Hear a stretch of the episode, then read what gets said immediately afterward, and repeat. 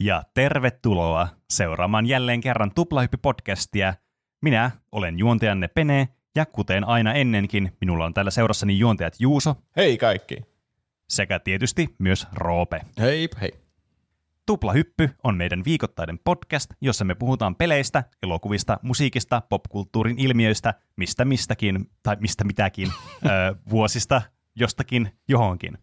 Ö, tänään, kuten aina ennenkin, meillä on kaksi aihetta, ja tietysti tässä niin pitää myös mainita, että meitä tukee meidän Patreonissa meidän kuuntelijat, joten kiitos siitä, että saamme teiltä rahoitusta meidän laitteisiin sun muihin. Osoitteessa patreon.com kautta tuplahyppy. Kiitos. Kiitos, kiitos. Ö, tämän pienen kämmäilyn jälkeen voin esitellä meidän aiheet tälle viikolle. Tämä on tietysti kaksi kappaletta, niin kuin jo sanoinkin tuossa. Eli ää, tänään tauon jälkeen jutellaan Juuson aiheesta, joka on virtuaaliset konsertit. Mulla on ensi käden tietoa nyt tässä, kun minä kävin juuri katsomassa kaikista uusimman ja parhaimmalla teknologialla tehdyn virtuaalisen konsertin Ai. Appa Mm. Voyagen Lontoossa. Nyt on niin ammattitaitoista journalismia kuin voi olla. On Kyllä. teidän Patreon-rahoilla kävin. No ei, se oli ihan muuten vaan ja ajattelin, että tutustun näihin virtuaalikonserttien historiaan sitten ja kerron Mm, niiden aivan. kehitysvaiheista tähän Jännittävää. päivään asti. No niin, kuulostaa todella kiinnostavalta.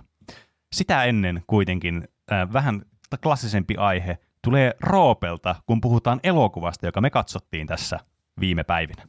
Kyllä. Eli aiheena on ihmeotukset, Dumbledoren salaisuudet. Eli nyt mm. kolmas elokuva tätä ihmeotussarjaa. Kyllä. Me, me ollaan siis katsottu näitä aiempiakin ihmeotuksia. Mun mielestä me ollaan käyty elokuvissa ihan yhdessä katsomassa niitä. Mm. Ja sitten jääty siihen Finkinon pihalle juttelemaan ikuisiksi ajoiksi niistä. Niin nyt Kyllä. Tämä on vähän samaa, mutta me vaan katsottiin se kotona ja päivän myöhässä tulee tämä juttelu. Ja Niin, mikrofoneihin kyllä. tällä kertaa. Niin, Joskin aivan. me ollaan kyllä tehty aikaisemmista ihmeotuksista elokuvista myös aihe. Niin taisi olla, kyllä. ainakin siitä tokaa osasta. Ja niin, kyllä. Mä mietin, että neljä vuotta sitten tullut, mutta siis oli meillä podcasti jo silloin, kun se tuli.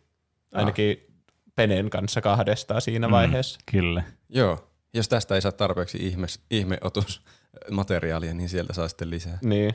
Grindelwaldin rikokset oli se edellinen osa. Joo. Tästä oli aihetoivomus, minkä mä otin tällä kertaa muistin ottaa jopa ylös, kuka sitä oli toivonut. Se oli just se rasse. Ei, Aa, ei mikä mm. tahansa rasse, vaan just se rasse. Niin, tietenkin. Aivan. Ja toinen innoitus tälle oli myös, että mulla loppuu tuo HBO Max-tilaus tässä kuussa, niin äkkiä piti ottaa. kun mä vielä voin katsoa sen sieltä, niin pitää tehdä aihe Kyllä. pois, ennen kuin sitä ei enää pysty katsomaan. Näinpä. Eli eiköhän käydä asiaa. Me katsottiin tämä ka- kaikki nyt tässä viime viikon aikana. Eli oliko se viime viikko? On, nyt on maanantai. Mä voin sanoa viime viikko. Mitä te tykkäsitte? Semmoisia yleispäteviä kommentteja. Mä en ymmärrä tätä koko elokuvasarjaa yhtään. Ei, siis, tuo on aika hyvin kiteyttää tämä Joo. tunnelma tästä. Mä en tiedä, miksi sitä on tehty ja mihin suuntaan tämä on menossa ja miten ne valitsee nuo hahmot, ketä siinä on ja mikä järki noissa kaikissa juodissa on. Mä en vaan tiedä, Joo. mikä... Mi, tästä tuntuu, että tämä ainut elokuvasarjan idea on se, että pidetään Harry Potter-brändin sitä niinku mainetta vähän, niinku, tai silleen yleisessä tietoisuudessa näitä Mm. asioita. Niin. Jep, niin. Siis kyllä. Tämä oli mun mielestä siis ihan siis melkeinpä voisi sanoa, että surkea elokuva. Se on kummallista kyllä. Nämä menee koko ajan sekavammaksi nämä ihmeotussarjan elokuvat. Ja miksi ne on vielä ihmeotuselokuvia, kun ei ne keskity ihmeotuksiin millään tavalla. Niin. Se, Niin. siis, Tää on- Liskokin tää on on, niin- vähän niin kuin sivuhahmona siinä pyörii mukana. Niin. Tämä on just tämmöistä, että mä tekisi mieli vaan alkaa heti ränttää. Mä tästä ihan niin kuin, niin kuin kaiken näköistä tästä elokuvasta, mutta johtuen siitä, että mä tiedän, että tämmöistä elokuvista puhuminen on haastavaa, niin mä ehkä jätän niin ne mun räntit aina sitten niille tarkoitetuille segmenteille sitten. Mä, niin mä en ymmärrä, mille pohjustalle tämä koko elokuvasarja on tehty. Mun mielestä se ihmeotukset ja niiden olinpaikat oli hyvä elokuva. Mm. Niin se ensimmäinen. Niin. Joo. Ja se kertoi niin siitä Liskos Commanderista. Niin. Mutta sitten kun asiat alkaa siirtyä näihin Grindelwaldin ja Dumbledore, niin sitten musta tuntuu, että sitä ihmeotukset titteliä pidetään siinä vaan niinku väkisin mukana. Ja se tarkoittaa mm. myös sitä, että ihmeotukset on pakko olla jollakin tavalla keskeisessä osassa tätä elokuvaa. Niin. Ja myös, mm. että Lisko Scamanderin pitää olla päähenkilö tässä, vaikka se Niin. ei tee mitään. Niinpä. Niin. Se on vähän kummallista. Mä haluaisin tietää, mitä siellä taustalla on tapahtunut. Onko ne sopinut alusta asti, että no niin, t- t- viisi ihmeotuselokuvaa tulee nyt tästä. Ja sitten ne on tajunnut, että sen yhden jälkeen, että mitä, eihän t- tässä tuli jo kaikki ihmeotukset käytyä läpi, mitä me nyt tehdään? Okei, okay. Niin. Dumbledore ja Grindelwald homma sitten seuraavaksi. Pidetään tuo nimi vaan tuossa. Niin, että miksei, miksei nämä voi olla vaikka yksittäisiä elokuvia? Miksi Niin. tästä edes yritetään tehdä tämmöinen sarja? En tiedä. Sitä mä en ymmärrä. Koska Harry Potterkin oli sarja ja se menestyi niin hyvin, niin pitää kaikesta Niin. tehdä sarja. Mutta siis mä sanoisin, että tämä on aika itse asiassa osuva kans tämmöinen niin ajankohta, koska me puhuttiin ihan vasta näistä MCU-jutuista. Tästä tämä on tämä sinemaattinen universumi. Mm. Niin ne olisi voinut hyödyntää tätä tekniikkaa tässä sillä tavalla, että niitä ei tarvi aina seurata niitä samoja hahmoja, vaan että ne vois laittaa ihan uudet hahmot ja uudet niin kuin, yksittäiset tarinat sinne mukaan, niin sitten välillä heitellä sieltä täältä niitä hahmoja sinne, kun se tarve vaatii. Mm. Niin miten olisi semmoinen, että olisi ollut yksittäisiä elokuvia, olisi ollut ihmeotukset ja niiden olinpaikat, se olisi voinut olla täsmälleen samanlainen, ja siinä olisi ollut Lisko Scamander pääosassa. Niin. Mutta sitten olisi ollut joku rouva herbalistin tuossa Mm. Klassinen joku Harry Potter kasvi, no, mikä sen nimi on sen kasvitieteen opettaja? mä, mä muistan enää. Joku sen vähän niinku seikkailuista kertova, jossa on vaikka jotain taikamaailman kasveja. Sitten olisi voinut olla Dumbledoreen keskittyvä elokuva jossakin vaiheessa siinä. Niin. M- Minerva McCarmiva, sekin esiintyy näissä leffoissa, sekin olisi voinut saada oma elokuvan ja Mm. mikä sitten ympärillä sen elämä pyörii. Ja sitten olisi ollut semmoinen Avengers-tyyppinen, jossa ne kukistaa Grindelwaldin yhdessä. Kyllä, se olisi ollut siisti. Ja, ja niillä kaikilla olisi jot- jotakin tekemistä siinä Grindelwaldin kukistamisessa. Niin. Se olisi hyvä, että niillä olisi kaikilla joku rooli siinä, eikä ne vaan kulkisi Niin. siinä mukana. Nyt minä käytän minun ihmeotuksista oppivaa tekniikkaa, niin tätä ihme lantiotanssijuttua, ja se osaa sitä, miten se kukistaa. Oh, Niin. Se on. Mm. Voi kauhean. Ehkä meidän pitää mennä tähän elokuvaan ennen kuin me aivan ruoditaan tämän läpi kotaisin. Eli niin kuin saattaa olettaa, niin tämä ei kerro siis näistä ihmeotuksista hirveästi tämä elokuva, kun tämä alkaakin Dumbledoresta. Se menee jollekin kahville Grindelwaldin kanssa ja niillä on semmoinen romanttinen mm. atmos, atmosfääri sillä. Ni, niillä on Mm. kai jonkinlainen suhde ollut aiemmin. Ja jotain yhteisiä aatteita menneisyydessä, mutta ei enää tänä päivänä. Ja nyt sitten Grindelwald haluaa tuhota jästit jostain syystä. Se ei ihan käy tässä elokuvassa selväksi, miksi se haluaa tuhota jästit. Niin kuin tässä aluksi, kyllä se myöhemmin selittää jotakin, että että jäs- jästit epäpuhdistaa niiden velhorodun. Se kuulostaa Se on- aika mustavalkoisen pahalta. Se on Kyllä. siis, se on vaan niinku Hitler. niin on. Se on hyvä, kun suuri osa tämän elokuvan tapahtumista on vielä jossakin Saksassa, jossain Niin. 30-luvun Saksassa. Mm. Että Niin. Niin. Se on niin selkeä Hitler kuin voi olla. Jep. Ö, suuri osa näistä ihmeotuksista tulee sitten heti tässä elokuvan alussa. Eli tämä Lisko menee johonkin ihme viidakkopaikkaan auttamaan tämän t- tärkeä eläinhahmo tässä on tämä Chilin. Chilin. Mm. Noin kai se sanottiin Kyllä. siinä. Niin sillä on joku synnytys menossa tällä jollain taika, taikapampilla. Niin sinne tulee sitten tämä valio ja joku pahisposse ja ne tappaa sen Chilinin ja varastaa sen mm. poikasen. Mutta sitten siellä onkin Kyllä. toinen poikanen. Wuhuu. Siis tämä heti alkoi sille, että mä olin ihan niinku, s- siis tämä oikeastaan hyvin kuvastaa, mitä tässä elokuvassa, minkälainen fiilis mulla on, mutta mä olin heti todella hämmentynyt tässä. Ensinnäkin A, se synnyttää sen, siinä on selkeästi yksi muna, josta syntyy yksi poikainen. Ja sitten se ottaa sen ja ne tulee tappaa sen emoon ne pahikset, ja sitten se lähtee karkuun ja sitten ne lopulta tainuttaa sen lisko ja badabim badabum. Mulla kesti tosi pitkään tajuta, että mikä niiden agenda olisi, mitä ne edes teki siellä. Kun mä en Niin. tajun, mä olin silleen, että mitä helvettiä tästä tapahtui. Ottiko ne sen salkun? Ei. Se näytti niin kuin ne olisi ottanut, mutta ne ei ottanutkaan sitä. Sitten siellä on yhtäkkiä taas tämä eläin. Oot silleen, okei, no eikä ne ottanut tuotakaan. Ne ei tappanut Newtia. Mitä vittua ne teki siellä? Siis joo, mäkin muistan. Silloin kun mä eka kertaa, nyt mä katsoin toisen kerran tämän elokuvan, niin mä muistin vielä suunnilleen, mitä tässä oli niin se pahiksilla mielessä. Mutta silloin kun mä eka kerran katsoin, mä olin myös aivan hämmentynyt tässä alussa. Niin koko ensimmäisen puoliskon tästä elokuvasta on aivan niin sekaisin mm. katsojana, että mitä tässä edes yritetään tehdä.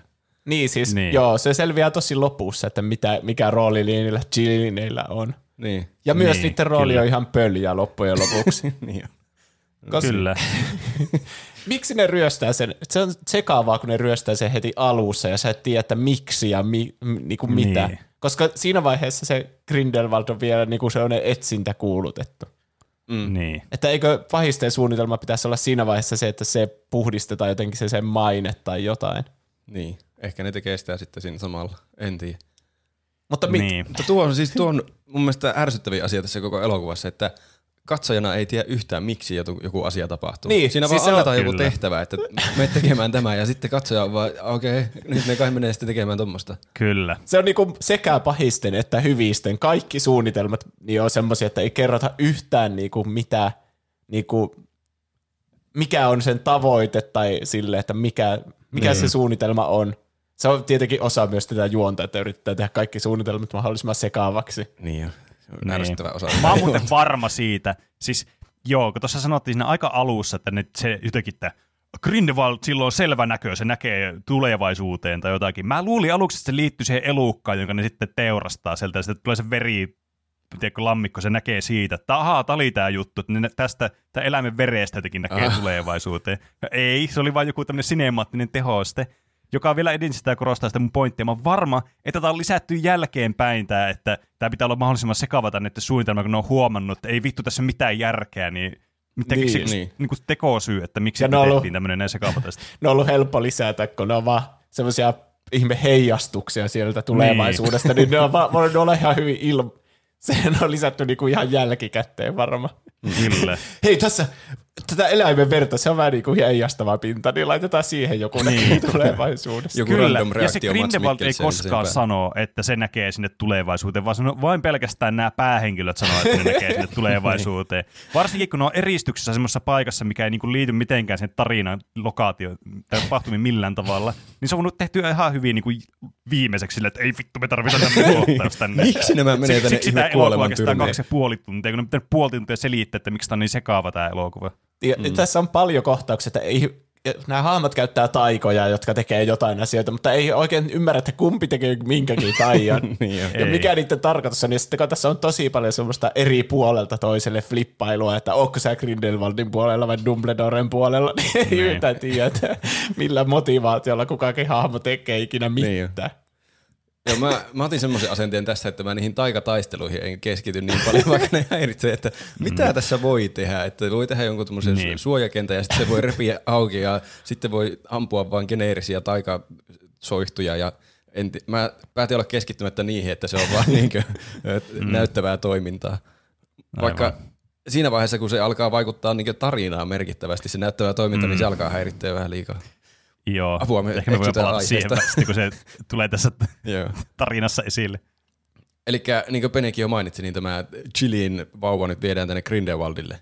Ja tämä Grindelwald sanoo niin kuin, sit todella hämmentävän lainin, tämmöisen jonkun aforismin, kun Chilin syntyy, oikeamielinen johtaja nousee muuttaakseen maailman, josta pitäisi ilmeisesti päätellä jotain, että tämä on nyt tämmöinen taikaolento, tärkeä olento, joka liittyy jo, Niin. jotenkin näihin vaaleihin. Mä en ymmärrä. Syntyykö semmoinen aina, Niin. kun järjestetään vaalit vai? No, tässähän ongelma on se, että tässä vaiheessa ei ollut kerrottu katsojalle, että vaaleja on olemassa. niin. Niin. Ja tämä on hyvä, kun te olette nähneet tämän ensimmäisen kerran, kun mä muistin siltä eka katselukerralta vielä, että tässä on vaalit tulossa. Joo, siis mäkin olin tosi hämmentynyt tosta lainista, että mitä se tarkoittaa. Kai, että onko semmoinen oikeamielinen johtaja tulossa vain silloin, kun Chilin on just syntynyt, tai niillä on selvästi joku yhteys näillä tapahtumilla. Varsinkin kun lopussa vielä sanotaan, että samoin kuin sinulla on kaksoisveli, niin myös täällä on kaksi oikeaa johtajaa paikalla. Niin. Niin se varmasti tar- tarkoittaa, että jokaista Chilinia, joka syntyy kohtaan, on yksi semmoinen ihminen olemassa, joka pitäisi olla johtaja. Tarkoittaako Niin, se just, Ehkä. se varmaan tarkoittaa juuri velhomaailman johtajaa, koska eihän jästit Niin, kyllä. kohtaa näitä ihmeotuuksia. Niin. Ja Niin. sitten sen pitää löytää sen chiliinin sitten se tyyppi ja kumartaa sille, niin sitten siitä tietää, että se on se johtaja, joka pitää valita. Niin kai.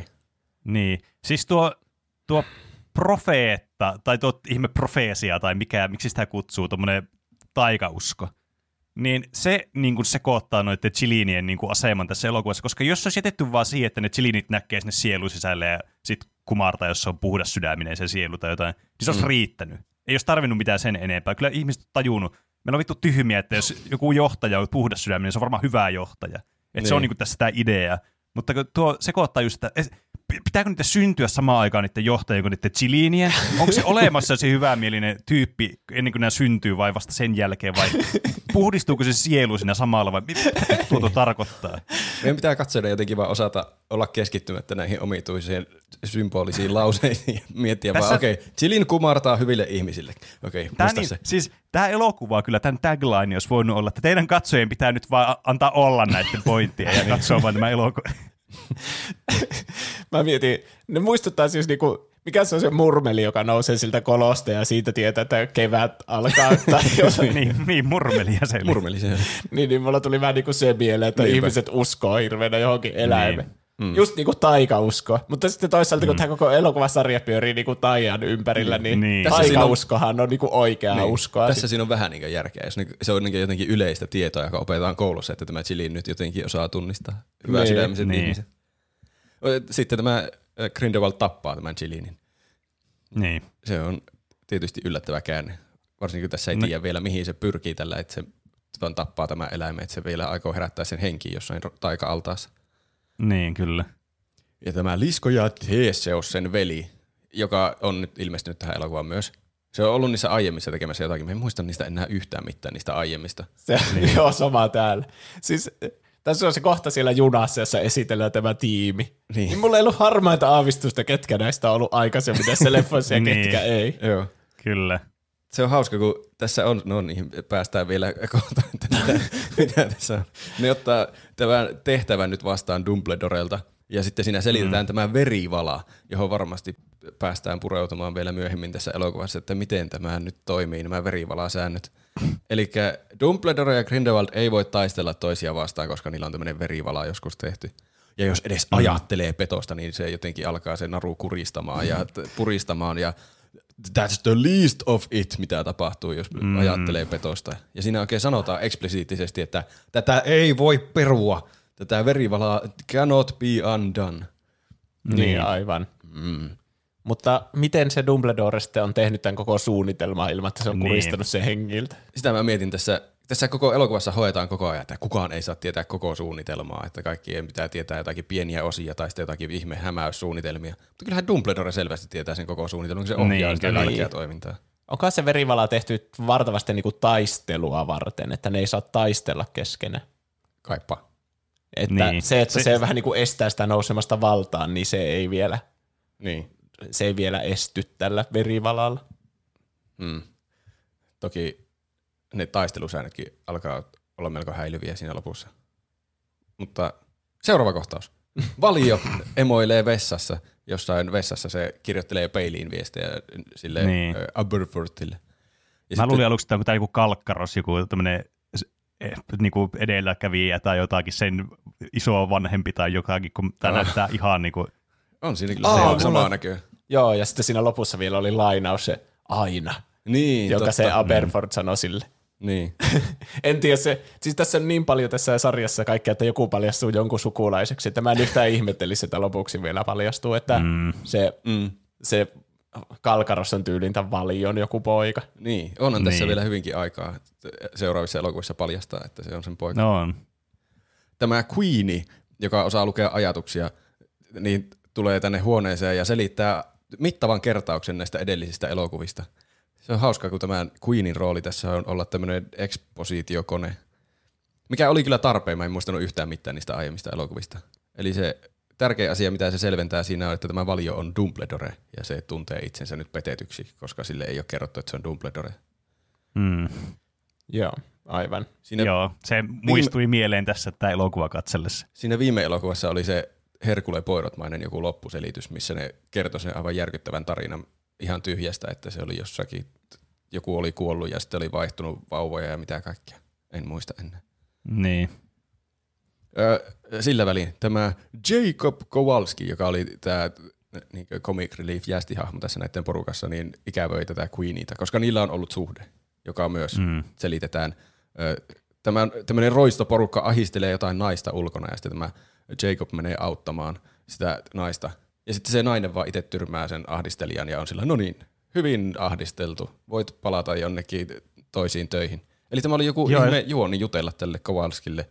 Siis, Vaikka se olisi voinut vaan kävellä sinne kaupaan sisään. Niin. ke- kertokaa mulle, mitä vittu, mikä juttu tämäkin nyt oli? Miksi tämä kohtaus oli tässä? Tämä sekoittaa vaan katsojaa ihan hirveästi. Plus tässä aikaisemmin kanssa, tässä samassa kohtauksessa, kun tää on, katsotaan tätä Kowalskia, niin siellä on yhtäkkiä se Queenie on siellä sen niin kuin talon sisällä, ja sitten se katoaa. Okei, vähän tulee semmoinen olo, että okei, tämä on niin kuin tämmöinen, se muistelee jotakin tai Mm. kuvittelee tämän asian tai jotain. Mutta tässä on tämä fundamentaalinen ongelma nyt. Me katsotaan taika-elokuva, jossa taigat voi tehdä niinku mitä tahansa. Niin mistä katsoja tietää, että mikä on niinku taian tekemä ja mikä ei? Koska Niin. niin. tässä niinku, tässä selviää aika monesti monessa kohtauksessa, että näillä taioilla voi oikeasti siis niinku perseestä loihtia ihan mitä tahansa, missä tilanteessa vaan.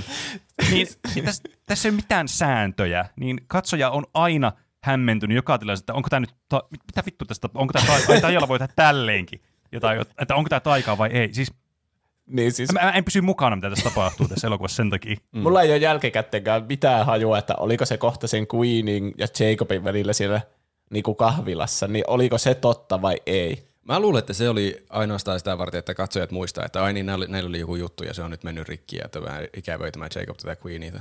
Koska mä luulin, että kun se kohtaa sitten sen naisen, joka teki se ihme tainnutus, mikäli rikolliset mm. ahdistelee jutun, mm. joka oli muuten yksi 50 erittäin hämmentävästä kohtauksesta, jossa ei tiedä, että mikä on kenenkin motiivi tällä kertaa. Niin, Kyllä. Koska ne flippaa sitten ja ahaa, se olikin minun juonta koko ajan. kyllä. Niin, niin. silleen, no niin, mä, mä pelaan sun kanssa sitä bribala blobbaa sitten, kun mä tuun takas. Mä luulin, että se nainen, kun se tulee kyselee sitten sitä Queenista siltä Jacobilta, niin mä luulin, että se mm. Jacobi vähän niin kuin tarkoituksella pitää salassa sitä, että "Eh, enpäs kerro, että meillä on, että niillä on oikeasti juttua sen Queenin kanssa vielä salaa jotenkin. Ja sitten Niin. se vähän niin kuin, Ei. mutta se ei oikeasti tiedä siitä Queenista sitten mitään. Niin. Kai. Se, se, tämä Lälli oli sen nimi, sen ö, noitanaisen, joka tuli sinne, niin se selitti sitten se taas edellisten elokuvien juonet katsojille, että teillä oli juttua tämän Queenin kanssa ja sitten se jotenkin liittyy, että sä hylkäsit sen naima-ehdotuksen ja sitten se lähti Grindelwaldin mukaan. Mitä en muistanut ollenkaan ja ihan hyvä, että selitettiin, mutta aika kömpelösti nämä kyllä selitetään kaikki, että sinne tulee aina joku tämmöinen Niin. ekspositiohahmo selittävä, niin jostakin kirjasta lukisi semmoista kertausta edellisestä. Mm, mikä voi ehkä olla vähän, että miksi tämä myös ontuu, tämä tarinankerronta tässä, että kun, jos mä oon ymmärtänyt oikein, niin J.K. Rowling on ollut aika niinku aktiivisesti tekemässä näitä. Mm. Mun mielestä se on kirjoittanut näitä elokuvia. Joo. Se on Sitten kirjoittanut on siis, tässä sit- Tässä oli kuitenkin joku toinen mukana kirjoittamassa, joku oikea elokuvakirjoittaja vissiin. niin vähän niin kuin, mutta se alkuperäinen screenplay on siltä Niin. J.K. Rowlingilta. Kyllä. Mutta niin, se toimi paljon paremmin silloin, kun J.K. Rowling kirjoitti kirjoja ja sitten oikeat elokuva ihmiset kirjoitti se screenplay, niin ne Niin. pystyy muuttamaan justiinsa tommosia ekspositiokohtauksia, missä ihmiset vaan selittää jotain, niin muuttaa semmoisiksi kohtauksiksi, kohtauksiksi, jossa tapahtuu jotain. Niin. Mm, Ja tämä elokuva on ihan täynnä sitä, että ihmiset vaan kertoo toisillensa niin. asioita. Esittelee Niin. toisilleen hahmoja, jotka niin kirjassa esiteltäisiin niin vaan esittelyin tekstimuodossa. Tai Niin. sitten esittelee edellisten elokuvien tapahtumia. Niin. Normaalisti kirjassa ne tapahtuu vain tekstinä, että joku muistelee tai se kertoja vaan kertoo neutraalista näkökulmasta, mitä niin. tapahtuu ennen, niin ne on kaikki nyt hahmojen vuorosanoja. Mm. Tämä kohta on kuitenkin, tässä on sentään joku, joku järki taustalla, miksi tässä on tämmöinen ihme hämmennys, että tämä on joku ihme testi, että tuleeko tämä Jacob auttamaan sitä tämmöisessä rosvotilanteessa, vaikka kyllähän ne on nyt on ollut edellisissäkin elokuvissa todella rohkea ja puhdas syvä sy- sydäminen tuo Jacob, niin en mä tiedä tarvitseeko sitä testata, mutta se jotenkin, se lälli selitti, että kun si- sinä tulit tuolta, vaar- vaarasit omat henkesi toisen takia, niin sä, sä oot hyvä apulainen tähän tehtävään. mutta herää kysymys, miksi tämmöinen jästi valtettiin tähän mukaan? En tiedä. Mit, Se mitä, on, se, niin, mitä niinku virkaa se palvelee tässä? se on niin rehellinen ja puhdas sydäminen, että se on parempi kuin kukaan ammattitaitoinen velho. Mutta Pene, se ei, pene. se ei pay offaa millään tavalla tuo puhdas sydämisyys tässä elokuvassa. Sen suunnitelma Se on tee tarkoitus olla mahdollisimman hämmentävä. niin. Kukaan ei saa tietää. joo, Sori, anteeksi, tää oli, sorry, tää oli mun moka. Sä et voi kyseenalaistaa mitään, koska mitä, mitä järjettömämpi tämä suunnitelma on, sen parempi. Niin, Niin. totta. Eli sitten tämä koko haistiposse kerääntyy junaan. En mä tiedä, onko tämä haisti vai joku Mission Impossible, vai onko Mission Impossiblekin haisti. Tämmöinen, tämmöinen äh, tiimi kerääntyy junaan, jossa on sitten kaikenmoisia hahmoja, jotka esitellään ja katsoja on, että mitä, onko tuo ollut ennen mukana ja mikä, että hän ei ole näkynyt ikinä, hän ei ikinä nähnyt tuommoista ihmistä. Sen nimi on nyt joku Jusuf, mutta mitä se tekee elämässään, ei mitään hajua. Ja mä mietin, että mihin junia edes tarvii tässä universumissa. Miksi ne menee junaan, kun ne tulee sinne junaan sieltä takasta? Niin ne voisi sillä takalla mennä suoraan, mihin ne onkaan menossa. Tai sitten Tää- siis, ne jos saa teleportatakin miten haluaa, niin miksi ne mene semmoisella ihme teleporttitaijalla vaan sinne, mihin? E- Eikö tämä, tämä oikein tuossa, että nyt ymmärrät, että tämä on ekspositiojuna, niin tässä yritetään nyt niin korjata niitä virheitä katsojalle, mitä on tehty tässä elokuvan aikana. Että, että eihän tässä ole mitään järkeä, niin pitää selittää tässä, kun tonne. Kyllä tylypahkaankin mennään junalla, vaikka sinne voi mennä myös porttiavaimella. Miksi Mutta- Mutta, ihmiset niin. istuu junassa persepuutuneena vittu Tämä, kahdeksan tämä mua kans häiritsee tässä koko universumissa itse asiassa. Kun tässä aina sanotaan, muistatteko Harry Potterissa, aina, aina sanottiin, että ette saa taikoa missään muussa kuin tylypahkassa. Että se on, niinku, mm. se on niinku niin kiellettyä vaan shittiä kuin voi vaan olla, että jästien seurassa ei mitään taikaa, koska muuten tämä koko homma kusee syystä. Ja täällä nämä vittu Willy Nili vaan niinku hyppii teleporttailee keskellä päivää, vaan mistä sattuu, mihin sattuu, ja tuhoaa joku kaupungin ja ketään ei kiinnosta. Niin. Ehkä näiden elokuvien perusteella ne on tehnyt säännöt sinne, että ette sitten tajua siellä, että jästi, jästi No ehkä, seurassa niin. tai kaupungit tuhoutuu Totta. ympärille. Eh- Ehkä tämä on semmoinen, että tämä sääntö on tullut vasta myöhemmin, että ehkä niitä ennen vaan sai taikoa noin vaan, että se voi olla. Mä oon myös ymmärtänyt, että se on enemmän niitä lapsia varten, niitä alle Niin, kyllä, 17-vuotiaita. Mutta silti, että Niin. nämä niinku siellä kadulla vaan niinku teleporttailee, että ne jästit ei huomaa sitä. niin. Tässä on myös outo semmoinen, no se tulee myöhemmin juodessa myös, mutta tapaa niinku siirtää, siirtyä jonkun toisen hahmon kanssa semmoisen vähän niinku äh, rinnakkaismaailmaan, jossa tapahtumat ei vaikuta sinne mm, oikeaan niin. niin. maailmaan. Ja sitä hyödynnetään näissä toimintakohtauksissa, jossa tuhotaan vaan kaikki paikat. Mm. Niin. Ja mä en ymmärrä yhtä, että miten se toimii. Se on Mä vaikea sanoa. ymmärrän. Sä ymmärrät. Se on tarkoitus vain tehdä semmoinen, semmoinen kohtaus, että se hienosti tuhoutuu paikat, mutta mitään niinku, tämmöisiä niinku pitkäaikaisia vaikutuksia ei synny. Tämä on täysin Niin. Se on resepti jokaiseen kohtaukseen tässä elokuvassa. Tehdään Kyllä. siisti kohtaus, mutta se ei saa vaikuttaa mihinkään isompaan asiaan. Niin, kyllä. Se on niin kuin metafora tälle koko elokuvalle, että tehdään elokuva, mutta sen ei, se ei saa vaikuttaa mihinkään. Niin. sen pitää alkaa ja loppua samaan täsmälleen samaan pisteeseen. Mm. Ö, täällä junassa siis tämä Lisko selittää nyt tämän Dumbledoren suunnitelman tälle joukkiolle, että Grindelwald näkee tulevaisuuteen ja tietää, mitä me suunnitellaan, niin meillä täytyy olla suunnitelma, joka ei ole suunnitelma. Kukaan ei saa tietää suunnitelmaa. Edes katsoja ei saa tietää suunnitelmaa Ei tai mitään katsoja. tavoitteita. Eli täydellistä. Me voidaan koko elokuvaa seikkailla vaan eri paikoissa ilman mitään niin, näin näistä päämäärää. Niin. Mm. Saatte nähdä kiinnostavia kohtauksia, kuten tyyppi yrittää ostaa viisi samanlaista laukkua. Joo. Tämä porukka on yhtä hämmentynyt kuin katsoja tässä tilanteessa, että ei saa olla suunnitelmaa, mutta pitää olla suunnitelma ilman suunnitelmaa. Ja Jacob ottaa tietysti heti tämän comic relief roolinsa ja alkaa kikkailemaan jotain sillä paistinpannullaan ja saa taikasauvankin, joka ei vissi ole oikea taikasauva ja ottaa jonkun hassun naurusotin. Sen, mä muistan, että se oli trailerissa se sen naurusotti. Joo. Jep. Mä moni, muistan monia laineja, jotka on vaan irrotettu kontekstista ja laitettu sinne traileriin. Öö, ja sitten tämä Banti, josta mulla ei ole mitään käsitystä, kuka on Banti. Mikä se on? Joku sen Lisko-assistentti, mutta et onko se ollut mukana edellisissä elokuvissa? Ei mitään hajua. En tai mikä sen rooli on. Siis jos mä, mulla tuli tästä elokuvasta semmoinen käsitys, että siitä aiotaan tehdä Lisko Scamander jonkinlainen tämmöinen niinku romanttinen kiinnostuksen kohde. Siis siinä lopussa se vähän jotenkin vihjasi, että se tykkää siitä Liskosta, Niin. Ja sitten näissä on aikaisemmin ollut se toinen nainen. Niin, kyllä. jonka nimeä ei kukaan muista sitä. Niin. Mutta mun mielestä se vissi poikotoi näitä elokuvia, kun se ei tykkää siitä J.K. Rowlingin sitä trans-oikeuksien Aa, vastustamisesta. Okei. Tähän liittyy joku tämmöinen. Aivan. Niin, se oli tässä elokuvassa ihan lopussa vai jossain yhdessä kohtauksessa. Niin. Aivan. Niin, Niin, totta. niin tämä Banti Ahaa. ottaa sitten Liskon laukun haltuunsa. Ja, ja Lisko on, että ai, okei, okay. näin kai se sitten menee. Ja katsoja on myös, ai, okei, okay. näin kai se sitten menee. Mm. Sitten ne matkustaa ensimmäiseen random lokaatioon, joka on Saksan taikaministeriö. Ja Mm. hahmot ei itsekään tiedä, miksi on siellä, eikä katsoja tiedä, miksi ne on siellä. Ja niiden pitää toimittaa joku viesti tälle Vogelille, josta mä en ole ihan varma, mikä sen rooli on. Se on joku puheenjohtaja täällä taikamaailmassa, mutta ei kuitenkaan, Niin. sillä ei, ole ei vaikuta olevan mitään valtaa oikeasti, mutta se Niin. niin. vaan selittää ihmisille asioita. Se ei ole se koko neuvoston johtaja, mutta se sillä on iso valta päättää kaikki asiat. Niin, se julistaa Yksin. kaiken varmaksi. Niin. Eli Niin. se tuntuu hyvin paljon tän, tältä neuvoston johtajalta kuitenkin. Niin. Ja Mä se on- Ym...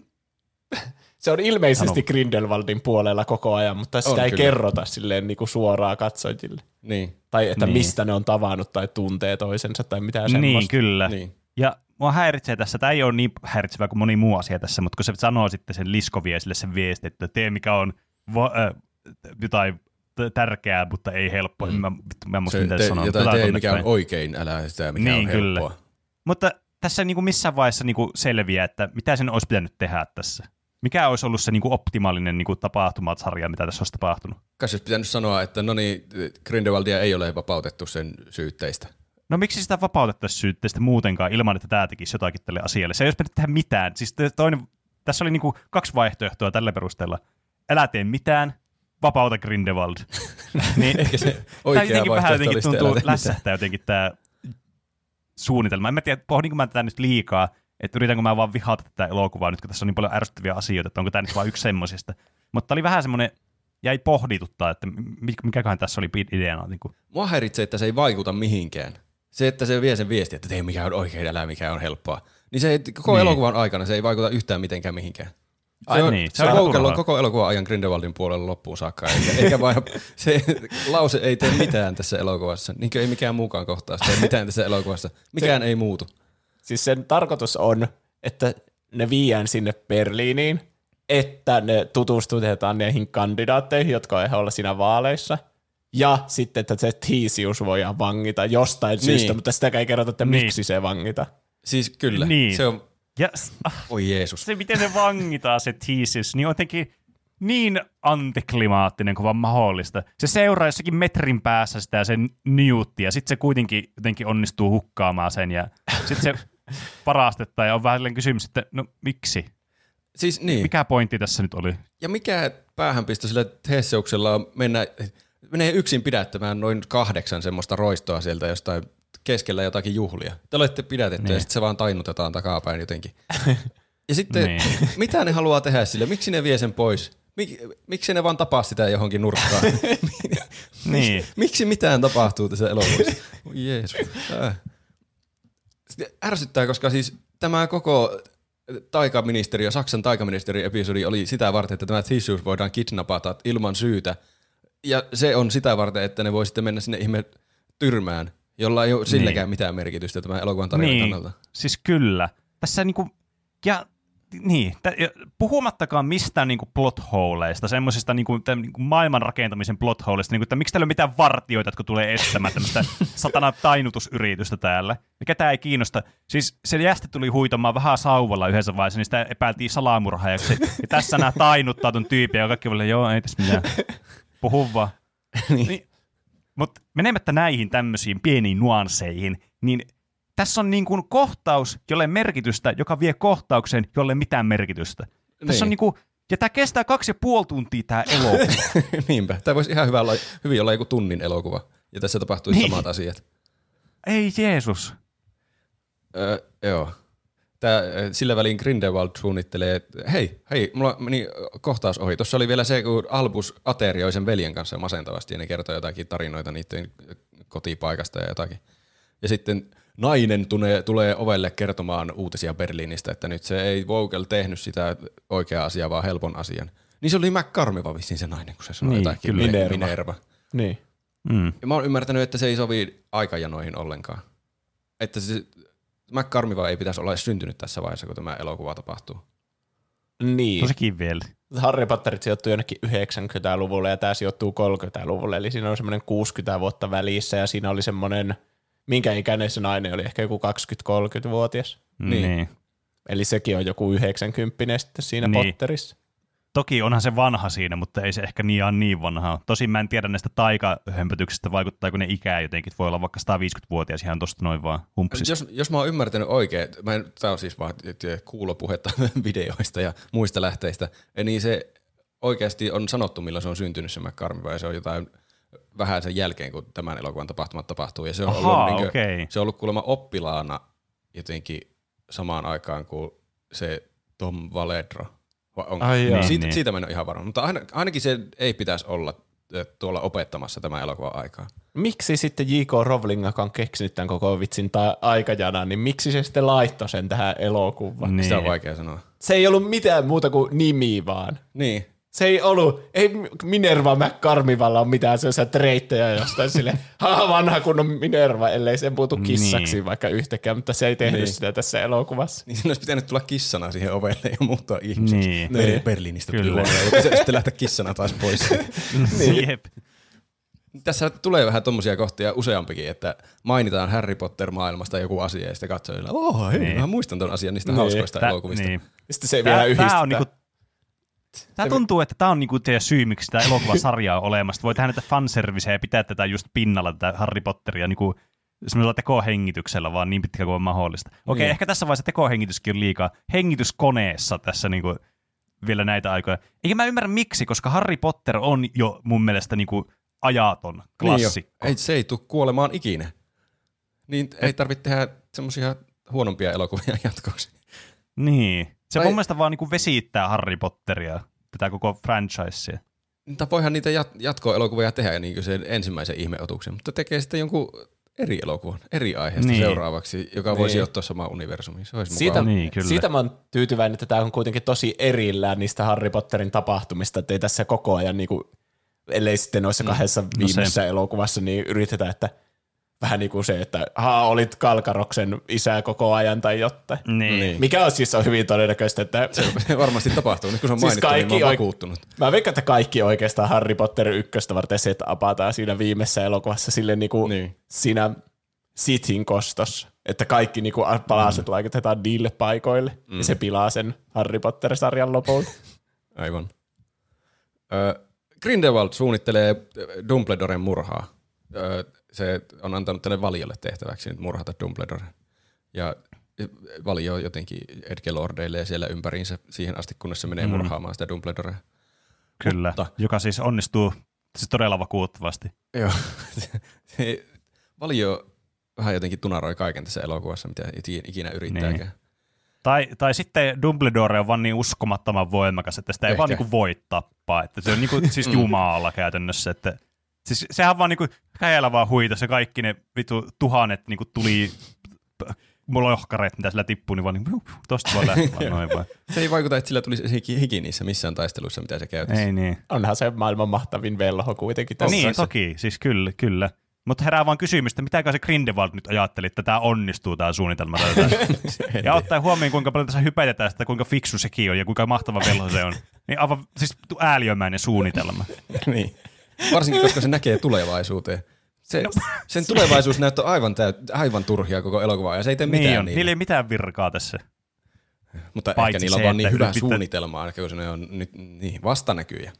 Ei olekaan Niin, kyllä, se on, se on ainut virka tässä. Mm. Öö, tämä porukka lähtee nyt etsimään sitä Theeseusta, joka on kadonnut ilman syytä, kidnappattu johonkin, mutta pidetty elossa. Öö, ja ne menee johonkin ihmeen, mä en tiedä mikä, mikä tämä rakennus edes on, missä ne on. Joto, joku tämmöinen Saksan velho-virasto, en tiedä. Onko se ne vieläkin siellä samassa paikassa, missä ne oli äskenkin. Mutta ne viranomaiset on töykeitä ja hyödyttömiä. Joka ikinen työntekijä tässä elokuvassa on töykeä ja hyödytön, eikä auta yhtään. Ja on vaan tahallaan ilkeä. Mun ärsyttää kaikki työntekijät. Ja kaikki työntekijät. niin, tässä elokuvassa. Ei vaan oikeassa elämässä ärsytä kaikki työntekijät. Sitten sattumalta nämä kidnappaajat kävelee vaan ohi siitä jostakin oven edestä. Hei, no on ne tyypit, jotka vei sen tissiyksen. Siis ni- Seurataan niin. niitä. Ja sitten sinne menee joku random ovi niiden välistä kiinni. Ja, ah, almost. Mikä tämä kohtaus oli? Tässä ei ole mitään järkeä. En mä tiedä, Tässä- mä taisin hakea joku kaljaa sillä. Siis tää oli kyllä, mä en tajunnut tätä. Siis tällä ei ollut taas, tällä ei ollut niinku yhtään mitään virkaa. Ei Koska ne niin. tulee pois sieltä talosta. Ensinnäkään sitä ei selitetty, että ne oli menossa sinne. Sinne vaan yhtäkkiä oli siellä. Niin. Ja oli vaan silleen, aha, missä vitussa nämä on nyt? Ah, no, ah, okei, nyt ne lähti pois. Niin, Ja sitten ne tapaa sen Dumbledore. Olisiko tämän voinut vaikka skipata, että ne olisi vaan tavannut sen Dumbledore? Olisiko se ollut mitään. Tämä oli maailman turhin kohtaus kyllä. kun, Hei, tuossa sattumalta menee nuo kidnappajat, joita me etsitään. Ah, ne pääsi karkuun tuon oven taakse. Okei, lähdetään muualle hommiin. Eihän tässä ei tarvitsisi olla ollenkaan tässä elokuvassa. Dumbledore Ei. antaa vaan niille seuraavan questin ja ne lähtee sitä kohti. Niin. Ö, Niin, se Dumbledore tietää, missä se Theseus on, niin miksi ne meni vaan siltä kysymään? niin. Eli niin, tässä se seuraavaksi, kun ne tulee ulos sieltä rakennuksesta, niin Dumbledore, tekikö se hanskatempun tässä, että tulkaa tänne kulman taakse, täällä minä odotan. Ja sitten ne, se kertoo, että tämä Theseus on viety Erkstagiin, joka on ö, lainausmerkeissä joku ministeriön salainen pikkuhotelli. Kyllä. Ja mä kysyn teiltä, miksi tämän piti tehdä tämmöinen käsinetemppu tämän Dumbledore? Miksi tämän piti olla niin sneaky? Sitten kun ne lähtee erilleen, niin ne, sitten se Newt ja se tota, noin Dumbledore vaan juttelee siellä kadulla, keskellä katua vaan. Sitten, Joo, aa, itse asiassa, niin, sori, mulla on tää sun juttu tässä näin. Se huutaa se Newtti toiselta, pä- Newtti tai Lisko toisesta niin. päästä kaupunkiin sille, hei Albus Dumbledore, odota hetki. Sille, että niin. no, mik, ei ollut mitään järkeä yrittää olla sniikki tässä elokuvassa. Niin. Ja eikö se muutenkin herätä enemmän huomiota, että keskellä katua leijuu hanska, joka osoittelee johonkin, kuin että se itse seisoisi sillä. Hei, mä ootan tehdä tässä rakennuksen ulkopuolella, mihin mä tiedän, että tuutte niin. niin. Voi ei, emme ole nähneet taikuutta tässä elokuvassa kahteen minuuttiin. Pakko laittaa joku taikuus tähän. Mm. Niin. Ö, tämä Albus antaa myös muille nyt seuraavan etapin, että menkää estämään, menkää johonkin ihmeen illalliskutsuille, siellä tapahtuu salamurha. Taas, miksi? Mikä salamurha? Mistä sinä tiedät, että siellä tapahtuu salamurha? Kuka niin. siellä salamurha? sinäkin tulevaisuuteen? niin.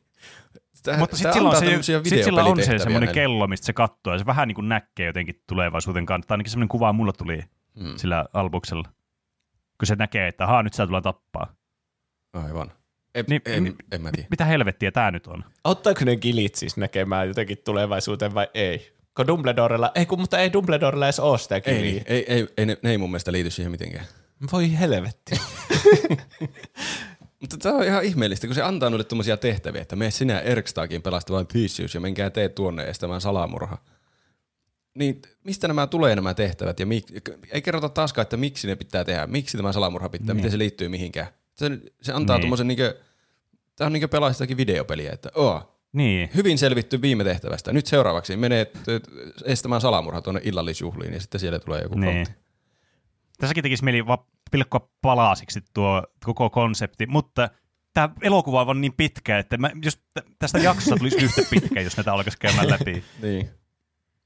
Ö, sitten tämä Panti vie tätä liskon laukkua kopioitavaksi. Se haluaa siitä, montako kopiota se, viisi kopiota halusi.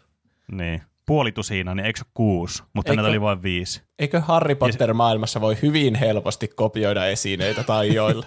Miksi se piti viedä jonnekin suutarille? En tiedä. Itse asiassa, ja sitten itse nyt mä aloin miettimään, puoli tusinaa on, eikö tusina, 12. Eikö, on 12. Tiu on kuusi ja tusina on 12, eli kuusi olisi puoli tusinaa, ja sitten niitä laukkuja on viisi, josta yksi on se alkuperäinen. Niitä laukun kopioita on siis neljä. Oliko niitä viisi? Joo, siis siinä, siinä kun on siellä tarvehuoneessa, niin siinä on yhteensä viisi laukkua. No mitä helvetti. Eli se ei tehnyt puolta tusina, se teki vain neljä. Ellei sitten Rip joku brittitusina ole kahdeksan, jolloin siinä niin, olisi järkeä. Niin. Joku Baker's dozen ja sitten niitä on kahdeksan tai neljä mm. tässä tapauksessa. Niin. Ehkä siksi sen Dumbledore ja Jacobin piti mennä lopussa yhdessä, kun se suutari oli tehnyt niille oharit ei tullutkaan tarpeeksi laukkuja. Ja niin. Mu- mutta se, ne tekee ne laukut niin hyvin, että sen lisko itsekään ei tunnista sitä omaa laukkua. Mm. Mutta se suutari on silleen, että eikö nämä voi edes jättää tuota laukkua malliksi, ja se panti on silleen, että en. Mm. Ja se kävelee sen laukun kanssa pois. Se katsoi sitä niinku viisi sekuntia sitä laukkua, ja sitten teki täydellisesti neljä sellaista, jotka näytti ihan samalta. Se on miksei, to- miksei tässä vaan ollut sellaista kohtaa, että siihen, ne menee sinne tarvehuoneeseen ja siinä on yksi laukku ja sitten Dumbledore heilattaa taikasavaa ja se kloonaa sen ja tekee viisi laukkua. En Miksi me piti olla sellainen kohta, sitten menee suutarille kysymään niin. niin. En tiedä. Se Voi tarvehuoneesta ottaa tavaraa. Voi. Kyllähän sieltä se Valedron päiväkirjakin otettiin joskus. Niin itse asiassa kun ne meni tarvehuoneeseen, niin ne laukut olisi voinut olla silleen valaamiina niin. oottamassa. Silloin tarvehuoneellakin olisi ollut joku virka. Niin, jep. Me korjattiin tämä elokuva. Niin, eli tässäkin oli taas turha kohtaus, tämä suutari. niin. Paitsi tässä nyt esiteltiin, että nämä kopioidaan, niin siinä vähän niin kuin tulee semmoista, että okei, tämä varmasti merkittää jossakin vaiheessa katsojalle, että ehkä siinä oli semmoinen virka, eli tätä ei nyt ihan täysin olisi voinut leikata, mutta sitä nyt tämä erittää. en mä tiedä. Tavallaan sen olisi voinut leikata ja sitten vaan olettaa, että tarvehuoneessa on niitä laukkuja niin kuin valmiiksi. Mm. Niin, kyllä. Mutta jos sä haluat esittää sille katsojalle, että näillä on tärkeä virka, että näitä laukkuja on monta tässä, että sä tulet näkemään myöhemmin, ja sitten se olisi esittää niin. jollakin tavalla. No se. Onhan se kiva, että se tuodaan esille jo vähän aiemmin. Öö, sitten tämä Yusuf Kama, joka ei ole tehnyt mitään koko elokuvassa. Se oli junassa ja lähti pois junasta. Niin se nyt tässä mm. menee tämän Grindelwaldin luokse. Se aikoo olla joku vakoilija, mutta sitten se sanookin sille Grindelwaldille, että ei mä vakoilekaan, kun mä vakoilenkin sun puolesta. Sillä on semmoinen tupla-agenttihomma menossa johonkin mm. suuntaan, mutta ei mitään hajoa mihin suuntaan. Niin. Kyllä. Jälleen yksi näistä 50 tämmöistä kohtauksista, jossa ei tiedä, että mikä on minkäkin hahmon motiivi ja mitä se edes yrittää tehdä. Niin. Ja sitten tämä Grindelwald ottaa siltä sen murhatun siskon muiston pois päästä. Jolla ei tunnu olevan mitään merkitystä, kun se ei saa sitä ikinä takaisin ja kukaan ei mainitse Niin. asiaa Ei. enää ikinä. Ei, se, Niin. on, se vaan ottaa sen siskon muiston pois päästä. Se, Mutta ehkä ne otti me ei sen sen siis takia, muistettu, että- on niin, ei me muistettu muisto sitä siskoa, niin se laittaa sen vaan samalle tasolle katsojan kanssa, että että ei tule enää esille tämä sisko tässä sarjassa, kun kukaan ei tiedä enää mitä tehdään sen jälkeen. Niin. Äh, Sitten tulee tämä, kun Valio menee murhaamaan Dumbledorea sinne kadulle. Ja sitten tämä Dumbledore puhaltaa jonkun sylkikuplan peiliin ja se vaihtaa johonkin heijastusmaailmaan sen, sen koko todellisuuden. Joo, Mm. kyllä. Se, sitten ne taistelee siellä. Se Valio heittää jotakin et, laineja, että oon niin yksinäinen ja te ootte pettänyt. Mä en muista mitä se sanoi. Mua ei kiinnostanut jostain susta yhtään, mitä se valitti siinä, Mm. mm. että se on yksinäinen. Ja mä en, se Valio on jotenkin hirveän tylsä ja masentava hahmo. Niin. Jep. Jotenkin jaksa sympatisoida yhtään sitä. Se on selvästi kuolemassa johonkin, mutta ei oikein kerroteta mihin ja miksi. Niin, Se oli mm. joku obskuuri joskus kaksi elokuvaa sitten. kyllä. Mutta Ehkä se, se- niissä selitetään jotenkin, mutta ei muista enää mitään. Niin. Mä kyllä arvasin, että ne on jossakin käänteismaailmassa sen sylkikuplan perusteella. Niin kyllä mäkin oletin, että ne meni siitä Niin. niin. johonkin semmoiseen. Kyllä, mutta se miten se oli toteutettu oli jotenkin Niin. on helvetin hämmentävää. Sillä hetkellä, kun se tapahtui, niin oli just sille, että kuka tämän taian käytti ja miksi. Niin. Ja se, Niin. niin. sitäkin tapahtuu tässä elokuvassa niin monta kertaa, että ei tiedä, että kuka Mm. tekee mitäkin. Niin. Ja mitkä, mitä tämän, mitä tämä taika niinku voi tehdä, mitkä nämä rajoitukset tällä on, että voiko tällä vaan niinku tehdä minkä tahansa tämmöisen feikkimaailman, milloin, milloin huvittaa, että mi, mi, mitä Vaikea tämä sanoa. niinku, what? Ja kun ne palaa sieltä normaalimaailmaan, niin ihmiset on siinä ympärillä siellä, mitä, että Niin. joku tappelu. Mitä on tapahtunut sillä oikeassa maailmassa tällä hetkellä? Niin, onko ne vaan kadonnut sieltä oikeasta maailmasta jotenkin ja sitten ne ilmestyy yhtäkkiä siihen lätäkkään. Niin, mutta kai ne jästit olisi sille, että noituutta. niin. Black Magic. Niin. niin. En tiedä. Pakko sanoa, että onhan nämä ihan siis hienoja nämä toimintakohtaukset. Siistiä Mm. taikatappelua. En mä voi valittaa siitä. Vaikka mm. tuntuu, että sitä ei ymmärrä niin mitään. Eikä, eikä sillä lopulta ole mitään merkitystä edes, että ne tappelee. Miksei ne vaan, kun niiden piti mennä tämmöiseen taikamaailmaan, jossa voi tehdä mitä tahansa ilman seuraamuksia. Miksei ne vaan valinnut semmoista lokaatiota, jossa ne voi tuhota paikat tälle kohtaukselle? Niin. Niin. Miksi se hyökkäsi sen kimppuun kadulla? Miksi se hyökännyt vaikka jossakin tylyahossa ja sitten ne olisi voinut laittaa paskaksi siitä No osan niin. siitä paikasta? Niin, ei, niin, en tiedä. Se on kysymys, johon ei me koskaan saa vastausta. Mm. Niin kuin moni asia tässä elokuvassa tuntuu olevan semmoisia, että Tämä Albus voittaa siis aivan te- leikiten tämän taistelun, tuntuu siltä. Se ei edes tarvi yrittää. Ja sitten se sanoo sille jotakin, että kyllä, sinä olet Dumbledore, mutta me ei tiedetty, että sinä olet Dumbledore, olemme kovin pahoillamme. Ja sitten se taistelu on vaan ohi. Se Niin. valio on vaan, Aa, no mäpä lähden tästä kämpille. Ja sitten ne lähtee omille teille. Tuntuu, että ei tässäkään ollut niinku oikeastaan mitään niinku merkitystä. Ne kävi tappelemassa ja no Valio mm. sai tietää, että Dumbledore tietää, että Valio on Dumbledore, mutta Dumbledore ei aina tiennyt, että Valio on Dumbledore. niin. Tämä menee hyvin Tässä sekavaksi. niinku, näissä kohtauksissa on se ongelma, että nämä päätyy aina samaan pisteeseen, mistä nämä lähti. Mm. Että tässä, niinku, tää, tässä ei ole mitään jännitettä missään vaiheessa tätä elokuvaa oikeastaan. Paitsi siinä ihan lopussa vähän niin kuin yrittää olla semmoinen, että siinä vähän tulee semmoinen, että okei, nyt tässä tulee vähän tämmöinen elokuvaamainen fiilis, ja, mutta se katoaa sitten aika nopeasti. Kysymys kuuluu, missä se oli nämä aikaisemmat ko- kaksi tuntia. Niin. Mut- E- että niin kuin, se, että mä ymmärrän, että tämmöisen taika niin kuin painotteisen elokuvan ja tämmöisen maailman luominen on varmasti vaikeaa. Että siinä tuntuu, että siinä on panoksia ja tuntuu, että tässä niin kuin tapahtuu jotakin asioita, joilla on oikeasti merkitystä. Mm. Ja Mutta tässä on kyllä epäonnistuttu radikaalisti siinä suhteessa. Joo. Mikä on tosi harmillista, kun mä haluaisin tykätä näistä, mutta tämä tekee tätä hyvin vaikeaksi. Niin. Ja onhan nämä siis ihan kivoja elokuvia katsoa sillä niin kuin, jos ei ajattele mitään. Siistiä Niin. taikuutta ruudulla ja et, vähän niin kuin etenee tarina, vaikka sitä ei oikeastaan ole sitä tarinaa. Mutta sitten kun alkaa miettiä, että mitä nämä niin tekee oikeasti tässä elokuvassa, niin ei yhtään mitään. Tämä Lisko, Niin. seuraava ei mitään tekeminen. Se menee hakemaan sitä Teseusta siellä, sieltä ihme kuoleman tyrmästä, jossa asuu se jättimäinen skorpioni siellä kuopan pohjalla. Ja mm-hmm. sitten se, sekin on töykeä työntekijä siellä, vartija sanoo, että no, etikö sä sun veljeä? No se on se, joka näyttää sun veljeltä. Ärsyttäviä työntekijöitä. Ja sitten se alkaa se äh, Lisko tekemään tätä huvittavaa rapukävelyä niiden pikkuskorpionien kanssa. Mm. Ja sieltä tämä jättiotus sieltä kuopan pohjalta tappaa ilmeisesti aina jonkun, jonka lamppu sammuu siitä sen ty- ty- tyrmää oven suusta. Eli onko tämä edes tyrmä vai onko tämä vaan niinku tämmöinen niinku tapa telottaa näitä vankeja? Niin. Niinpä. Tässä herää paljon kysymyksiä. Miksi ne Grindelwaldin tyypit ei suoraan vaan tappanut tätä Theseus'ta, vaan vei sen tämmöiseen niin hiljaisesti tapettavaan paikkaan? Niin, ja miksei sitä vaan, miksi tänne tuo vanki ja asetellaan se sidottuna jotenkin pää alaspäin semmoiseen kohtaan sinne rapujen keskelle? Miksei sitä vaan tyrkätä alas siitä kielekieltä, koska se kaikki Niin. lopulta kuolee tässä. Niin.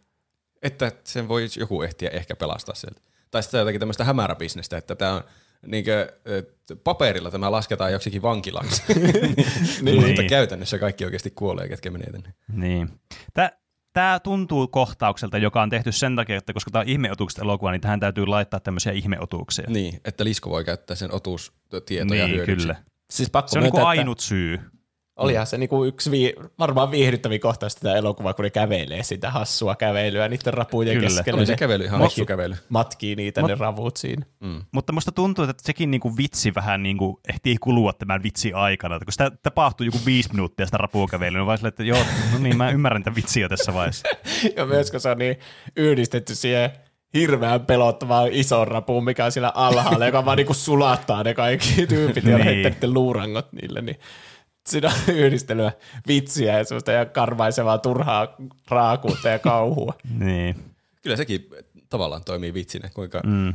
raakaa kauhua siellä kuopan pohjalla on. Niillä se on jopa semmoinen vitsi musiikki siinä, kun ne käveli siinä. Sitten just käydetään ruumis sinne ihan happoisena. Niin. Kai se on En- huumori. Kai se on huumo. Mä en ymmärrä vaan tätä suuntaa tässä. Oli tässä, tässä oli jotakin ihan semmoisia kohtia, mille mä hymähdin. Sillä Jacobilla oli jotakin pari juttua. Ainakin siinä lopussa, kun se käveli vaan sieltä pahisten ohi sieltä kadulta. Sillä dym, dym, dym, dym, dym. ja sitten tuli kohta takaisin. Siinä mä olin sillä, Jacob. Mutta eh, niin, en mä muista nauraa muulle. Oli se käveli ihan hassu. Ö, tuota, tää, sitten tämä Grindelwald on menossa ehdolle tänne vaaleihin tässä vaiheessa. Ja sen ilmeisesti vaalilupaus on aloittaa joku jästivelhosota. Ja nämä kansalaiset Sikisti vaalilupa. Yes, yes, sota jästien kanssa. Tämä on jotain Niin. tämmöistä Hitler-aikaa, että no, kansalaiset on saatu aivopestyä tarpeeksi hyvin vissiin. Niin kai. Tässä on Vogelilla oikeasti hyvä pointti, että se pitää päästä ehdolle, ettei tule jotakin hirveää anarkiavyöryä, että kansalaista tuntuu, ettei niitä estetä vaikuttamasta, että jos me ei nyt anneta se olla virallisesti ehdolla, niin tuntuu, että sitten me estetään näiden äänioikeus kokonaan. Mustakin siinä se on jopa järkeä. järkevältä. Siis Vaikka- Vaikka... se niin tuntuu ajatuksen tasolla järkevältä, mutta kysymys kuuluu, että millä perusteella tuonne pääsee ehdolle? niin. Se on tietenkin toinen juttu. Sitten. Koska selvästikään kaikki maailman velhot ei ole siinä ehdolla. Niin. Mutta jos on noin suuri kannattajajoukko, niin sitten se voisi toimia semmoisena Niin. riskihallintana. Ainakin että, 50 ihmistä, niin Jos nyt sä- okei. Okay. Jos sä saavut sinne neuvoston huo- tiloihin sille, että sä crowdsurfaat, niin, niin sä pääset suoraan Kai tuo on ehdolle. pakko päästä ehdolle. sitten. Ehkä se on se sääntö. Niin. Sitten se Grindelwald on yhtäkkiä jossain siellä salamurhajuhlissa. Se taisi olla matkalla sinne salamurhajuhliin. Mä tajusin jälkeenpäin, että tämä sen crowdsurfing-juttu oli vaan matkustus sinne sen juhliin. Mä en ole ihan varma, mitkä ne juhlat on. Mutta nyt se on siellä. Ja sitten siellä, se, se oli mun mielestä mahtavaa, hauskaa. Sille mä nauroin. Mä en tiedä, onko se tarkoituksella, mutta jos se on, niin se oli hyvä vitsi. Jos ei ole, niin se on ha- hauskaa silti. Semmoinen maailman selvin salamurha ja vie semmoisen maailman selvimmän salamurhausjuoman jollekin siihen pöytään. Niin. Se oli mun mielestä todella huvittavaa. Jep. Mm. Ja sitten se lälli estää sen salamurhan, heittää sen juoman Siis johonkin seinään. jo todella silleen niin kuin, et, niin kuin niinku nonchalantly. Se vaan tulee siihen, kävelee vaan sitten, huitasee tauvaa, sitten se menee sen juomaan jonnekin ja happoa. Ketä ei kiinnosta se. Ja sitten sillä jästillä on se sauvakeessa, murhaaja, murhaaja. Niin, vaikka Mitä näillä, helvetti? Olette te aivan siis idiootteja. niin. Mm. Siis näillä kaikilla on koko ajan sauvat ojossa, niin miksi sitten se jästi on siinä sauva ojossa, niin sitten se on murhaaja niiden mielestä. Niin, en Ja mä sitten, tiedä. jos, ja sitten jos on jästi, jolla on sauva ojoissa, sitten se oli vielä, että se sauva on ihan voimaton ja se jästi on voimaton, niin miksi se oli niinku uhka? Ja, Ei, eikä ne tiedä sitten, että se kukaan on... ei reagoi mihinkään, niin kuin, mitä tässä tapahtuu, paitsi tähän niin kuin yhteen asiaan, eli tähän vittu jästi. Siis mä en vittu voi käsittää, että miten eloton tämä on tämä niin kuin maailma tässä elokuvassa. Ja se on tosi outoa, koska se Lällihän selvästi laittaa sen Jacobin niin mukaan taikomaan, että ne kaikki luulee, että se osaa hulluja Niin. taikoja. Niin miksi se tekee niin ja sitten myöhemmin on sillä lailla, että no niin, susta tuli tämmöinen uutisjuttu, sua luullaan joksikin salamurhaajaksi. Hassua. niin, mikä Miten pointti tässä se oli? kävi, vaikka se itse teki sen? Mä en Se oli tiedä. vain joku vitsi. Siis tätä kohtausta mä en ymmärrä yhtään, että mikä, mitä se yrittää tehdä se, yrittääkö Jacob jotenkin hyökätä Grindelwaldin kimppuun siinä. Niin sillä vissiin pimenee ihan täysin, että nyt päästää Queeni pois jotenkin sinun Ja- vallasta. Miksi tässä on tämä salamurha? Mikä tämän Grindelwaldin suunnitelma? Miksi tämä tarvii tämän salamurhan, kun tällä on jo suunnitelma, mitä se voittaa ne vaalit? No siis se mua häiritsee eniten. Kuka tässä edes yritetään salamurhata? Kai se on se, Jälkeenpäin miksi? oletettavasti joku niistä vastaehdokkaista, mutta miksi? se olisiko se ollut se nainen, joka lopulta voittaa. Niin, kyllä. Niin. Mutta, mutta mä en tiedä, että miksi, koska se suunnitelmahan on se, että se Gilin kumartaa sille, eikä että Niin. se vastustajat kuolee. Niin, Niin, sehän on todella epäilyttävää, kyllä. jos yhtäkkiä vastustaja kuolee jossakin juhlissa, missä se on kanssa. Niin. Mm.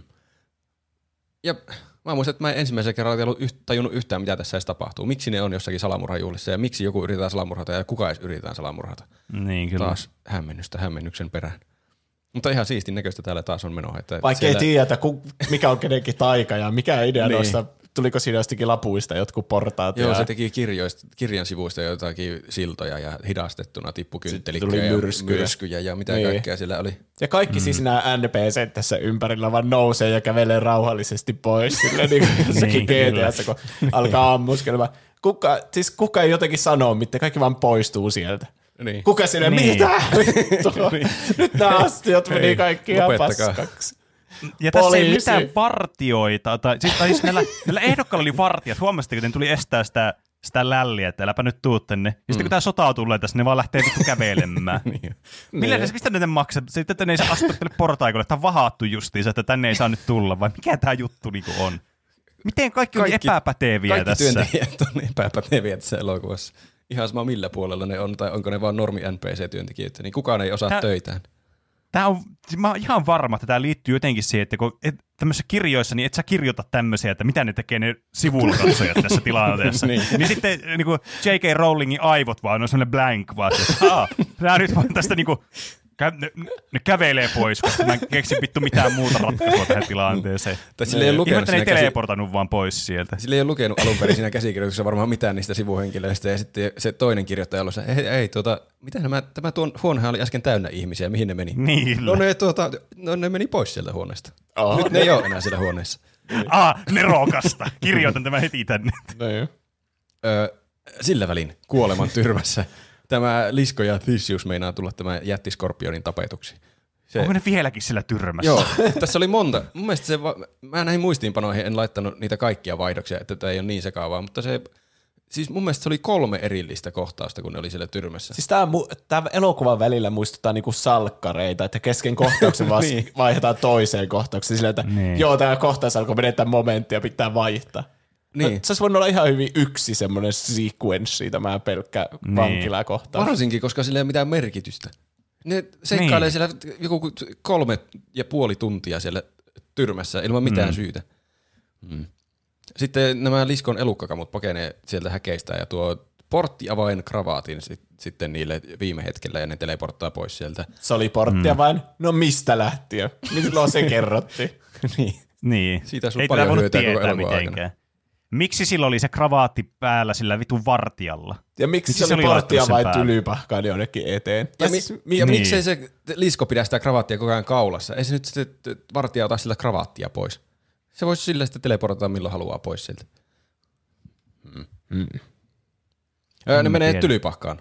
Ja s- sitten siellä tyrmässä sen vartijan lamppu sammuu, niin nyt tämä se tylytyöntekijä ilmeisesti kuolee itse siihen skorpioniin. Se on Kyllä. tehty vitsillä, mutta mua ainakin karmaisi se koko kohtaus. Niin. Ja kuinka jotenkin epäluotettavia ne lamppuötökät on. Se vasta laittoi itselleen uuden lamppuötökän ja sitten se sammuu heti siellä. Ja Niin. sitten, mä en tiedä toimiiko se sillä, että siitä kuuluu se blink, kun se sammuu, niin sitten se kor- skorpion saa, ruoka-aika. Niin. en, en tiedä. Mä en tiedä yhtä. Miten se varten olisi pysynyt hengissä tähän päivään asti? Niinpä. Sillä on käynyt vaan tosi hyvää tuuri niiden ötököiden kanssa ennen. Öö, näillä on nyt tämmöinen välikokous sitten täällä Tylypahkassa. Albus kehuu tätä porukkaa, että loistavaa työtä ihmiset. Salamurha on estetty. Mikä salamurha? Kenen salamurha? Miksi salamurha? Ja Theseus on elossa. No Theseus olisi ollut elossa, jos te ette olisi tehnyt mitään koko elokuvan aikana. Niin. Ja se, se, että ei menty suunnitelman mukaan, kuuluu tähän suunnitelmaan. Loistavaa. Se, tässä kohtaa huomaa viimeistään, kuinka paljon, mutta oikeasti ei mitään tässä elokuvassa on tapahtunut tähän mennessä. Mm. Ja nämä hahmotkin tiedostaa sen. Se, Se- Theseus on jotakin, että, että eikö me olla samassa pisteessä, mistä me lähettiin. Ja sitten se mm. Dumbledore vaan, "Ai, ei, meillä menee paljon huonommin. Grindelwald on nyt vaaleissa. Mun mielestä tuo oli oikeasti aika hyvä laini tässä elokuvassa. että asiat on oikeasti paljon huonommin. niin, mutta miksi tämä elokuva on kestänyt tähän puolitoista tuntia tähän mennessä? Se on ne kyllä- on mennyt takaperin tässä. ne on itse tietoisia tästä. Niin. niin. Jos ne itse mainitsee sen, niin se ei voi häiritä katsojia. Niin. Siis tässä oli yksi hyvä semmoinen niin kuin tämmöinen world building momentti, joka kesti yhden tai kaksi lainia, josta mä tykkäsin, josta mulla tuli hetken semmoinen olo, että tämä on niin kuin universumis, missä nämä on. E- Ei siis se, kun ne on sille lasten kanssa, koska ne oli niin semmoisia pistettyjä vaan sinne, että haa, nyt täällä on nyt tylypahka oppilaita. Huomaatteko? Mhm, Muistatteko Harry Potterit? Aivan niin kuin Harry Potterista. Ei, vaan se mun mielestä oli hauska. Ja oikeastaan niin kuin ainut positiivinen niin kuin semmoinen world building momentti tässä oli se, missä se kun ne meni, se teki semmoisen, se Dumbledore semmoisen, katsokaa, tässä on nyt se huito ilma ja tulee se satana burma siihen näkyville niille. Mm. Sitten, tiedättekö mikä tämä paikka on? Sitten se niskoo sille, ah, se on burma, ja sitten se on sille, ha, hienoa, kolme pistettä Hufflepuffeille, jota mä en nyt muista suomeksi. Ja mun mielestä siinä jotenkin tuli semmoinen, että, aa, niin tiedättekö, tässä, niin kuin, että okei, tässä niin kuin, tulee paljon infoa silleen, niin kuin tämmöistä maailmasta siinä, että okei, tämä on selvästi, niin kuin, tää, tässä tota, nämä on opiskellut täällä, että nämäkin on ollut joskus täällä, ja okei, että missä tuvassa tämä on vaikka ollut, ja mm. tiedätkö, tämmöisiä pieniä asioita, ei vaan sanota suoraan, että he opiskelivat täällä, tiedän sen. He opiskelivat täällä, niin kuin siinä aikaisemmin sanoin, Joku jos olisi jättänyt sen pois siitä, niin siinä olisi niinku, tiedättekö, semmoinen orgaaninen tapa niinku tuoda katsojilta ilmi tämmöisiä asioita, mitä tässä elokuvassa pitänyt olla paljon enemmän tämmöistä, eikä vaan semmoista, että tässä tarvitaan tämä expositio-kone vaan, joka tulee ja vittu tykittää tätä tekstiä vaan. Niin. Oli se ihan kiva, että sai pu- 10 pistettä puuskupuhille. Sitten Voiko- oli semmoinen olo, että ah, totta kai tuo on puuskupuhis. Niin, tai siis sen olisi tiennyt jo heti, kun näkee viisi ensimmäistä minuuttia sitä Niin. liskoskommanderia, että se on Niin. niin. puuskupuhis. Niin kyllä. Öö, nämä sitten menee tänne Aberfortin luokse syömään jotakin ihme vankilamöniä, joka on vissiin ihan hyvän makuista, mutta hirveän näköistä. Ja tämä elokuva voisi mun mielestä alkaa vain tästä kokoontumisesta. Ne voisi täällä Aberfortin luona käydä sen suunnitelmattomuussuunnitelman läpi ja tämä olisi kestänyt tunnin tämä elokuva. Koska mm. tässä ei ole tapahtunut mitään tähän asti. Niin. Jep. Valio sillä välillä lähettelee jotakin viestejä peiliin, ja tämä Albus kertoo Liskolle, että Valio on Dumbledore ja se on kuolemassa, mm. mutta se voi vielä jotenkin pelastaa päivän ja sen Dumbledoren sisko kuoli joskus nuorena, kun ne pojat tappeli. Mä en tiedä Mm. oikein, mikä merkitys sillä tarinalla oli, se oli vain tarina. Enkä mä oikein ymmärrä, että miten se kuoli, mutta Johonkin sillä ei varmaan mitään merkitystä, niin kuin Dumbledore sanoo. Niin, ei keskitytä siihen. Ja sitten Grindelwald villitsee jotakin seuraajajoukkoa ja selittää tälle Jusufille, joka on myös hahmo. Muistatteko vielä Jusufin? Joo. Joo. Selittää Jusufkama. jotain, jotain sille, että no niin, todista uskollisuutesi. Ja sitten se lähtee menemään johonkin se Jusuf. Tämä Jusuf on maailman turhin hahmo mun mielestä niin Niin, niin, elokuvan historiassa. Sille, Se ei sille oikeasti mitään. on mitään roolia tässä elokuvassa. Se ei tee niinku mitään. Se sanoo ehkä kaksi sanaa, jolla ei ole mitään merkitystä. Muuten se vaan tuijottaa sitä Grindelwaldia, kun se tekee jotakin se Grindelwald. Jep. Mikä tämä... Siis mua kiinnostaisi tietää tässä niinku maailmassa, missä nämä on, ja tässä niinku näiden suunnitelmattomuudessa suunnitelmassa, mikä tämän rooli tässä suunnitelmassa on? Niin. Se, Mitä se ainut on- tekee? se pelastaa ne yhdesti, mutta toisaalta että eihän niitä olisi edes tarvinnut laittaa siihen pulaan, mistä se ne pelastaa. Niin, niin ja koska ole se mitään aiheutti sen pulaan, että ne joutu odottaa sitä tyyppiä, joka tuli pelastaa ne siitä tilanteesta. Niin. Sillä ei ole mitään virkaa, että se kävi tupla-agentteilemassa siellä. Se ei, Ei tuonut niin. mitään informaatiota niille hyville eikä niille pahoille tyypeille. Se niin. Ei se tehnyt mitään sillä aikana, kun se oli Grindelwaldin mukana. Se olisi vaan voinut Ei sillä olla niiden mitään hyvien mukana koko ajan. Ne. Ja tämä Grindelwald herättää nyt sen Jillinin takas henkiin siellä sen omassa pienessä uima-altaassa. Ja sitten saa jonkun näyn siitä vedenpinnasta nyt, että tällä Albuksen porukalla on toinen Jillin, ja sitten se suuttuu valiolle, että oi helvetti sentään. Yhden, yhden mahdollisuuden saat enää olla kusematta hommat. Ja sitten tämä Liskon posse menee tänne tarvehuoneeseen. Ja sitten se oli Mm. se hauska, mä en muista kuka sinne kysyi, että mikä tämä paikka on. Ja sitten tämä Lisko sanoi, että hei, huone, jota tarvitsemme, sillä hirveän eeppisesti. Niin mihin te tarvitsette tätä huonetta? Tätä koko prosessi voisi tehdä vaan sille jossakin random käytävällä tyli. Niin. Niin, kyllä. Et sitä juurikaan Tätä huonetta ei oikeastaan tarvita yhtään mihinkään. Niin, paitsi siinä, kes- vaan laukut siellä. mm. siinä keskellä on joku iso portti vaan, joka vie ne sinne kaupunkiin, niin olisikohan se se. No mutta onhan niille porttiavaimia muutenkin olemassa. Se kravaatti olisi ollut porttiavaimia, ne olisi voinut mennä.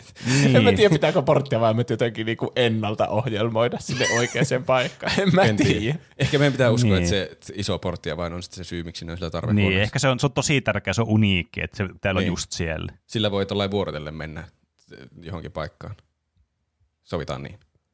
Ei oo. Ö, nyt ne arpoo ne laukut kaikille ihmisille mukaan, koska nyt siis niillä on tämä tehtävä. Vihdoin niillä on joku tehtävä, mistä katsojakin on tietoinen, että niiden pitää tämä oikea chili nyt saada sinne vaaleihin, että se paljastaa tämän Niin, petoksen. kyllä. Että tässä nyt vihdoin niin katsojakin tietää, missä mennään ja mikä on tavoite ja mitkä on panokset. Mm. Paitsi ettei tiedä, että Kyllä. kuka sen... No se on tarkoituksella, että ei tiedä, että kenellä se on siellä laukussa. Niin. Vaikka se on hyvin itsestään selvää, että se ei ole ainakaan sillä Liskos Commanderilla, Niin. Niin. Mut, niin. joka sen oikeasti yrittää sinne viedä. Kyllä. Ö, mutta se on mun mielestä kiva ainakin, että vaikka ei yhtään ymmärrä, mitä tapahtuu niiden laukkujen kanssa, niin ymmärtää ainakin, mitä ne yrittää tehdä. Niin, Mikä niiden totta. lop- lopullinen mm. tavoite tässä hommassa on. Saadaan joku laukuista sinne, mutta ei Niin. tiedä itsekään, että mikä. Niin. Niin. Ö, niin vaikka se onnistuisi, niin se voi silti epäonnistua se suunnittelu.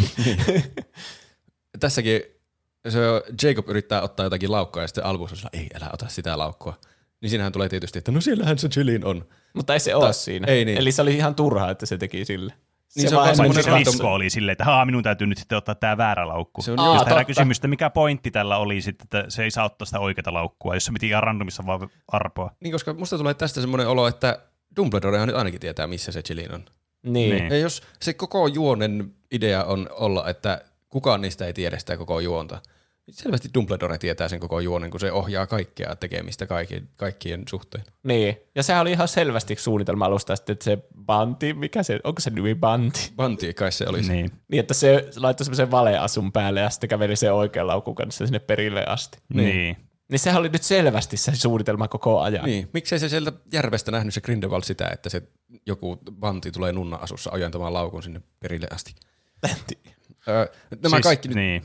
nämä kaikki seikkailee näitä kujia pitkin sitten omaa reittiä sinne vaalipaikalle ja yrittää väistellä. Grindelwaldin korostoja jatkaa kyllä kunnon stormtroopereita. Ne, ei, ne on todella huonoja taistelemaan ne ihme guunit. Nämä mm. Theseus ja Läli vaan huitoo sauvoilla kaikki sieltä katoilta alas ja muuta. Ihan hienon näköistä taas, mutta se on jotenkin huvittavan näköistä, kun ne heittelee voltteja siinä kameran edessä. Niin. Herää kysymys kans, miksi se on se tota noin niin, tota, jästi siellä. Kun sitten se sanoi se Dumbledore sille, että no niin, sinun voit tiputtaa tuolla laukun, ei siellä ole sitä.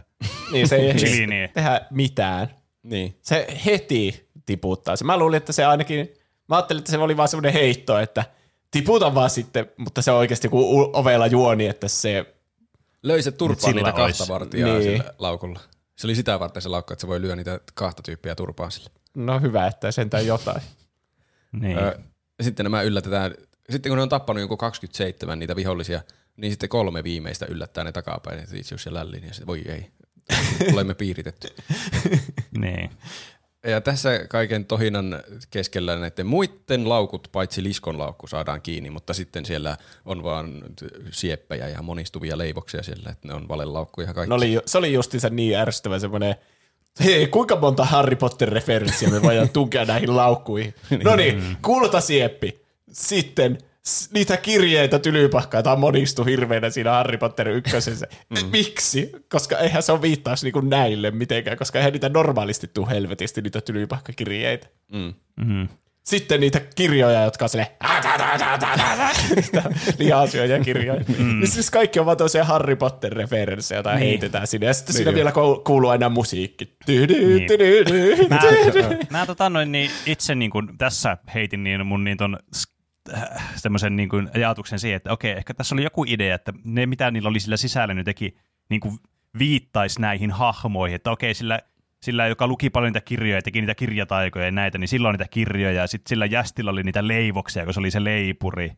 Mä en tiedä, mm. mikä se siepin pointti, ehkä se on, joku tykkää huispauksesta se tyyppi, se Thatcher vai mikä vittu sen nimi on, se on. Theseus. Theseus.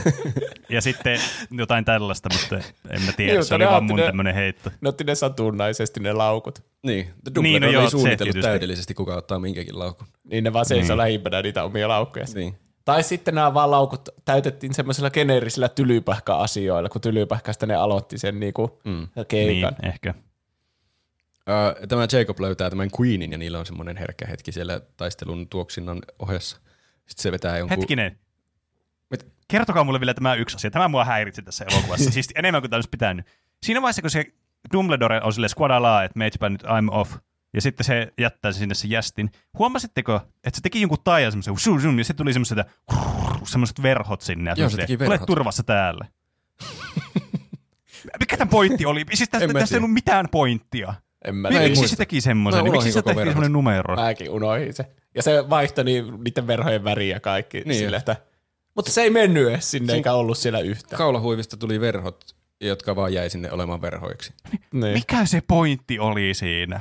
Se, se miettii, Leikattu että aha, tämän kadun sisustus on pielessä. Laitan verhot tuon. niin. Vittu feng shui ei ole kunnossa. Niin Siinä ei edes ollut minkäänlaista hetkeä, että se sitten Jacob olisi miettinyt, että jäänkö mä tänne vai lähenkö mä. Niin, niin kyllä. Se vaan niinku ignoras täysin se koko verhoa. Se, ehkä ei tajunnut, mikä niiden pointti oli. Vähän niin kuin katsoja, joka ei tajunnut. Niin. Ehkä. Ja, eikä verhot ole niin suojaava siinä, siinä kävelee läpi joku tyyppi. Mutta ne on taikaverhot. niin, niin se oli taikaverhot. Niin. Ne olisi jotenkin sähköttänyt kaikki, jotka kävelee läpi.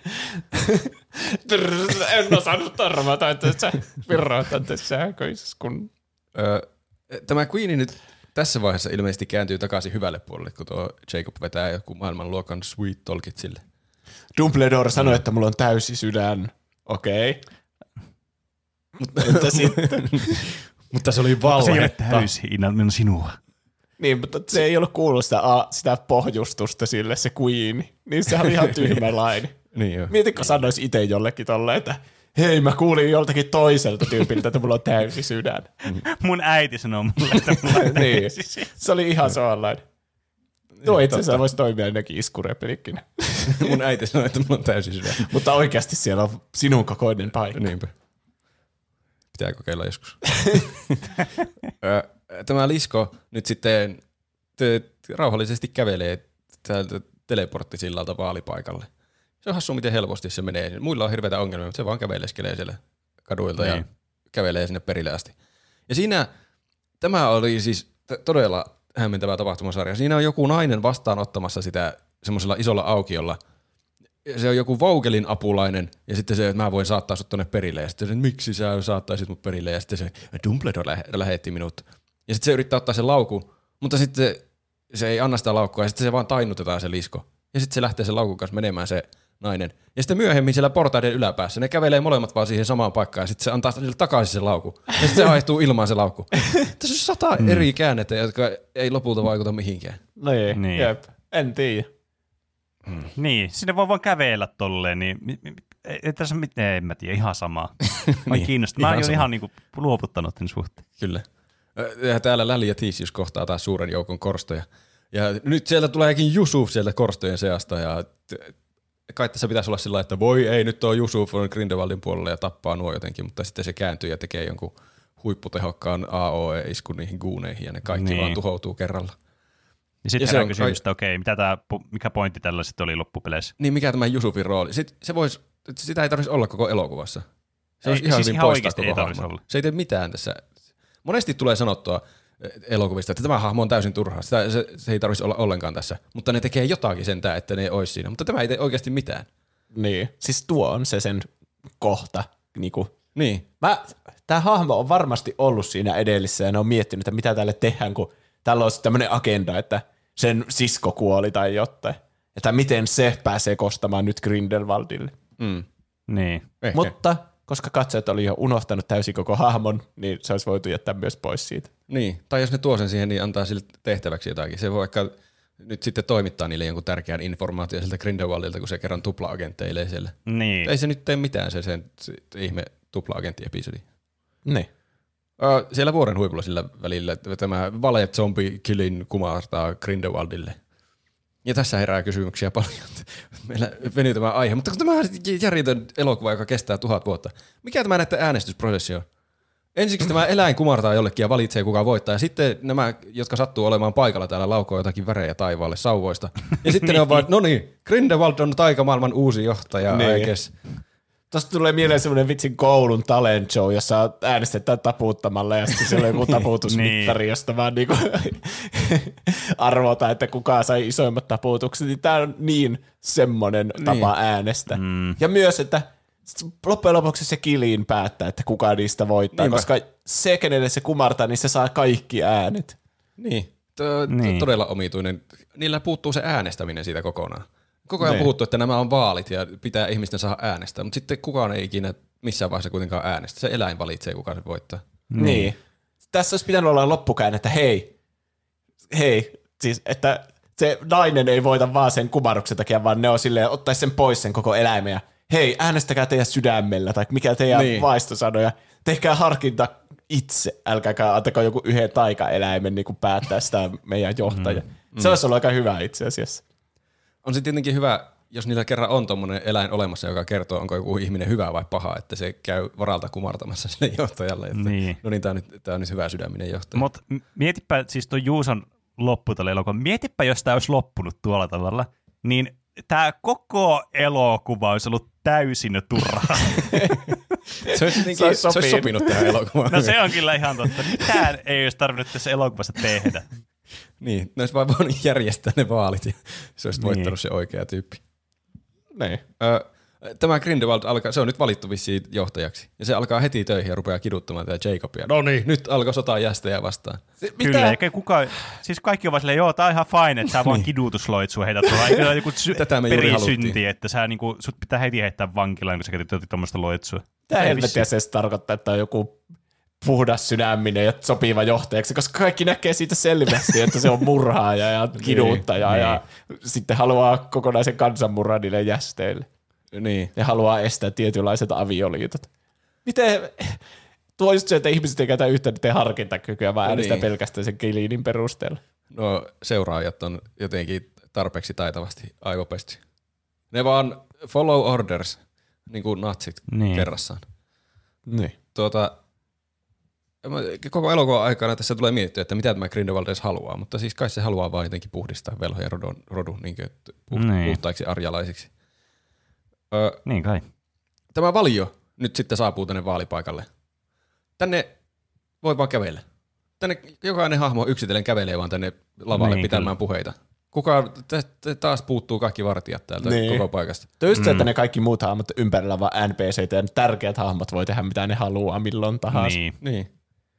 Se tulee sanomaan, että tämä Chilin on kuollut. Ja sitten Liskokin tulee siihen pitämään puhetta. Kyllä, siellä oli toinenkin Chilin ja minä siellä synnytin sitä. Ja sitten Grindelwald on totta kai, no ei eikä ollut. Valheita. Ja sitten se tulee se banti myös paikalle ilman mitään estelyitä nunna asussa ja antaa sille sen laukun. Ja sieltä tuleekin Chilin. Ja sitten täydellisellä hetkellä se väärä Chilin vaan kuolee Vogelin käsi. ei, perse, Se olisi aika noloa juuri itse nyt? asiassa. Ei, tämä on oikea chili, niin sitten se kuolee siihen sen käsi. Niin. Niin. Vitsi, miten se niinku, he, nukkuu yönsä enää tommosen nolauksen jälkeen? Niinpä. Ei va- varmaan nukukaan. Sen olisi pitänyt sen Vogelin vaihtaa puolta siinä lopussa edes, että sekin olisi sellainen, no niin, nyt tämä on väärin, tämä, kuunnellaan tuota oikeaa Chilinia, en mä halua Grindelwaldin kelkassa olla mukaan. Sitten Ne. ne. silläkin olisi ollut joku merkitys sillä, että tee se, mi- mikä on oikein eikä se, mikä on helppoa. Se olisi voinut kuulua semmoisella kaikuna siinä Niin. elokuvassa sille, että, että muistutetaan katsojia, että se ajattelee sitä. Mm. Mm. Jos mä olisin äänestäjä tuolla maailmassa, niin mä olisin tässä vaiheessa, niin kuin katsojanakin, tämän elokuvan katsojana, olisin hyvin hämmentynyt, että mitä tässä nyt tapahtui. Tässä joku chilin Niin. kumarsi jollekin ja sitten se kuoli tuohon ja sitten tuli toinen chilin jostakin ja nyt se kumartaa jollekin toiselle ja Niin. mitä Niin. chiliä tässä nyt pitää uskoa ja kuka sanoo mitäkin valheita. Selvästi se jotenkin live-striimataan ympäri velhomaailmaa Niin. se koko tapahtumaketju. Kyllä. Kyllä. Ja siinä piti katsojille näyttää, että hei, katsokaa, tämä naisehdokas tässä nyt on se puhdas sydäminen, kun se poisti ton kidutusloitsun tuolta vaan tuolle, niin tässä piti niinku silleenkin Ai niin sekin sen poisti. joo, että Aivan. katsokaa, no niin, tämä valitaan varmasti sitten, tämä Chiliin tulee pumartaa sille tämmöinen juttu. Niin joo. Mutta ensin se chilin Sitä ei kumartaa... rakennettu millään tavalla, kun se hahmo, siis sillä ei ollut mitään persoonaa, se vaan seisoi joka paikassa vaan. Niin oli. Niin, En mä siis, mä en yhdistänyt, että se on hahmo, joka on joka puolella. Mä, se oli vissiin se, joka yritti salamurhata ja sitten se lopussa Santos. Ja, Tai niin, oliko se se Santos, Santos, Santos, Santos, Santos, Santos. Niin. Niin. Me, chanttasi. se oli niin selkeä tulos lopulta, että se naisen pitää voittaa, mutta eihän me tietty mitään näistä kummastakaan ehokkaasta. Ei meillä ollut, niin kyllä. ei meillä ole mitään ideaa, onko tämä onnellinen loppu vai ei, kun me ei tiedetty Niin. niin. niistä ehdokkaista mitään tai mitään niiden, mitä mieltä ne oli jästeistä. Ei me, Niin. niin. meille kerrottu Niin. niin. sitä ikinä. Kaikki on Me parempi nähtiin kuin vain Grindelwald. niiden niin kuin, seisovan paikallaan, ja se oli niin kuin ainut, mitä me saatiin niistä irti. Niin. Mutta ennen kuin se kumartaa sille Se on Santosille, vähän niin kuin joku Joe Biden valitaan presidentiksi, että ainakaan Niin, se ei ole niin. Trumpi se seuraava presidentti. Niin. Mm. Ennen kuin se kumartaa sille Santosille se chili, niin se kumartaa Dumbledorelle. Ja sit, tässä huomaa, kuinka pöliä tämä näiden vaalijärjestelmä on, että ei se ole edes eholla se Dumbledore, niin se chili menee kumartamaan ihan kelle tahansa siellä yleisössä. Onko ne Niin. sitten sen jälkeen, että oh, okei, okay, Dumbledore voittoon ne äänestäjät. Niin, kyllä. Koska se Dumbledoren käytös on kuitenkin semmoinen, että se niinku vaikuttaa siltä, että ei, ei, ei lähde tee tätä minulle, mä en halua olla tämä En mä edes ehdokas. hallitsija. Kaikki menettää uskonsa tähän järjestelyyn, jossa kumarat jollekin randomille. Ja onko teidän mielestä Dumbledore semmoinen ihminen, jolle pitää kumartaa Ei. tolle? Niin on Ei silläkin aika mielestä. jännittäviä juonia tässä Niin. koko universumin aikana. Sehän on, musta tuntuu, että se on niinku samanlainen pahis mastermind kuin Grindelwald itse. Niin. Niin. Silläkin oli niitä natsijuttuja silloin nuorena ja Mm. Niin. se laittaa ihmisiä vaaraan eikä kerro niille suunnitelmia tai mitään. Mutta ilmeisesti se jästi ei kuitenkaan ollut tarpeeksi puhdas sydäminen. Mä olin Vaikka sata varma, että se menee täysin. kumartamaan Jacobin. Niin mäkin ajattelin. Niin Niin koko mäkin. elokuvan puhuttiin, että sulla on puhdas ja täysi sydän ja sä oot niin Niin, rehellinen. sit se ei pay offa mihinkään. Niin. Niin. Ehkä no jossakin vaiheessa sitä elokuvan produktiot ollut se, että se oi- kumartaisi sille, mutta sitten on todennut, että ei tässä ole mitään järkeä, että miksi... Ei tuosta voi tulla mihin tää taikamaailman johtaa johtaja. niin. Jep. Se olisikin hauska käänne, että siitä random jästistä tulisi koko taikamaailman johtaja. Siitä voisi Niin. alkaa joku sitcomi sitten. Niin. Kaikki on ihan päin helvettiä ja ne tajuaa, että sen kilin ei ehkä ole hyvää päättämästä johtaja. niin. Ö, Tämä Grindelwald tilttaa ihan täysin sitten ja yrittää vaan tappaa sen valion siinä kaikkien edessä. Mutta sitten nämä molemmat Dumbledoret vetää jonkun vastatajan ja tämä ihme verivala äh, smaragdi vaan hajoaa siitä sen kädestä. Mä en tykkää yhtään tämmöisestä, että missään ei ole mitään selviä sääntöjä. Niin. Ja jos jossakin on selvät säännöt ja ne on sanottu oikein selvästi alussa, että no niin, tätä ei voi perua ja me ei voi nyt tehdä taikoja toisiamme vastaan, niin sitten tulee jostakin puun takaa joku todellinen rakkaus tai joku ihme abstrakti poikkeussääntö, jota ei ole selitetty Niin. mitenkään ja vaan kumoaa kaiken, mitä on sanottu siihen mennessä. Niin. Niin. Mikä, mikä se selitys oli tälle, miksi se rikkoutui? Jotakin, että hän halusi tappaa ja minä halusin suojella. Se oli jotakin, että ei me tajuttu toisia vastaan. Hän yritti tappaa minä suojella. Ja sitten se sanoi vielä jotakin, let's call it fate. That's all folks. Se, kai se- se on sitten sen selitys, että se oli joku kohtalo. niin. Ei ole selvästi, Niin, selvästi saatana. siellä kirjoitusprosessissa tiennyt, että miten me nyt tämä ratkaista. Ei tuossa ole mitään järkeä, että se hajoaa. Let's call it fate. Miksi ne oli tehnyt sen koko verivalaa alun No niinpä. perin näihin leffoihin, kun tiesi, että Dumbledoren ja Niin. Grindelwaldin pitää taistella, kun se kerrotaan ekassa Harry Potter-elokuvassa, että se kukistaa. sen. Mm. Niin, niin äh, miksi sitten oli tommonen vitsin, vitsin niin juttu, että ne ei voisi taistella? Ja taisteleeko ne nyt sitten heti ton jälkeen sitten? Ja mä en tiedä, onko se taistelu. Siitä tulee, siis taas hienon näköinen taistelu. Ne menee semmoiseen ihme omaan maailmaan. Ja sitten Niin, taistelee taas. siellä jossakin omassa ulot- ulottuvuudessa, mutta sitten ne lopettaa taistelun, kun ne jotenkin se, se tunnustelee toistensa sydämiä. Ja, niin. ja sitten kun se niin raukeaa se koko tilanne ja se Dumbledore lähtee vaan takaisin siitä, niin sitten se vaikuttaa siltä, että tämä koko taisteluepisodi oli vain joku kuvainnollinen kokemus, että sitä ei oikeasti tapahtunut. Kun ei ne Niin. niin. kukaan sillä reagoi siihen mitenkään. No se on samanlainen kuin ne oli siellä, Niin. siellä sylkipisara maailmassa. niin. niin. Kai. Siis, me niinku, tiedättekö, mitä tästä tulee monta tästä mieleen tästä elokuvasta? Jos tää ei, tässä ei olisi niin isot production-arvot tällä elokuvalla ja tämmöiset nimekkäät näyttelijät ja tämmöinen nimekäs niinku, tavallaan taustabrändi olemassa, niin tää on ihan semmoista, tiedättekö, työ Dragon Ball Evolution-tasoa, tää juoni. Niin. Tässä ei mitään vittu järkeä. Millään ei ole mitään merkitystä, millään ei ole mitään järkeä, mutta johtuen siitä, että tämä näyttää hienolta, ja tähän on pistetty rahaa ja aikaa ja vaivaa kuitenkin, mikä on ihan uskomatonta, niin, niin kuin tekee tästä semmoinen, että okei, tämä oli ihan surkea, mutta sentään tämä oli niin kuin katsottava elokuva. Mm. Se, niin. Koska tämä ei voisi ollut todellakaan sitä, jos tässä ei niin kuin, toteutuisi nämä piirteet edes. Niin. Hyvin tuotettu huono elokuva. Niin. Se, näyttelijäsuoritukset vaikuttaa todella hyviltä mun mielestä. Mahtavia näyttelijöitä, jotka näyttelee hyvin ja hienoja kohtauksia, mutta millään ei vaan tunnu olevan mitään merkitystä. Mä arvostan niin, niin paljon enemmän Harry Potter-elokuvia näiden jälkeen. Että Niin, ne on, kyllä. Vit, ne on niinku mestariteoksia. Miettikää, mi- kuinka... Tämä oli kaksi ja puoli tuntinen elokuva ja tuntuu, että ei tässä tapahtunut mitään.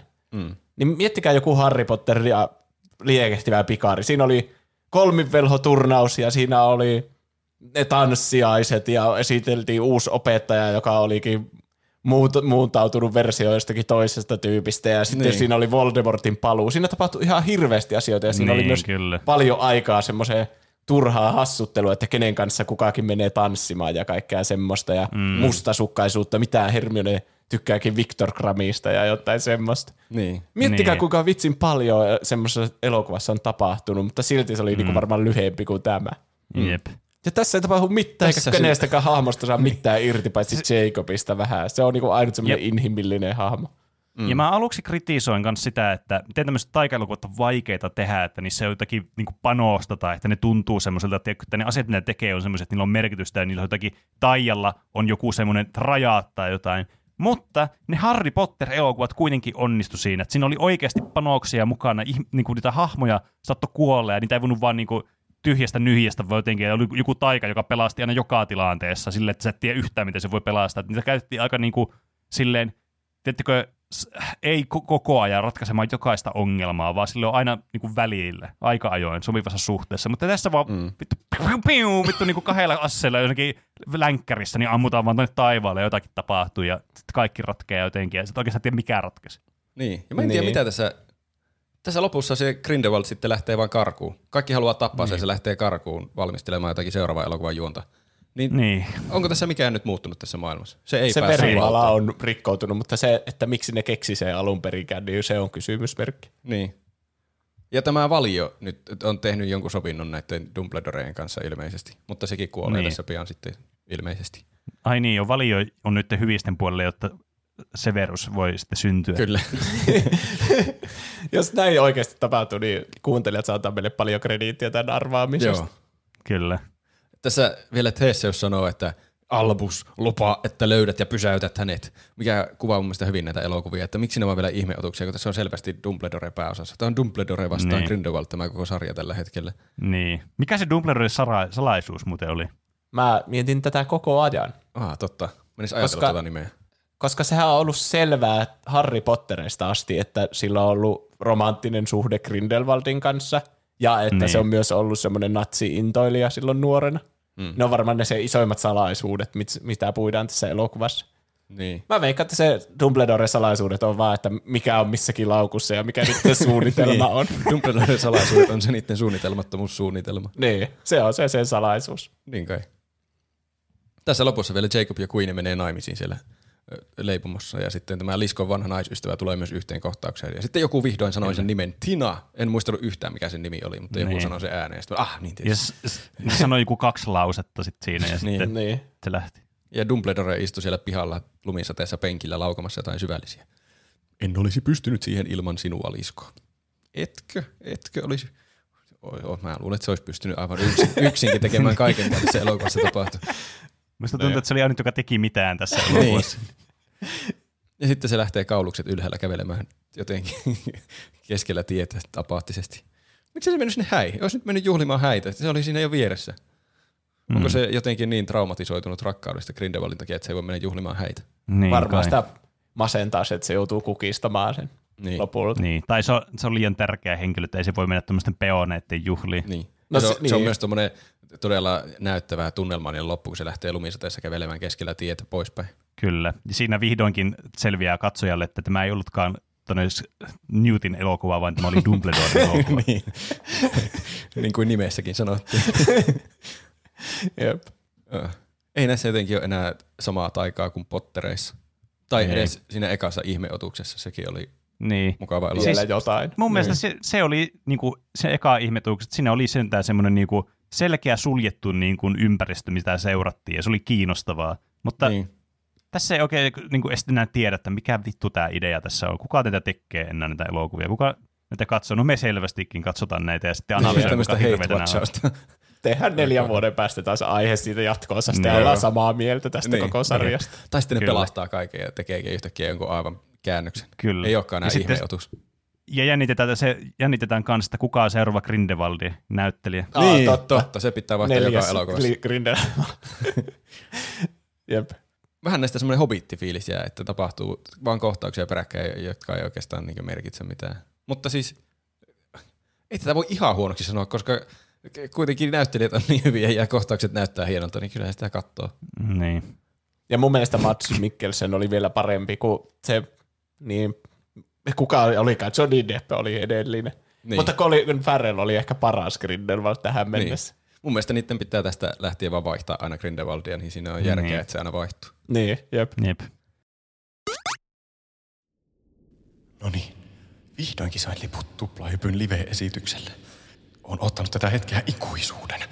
Maksoi kyllä aika paljon, mutta kerranko sitä suosikkinsa näkee livenä. Jaa, tähän tämä Google Maps nyt näytti. Pitääkö mun tota kelloa pimputtaa? Öö, terve. Tota, mulla on tämmönen lippu tuplahypy virtuaalikeikalle. Missäköhän tämä venue on? Tuossa portilla luki tavaran vastaanotto. Aa, sä oot se. Joo, oikeassa paikassa oot seuraava muu. Oi, oikeassa paikassa. Mikä tämmönen röttele? No ehkä täältä... Ei kun niin, ehkä täältä lähtee joku kyyti sinne oikealle paikalle. Joo, varo päätös. Ää, voit istua tuohon tuolille tai seistä ihan kummin vaan. Älä, älä kuitenkaan nouse tuolin päälle seisomaan, kun nuo jalat vähän heiluu. Niin tämä puutarhatuoli. Joo, se ainoa tuoli siinä. Paina vaan sitten tuosta playstä, kun oot valmis. Okei. Juu. Otapa, saat tuosta pari paukkupatruunaa sitten keikan ajaksi. Öö, voit ton ekaan boksauttaa tuossa intro-aikana, säästä viimeinen vasta sit lopuksi. Aa, a, niin jos, jos tulee jotain, niin voit kuputtaa vaikka keittiöikkuna tai ihan pimpottaa vaikka ovikello. Mä oon tuossa Zuffella keittiössä. Niin sä... Niin justi. Se, selvä homma. Mitä helvettiä tämä oikein on? Onko tämä joku pränkki? Niin. Ehkä tämä on joku pränkki tai jotakin. Eh, niin, ne hyppää jostakin verhon takaa esiin. No niin, koitetaan.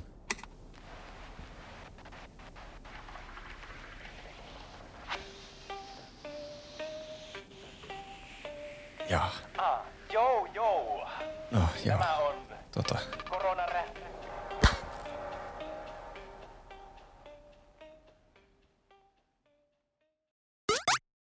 Ahaa, tervetuloa takaisin. Nyt on ränttivarastot ja rakot tyhjennetty, joten päästään positiivisempiin aiheisiin. Tai en mä tiedä, jos Juuso saa meidät vihaamaan konsertteja. En mä tiedä. Virtuaaliset konsertit. Siinä on varmasti mielenkiintoisia pohdinnan aiheita. Mm. Voitte miettiä, onko ne hyvä asia vai onko siitä, tuleeko tästäkin ränttiaihe. Niin. Niin. Onko meidän musiikki konserteissa käyminen menossa päin helvettiä silleen, että irtaudutaan täysin todellisuudesta ja maksetaan pelkästään suoraan niiden levyyhtiöiden taskuun, jotka omistaa nämä näiden artistien nämä ulkoasut ja niiden äänet ja kaikki.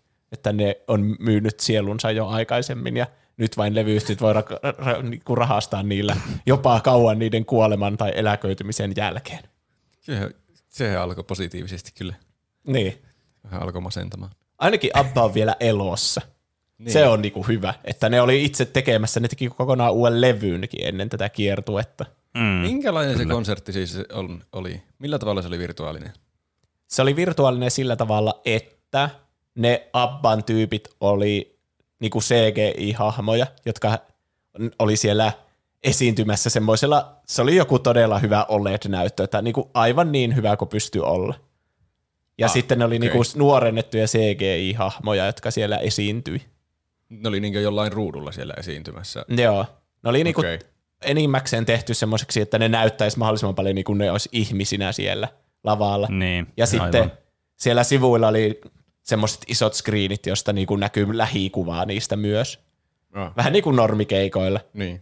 Mm. Tietenkin se, ne on vaan yhdestä kuvakulmasta siinä, kun ne on siellä niin kuin minä, niin kuin yritetään esittää, että ne olisi niin kuin oikeasti siinä. Mm. Ja sitten oli paljon eri kuvakulmia, sai vähän niin kuin semmoista syvyyttä niin kuin hahmotettua siitä esiintymislavasta, koska sitähän ei saa, kun se oli niin kuin kuitenkin 2D-ruutu, eikä mikään Niin, niin, kuin, aivan. ne ei ole mitään hologrammeja, että ne olisi 3D. Niin. Mutta ne, ne on siis nauhoittanut se jotenkin etukäteen ja sitten se tulee sillä vaan se nauhoite siinä ruudulla. Joo, mutta on siinä myös live-bändi, että nauho, nauhalta tulee niinku ne videot, eli ne hahmot ja näin, ja sitten niiden laulu. Mutta sitten siellä on niinku bändi, josta tulee se muu musiikki ja sitten vähän taustalauluja ja tälle. Okei. Okay. Siis hetkinen, oliko se, niinku, tuliko se laulu playbackina? Joo, niin siinä käytettiin niiden jotain vanhoja äänitteitä Sinne, 70-luvulta. ne ei ole itse niin missään tekemisissä sen jutun kanssa sillä hetkellä, kun se keikka tapahtuu. Ei, ei ole millään tavalla itse siinä. Että ne on niinku kuvattu motion captures puvut päällä se keikka. Niin, niin kun ne vanhukset on niinku esittänyt sen. Aivan. Ja niillä oli kaiken maailman välispiikit ja tälleen, että ne niinku pit, piti ne. Niitä keikkoja siis aika monta siellä, että joku pari viikossa koko kesän ajan. Okei. Okay. Onko se aina Aivan. sama keikka, minkä ne vetää joka paikassa sitten? Että onko ne kuvannut yhden keikan ja sitten ne on sillä, aah, tällähän me vedetään koko kiertue. Mä en tiedä, voiko sitä sanoa kiertueeksi, koska siellä oli siis Abba Areenalla Lontoossa, joka on rakennettu juuri tätä keikkaa varten. Ai Eli ne on niin niinku joo. vaan siellä Lontoossa nämä kaikki Niin, keikat. niin, se on vähän niin niin kuin joo. olisi niinku, joku teatteriesitys, mutta Niin. ne digitaalisesti esittää sitä musiikkia, tai ainakin Niin. osittain. Jep. Ehkä tämä pitää ajatella jotenkin Haa. ihan uutena asiana, että tämä ei ole mikään, että ei pidä ajatella konserttina, vaan tämä on vain joku aivan Niin. oma live-kokemus. Siis sen, se mua tässä kiinnosti, että kuinka hyvin tommonen keikka voi tehdä. Sehän olisi, se on niinku mahdo, jos, jos olisi joku sun lempiartisti, ja sulla on vaihtoehtona, että joko sä menet katsoa sitä niinku liveenä, tai sitten tämmöistä virtuaalikeikkaa, mm. niin totta kai sä arvostaisit enemmän sitä live-tilannetta. Niin. Kun ne on niinku käsin kosketeltavia hahmoja, vaikka et sä niitä voi koskeakaan mitenkään. Mutta jotenkin silleen, että se, Riittäkö sitä myöskään kuuntelijat? se, että jotenkin ne esittää siinä liveenä, sä voit niinku arvostaa, että aika hyvin ne soittaa ja laulaa, niin. Kun niillä Hmm. jotenkin se, että ne voi tehdä virheitä, niin se tekee siitä paljon paremman. Ja että siinä mm. voi olla jotakin oikeaa se kanssakäymistä, interactionia. Niin. Jos jotkut alkaa mm. taputtaa, niin sit se voi olla se että keulatyyppi vaikka, että jee, hyvin taputettu. Niin, että totta kai siis ne Niin. oli silleen ne Abban tyypitkin, koska ne oli ennakoinut tietenkin, että missä kohti ihmiset taputtaa ja tälleen, ja miten ne reagoi johonkin vitseihin ja tälle. Miten jos ne reagoisi jotenkin aivan eri lailla? Siellä oli niinku 3000 ihmistä katsomassa, että mä veikkaan, että se on aika samanlainen se Niin. kokemus joka esityksessä. Ehkä se on helposti ennustettavaa niin isolla porukalla. Niin. Niin. Mutta siis, kun tuo Abba-keikka on mahdoton, kun ne on niin vanhoja, eikä varmaan voi esiintyä edes niin hyvin kuin silloin 70-luvulla, Mm. niin, niin niillä ei ole semmoista fyysisen elämän vastinetta enää, niin se on pakko toteuttaa tämmöisenä virtuaalikeikkana. Jotenkin se mm. ei ole mun mielestä niin paha, kuin että olisi vaan niinku virtuaalikeikka joltakin artistilta, joka voisi ihan hyvin esiintyä, mutta ei vaikka jaksa. Niin. Mä en tiedä yhtään, Niin. missä kunnossa ne niinkään. Kuinka vanhoja ne edes on? Oh, siinä näkyy lopuksi ne oikeat tyypit. Ne siis kuvaa videona siis silleen siellä niin. Virtuaalilavalla. Ja ne niin. on aika vanhoja. Mitä ne on, jotain 70 varmaan. Okei. Okay. Tuli ne Niin, niin varmaan vaikea levyn. sanoa. Tai Joo. Ei, ei, ei yhtään tiedä. Kai ne voisi sillä rauhallisesti esiintyä vieläkin. Eikö ne voisi? Vois ne, ne niin, ja levytti ne ihan ja lauloja, soitti uusia biisejä ja tälleen. Niin. Niin. Niin. Mutta se oli jotenkin niin energinen. Kyllä se, on, kyllä se oli siisti kokemus. Kyllä mä mieluummin katsoin tuota, kun niitä vanhuksia olisin katsonut. Ai, okei. Okay. Mä jotenkin kuvittelisin, että moni katsoisi mieluummin niitä vanhuksia. Mutta Niin. mistä minä tiedän? Ja tuo oli joku niin. Niin. kallein musiikkiproduktio koko historiassa, että kyllä se... Niin, no sitä se varmasti oli. Niin. Ja se oli niinku niin hyvin tehty virtuaalikeikka kuin voi olla.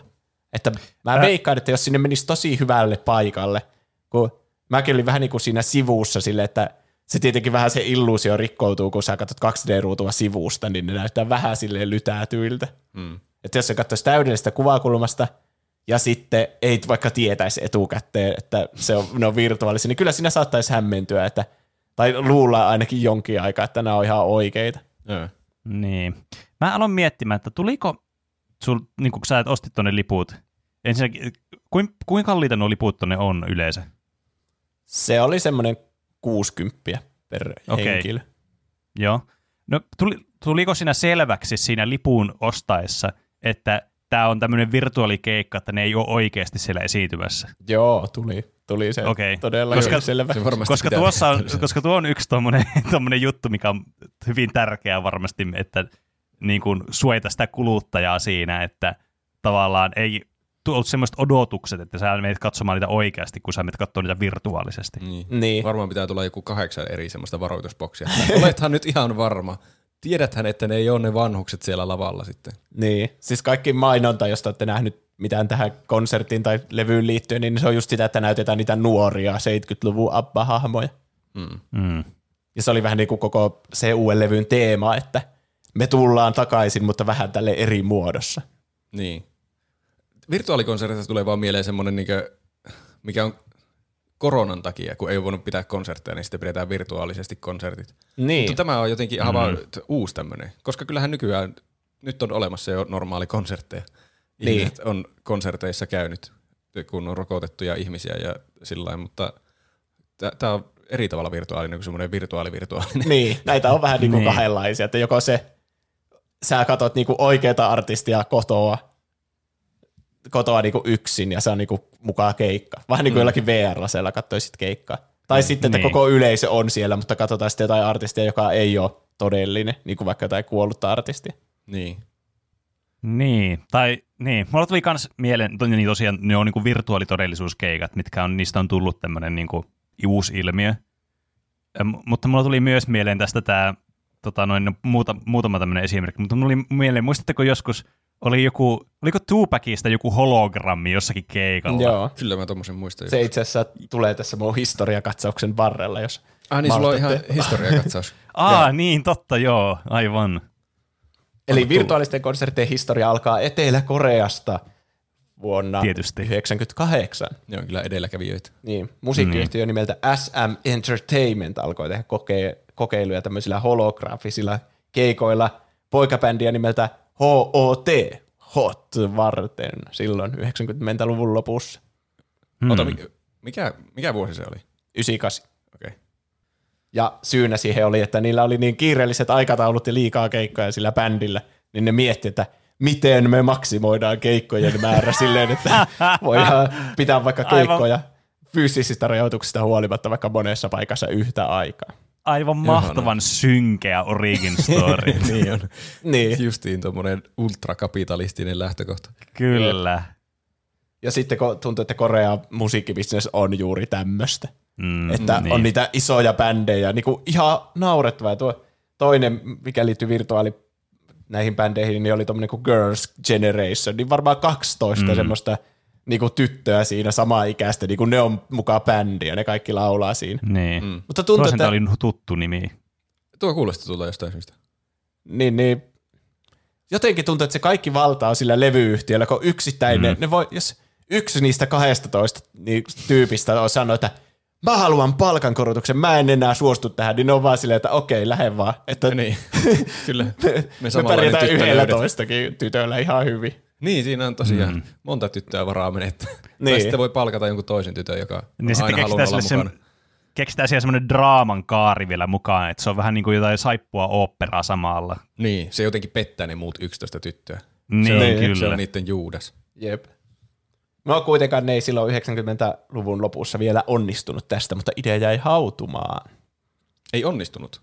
Ne ei sitten kokeiluista huolimatta pitänyt ilmeisesti tätä kiertuetta, vaikka ne sitä Ai, oli suunnitellut. En tiedä miksi. Mä en löytänyt tästä lisää tietoa muuta kuin pari lausetta jossakin artikkelissa. Ehkä niillä oli käynyt sillä, että ne ö, kuuntelijat, katsojat on ollut sillä, että ahaa, keikkaliput. Mitä? Ne- Hologrammeja? Ei oikeita ihmisiä? En tule keikalle. Niin, mitä helvettiä Niin, tämä. ehkä. Tai sitten teknologia ei ollut vielä niin hyvä, että sillä olisi saanut mitään Niin. järkevää aikaiseksi. Mm.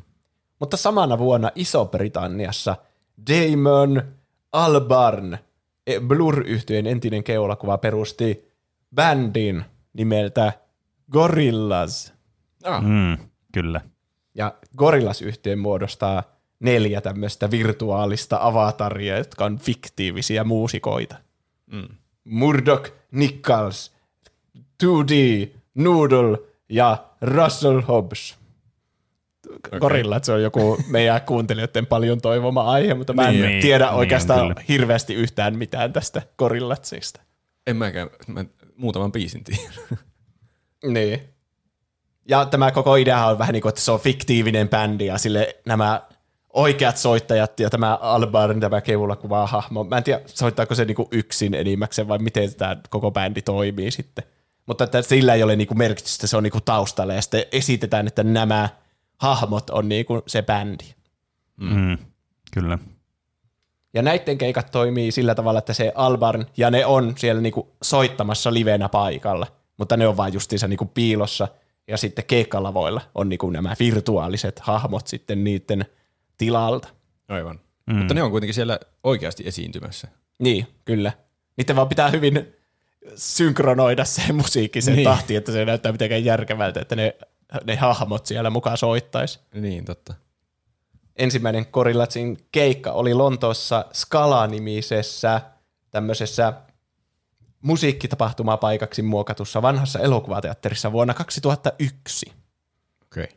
Mutta tässä ei yritetty mitenkään matkia, että ne hahmot niinku soittaisi sillä hetkellä sitä musiikkia, vaan enemmän nämä, siinä oli semmoinen screeni ja siinä mm. näkyy sitten tämmöisiä vähän niinku erilaisia värikkäitä ja vilkkuvia animaatioita, jossa nämä esiintyy nämä hahmot. Mm. Mun mielestä, kun mä katsoin videota siitä, se on YouTubessa katsottavissa, niin se muodost, muist- muistutti näytön säästäjää, Sieni US ja karaoke-videoiden tausta, niitä nauhoja, mitä siellä näkyy. Okei. Okay. Siinä oli aika kuvaavat tavat ilmaista tuo. Ja ihmiset siellä yleisössä on vähän hämmentyneitä, että mikä tämä idea tässä keikassa on, kun täällä ei mitään artisteja, me vaan katsotaan musiikkivideota. Niin. Oishan tuo kyllä vähän hämmentävä kokemus. Niin.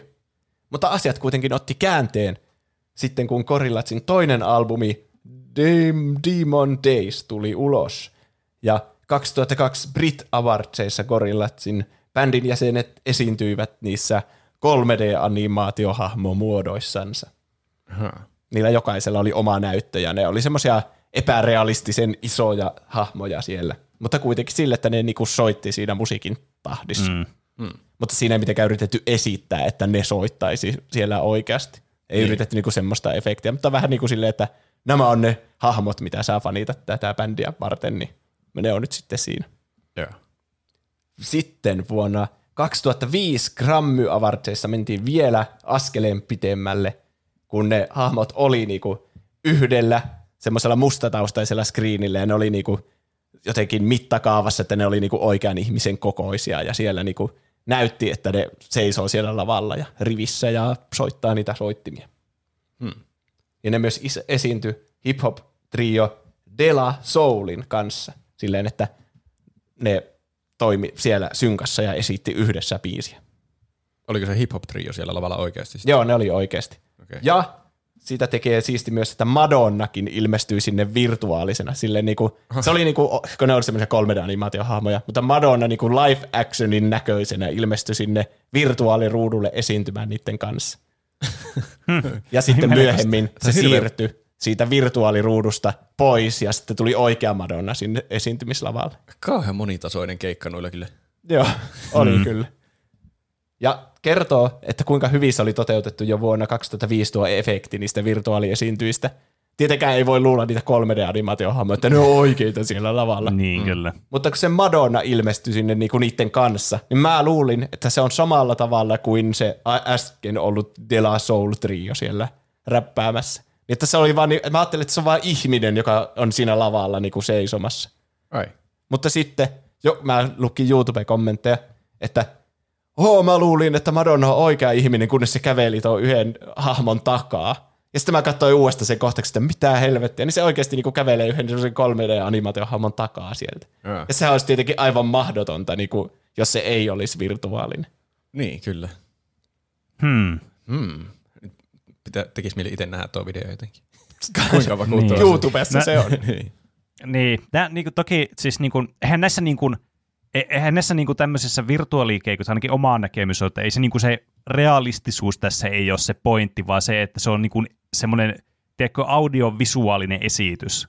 Että se tavallaan, varsinkin tämmöiselle niinku, tavallaan niinku virtuaaliselle yhtyeelle, toki se niinku korostaa sitä niiden sen yhtyeen sitä niinku visioa ja sitä niinku tavallaan luodaan se semmoinen niinku näiden omaa brändiä, nämä omat niin kuin, hahmot ja tämä niiden, niin kuin, kaikki nämä systeemit, että okei, että se niin kuin, luo tavallaan sitä autenttisuutta siihen esitykseen, mutta kuitenkin pääasiassahan tämä on tarkoitus olla tämmöistä niin kuin, visuaalista viihdettä sille katsojalle tässä. Niin. niin. Vähän niin kuin siellä Abbassa, niin ei siinä yritetty, ei kukaan yrittänyt esittää, että ne olisi niin kuin oikeita ihmisiä. Mm. Koska mm. kyllä ne teki semmoisia epärealistisia asioita siellä. Että vaikka välillä ne ei ollut semmoisia pieniä siellä rivissä seisovia hahmoja, vaan välillä ne oli tosi isoja ja lähikuvia ja sitten oli kaikkea semmoisia outoja siirtymiä, että kuvattiin vähän niin kuin semmoista musiikkivideotyyppistä niistä. Ja sitten yhtäkkiä ne, se kuvakulma kääntyi sille ja ne kutistui ja sitten ne oli taas yhtäkkiä siinä niin kuin semmoisena hahmoin. Okay. Se on vähän vaikea mm. selittää, mutta silleen, että ei siinä nyt yritetä esittää, että ne olisi niin. siellä lavalla, vaan enemmän niin kuin käytetään hyödyksi sitä todella hienoa teknologiaa. Niin, kyllä niin. se mun mielestä kannattaa mennä all in mieluummin sen teknologian suhteen, eikä ottaa mitään semmoista niinku huijauslähestymistapaa, että niin. tuli niin live-konsertti, mutta vaan huonompi versio, jos se on virtuaalinen. Mieluummin tekee sitten hyvän virtuaalikonsertin. Niin, jep. 2000-luvun puolesta välistä lähtien virtuaalisia konsertteja on pidetty myös kokonaan virtuaalisissa ympäristöissä. Uh. Videopelien sisällä. Joo. Ensimmäinen merkittävä live-esiintyminen virtuaalimaailmassa oli Duran Duranilla Second Lifeissa vuonna 2006. Ui vitsi, Second Life, siinäpä vasta kyllä reliikki. On kyllä. Mä en tiedä Second Lifeista mitään muuta kuin, että se näyttää todella pöljältä, semmoiselta niin monin peli Simsiltä. Niin, niin, se on Kai se oli vähän niin kuin... nähnyt ehkä parhaimmat päivänsä ehkä niin kuin, ainakin graafisesti. Ja musta tuntuu, että jotkut ihmiset käyttää oikeasti koko elämänsä siellä pelin sisällä. Että se on niille niinku oikeasti toinen elämä. Mä ihan vasta näin jonkun, olikohan se siinä How to John Wilsonissa, että siellä oli jotakin, vieläkin pelas ihmiset sitä, jos se olisi mm. se Second Life. Olisikohan se, voisi olla joku toinenkin samantapainen peli, mutta mä muistin, että se olisi Second Life. Että siellä on jotakin oikeita töitä, että ne menee oikeiden töiden jälkeen tekemään jotakin samoja töitä joksikin asunnon välittäjäksi sinne Second Lifeen niin. kauppaamaan jotakin tontteja. Joo. Mm. No, oliko jossakin Officessa oli joku vitsi, että se kertoi olevansa täsmälleen samanlainen ja tekevänsä samaa työtä myös siellä Second Lifeissa. Ehkä. Onko mä sekoittanut siihen? Ei se ollutkaan dokumentti, se oli komediasarja. no, joka tapauksessa. Ja siellä keikat toimii sillä tavalla, että artisti tekee itsellensä semmoisen avatarin, semmoisen Second Life-hahmon, joka mm. näyttää siltä tyypiltä. Ja menee sinne lavalle ja on mukaan sille soittavina, siinä voi poimia joku kitara ja sitten jossakin Simsissä soita kitaraa, se vaan alkaa se hahmo soittaa mm. siinä. Mm. Ja niin. sitten striimataan sitä oikeaa musiikkia, mitä se soittaa, niin sitten sinne peliin sisään. Mm. Niin kuin nauhoitetaan mikrofonilla livenä siinä. Mm. Kyllä. Ja tällä tavalla on noussut myös semmoisia aloittelevia artisteja Second Lifeista, että on perustanut sinne Second Lifeen oman tämmöisen musiikkitapahtumapaikan ja esiintyy siellä vaikka säännöllisesti, että se Aha. hahmo soittelee siellä, mutta oikeasti se ihminen soittelee niille sitä musiikkia. Mm. Aika hauska. Ja on saanut levytyssopimuksiakin tällä tavalla ihmiset. Hmm. Tämä nosti Second Lifein osakkeita mun papereissa. Niin, vähän wholesome. niin. Mitä mieltä olet tästä seuraavasta, kun siellä järjestettiin myös semmoisia tribuuttikeikkoja, eli esimerkiksi Alice Cooperin näköinen hahmo tuli sinne lavalle esiintymään ja sitten soitettiin, niin kuin striimattiin Alice Cooperin live-keikkaa sinne niin kuin peliin. Mutta Alice Cooper ei itse ollut missään tekemisissä tämän asian kanssa. Tämä kuulostaa sitten no epärehellisemmältä niin. versiolta. Tämä niin, niin. on tietysti vain väistämätöntä tämmöisenä niin, tota noin, niin, niin kuin teknologia mahdollisuuksien varassa, että myös tämmöinen niin kuin, tämmöinen piraatismi tai tekijäoikeus niin kuin rikkomukset sitten on mahdollisia tämmöisellä, tavalla, täm, tämmöisellä niin, niin niin. formaatilla. Mitenköhän tekijän oikeus laki pätee tämmöisessä tilanteessa? Että... No aika hyvin, koska et sä voi soittaa Eikä... vaan sen toisen omistavan materiaalia vaan tuommoisessa. niin. Ei kai sitä saa soittaa. En usko. Miten striimatessa toimii? Si- stri- jos striimatessa saa soittaa niin musiikkia vaan jostakin, mikä on niin copyrighted, mutta jos siitä ei tee mitään videota. Vai onko se oikeasti laitonta, mutta kaikki vaan tekee sitä? Niin, mä en ole ihan varma tuosta. Mä tiedän ainakin, että ne videot ei ainakaan pysyy, että ne Niin. niin. vodit, mitä jää jostakin striimeistä tai tämmöisestä, niin niistä ainakin häviää ne audiot aika vikkelästi tai tulee jotakin sanomista, mutta mä en tiedä, että miten niin nämä toimii sitten tälle niin kuin ihan live-livenä, että tietenkin sehän on just tämmöisen, että jos on joku tämmöinen, niin kuin jos vertaa vaikka johonkin yksityistapahtumaankin, niin voihan sielläkin vaan, voitaisiin siinäkin vaan luukuttaa, vaikka pistää vaikka se Alice Cooperin keikan vaan soimaan sinne, ja siellä on vaikka joku 50 ihmistä Niin. kuuntelemassa ja fiilistelemässä sitä. Et en mä usko, että kukaan tulee sitä sanomaan mitään. Toki se on vähän sitten eri, jos aletaan perimään jotakin maksua siitä. Joo. niin se, siinä menee ehkä se raja niin kuin sitten, että hetkinen, hei, että Mm. Mutta se myös kertoo, että kuinka... Se on vähän hassua, että onko sillä loppujen lopuksi sitten merkitystä, onko Duran Duran esittämässä siellä liveenä, vai onko se vähän niin kuin vanha nauhoite. Niin kuin se vähän niin kuin hälvenee se ero siinä, kun on tämmöisestä keikasta kyse.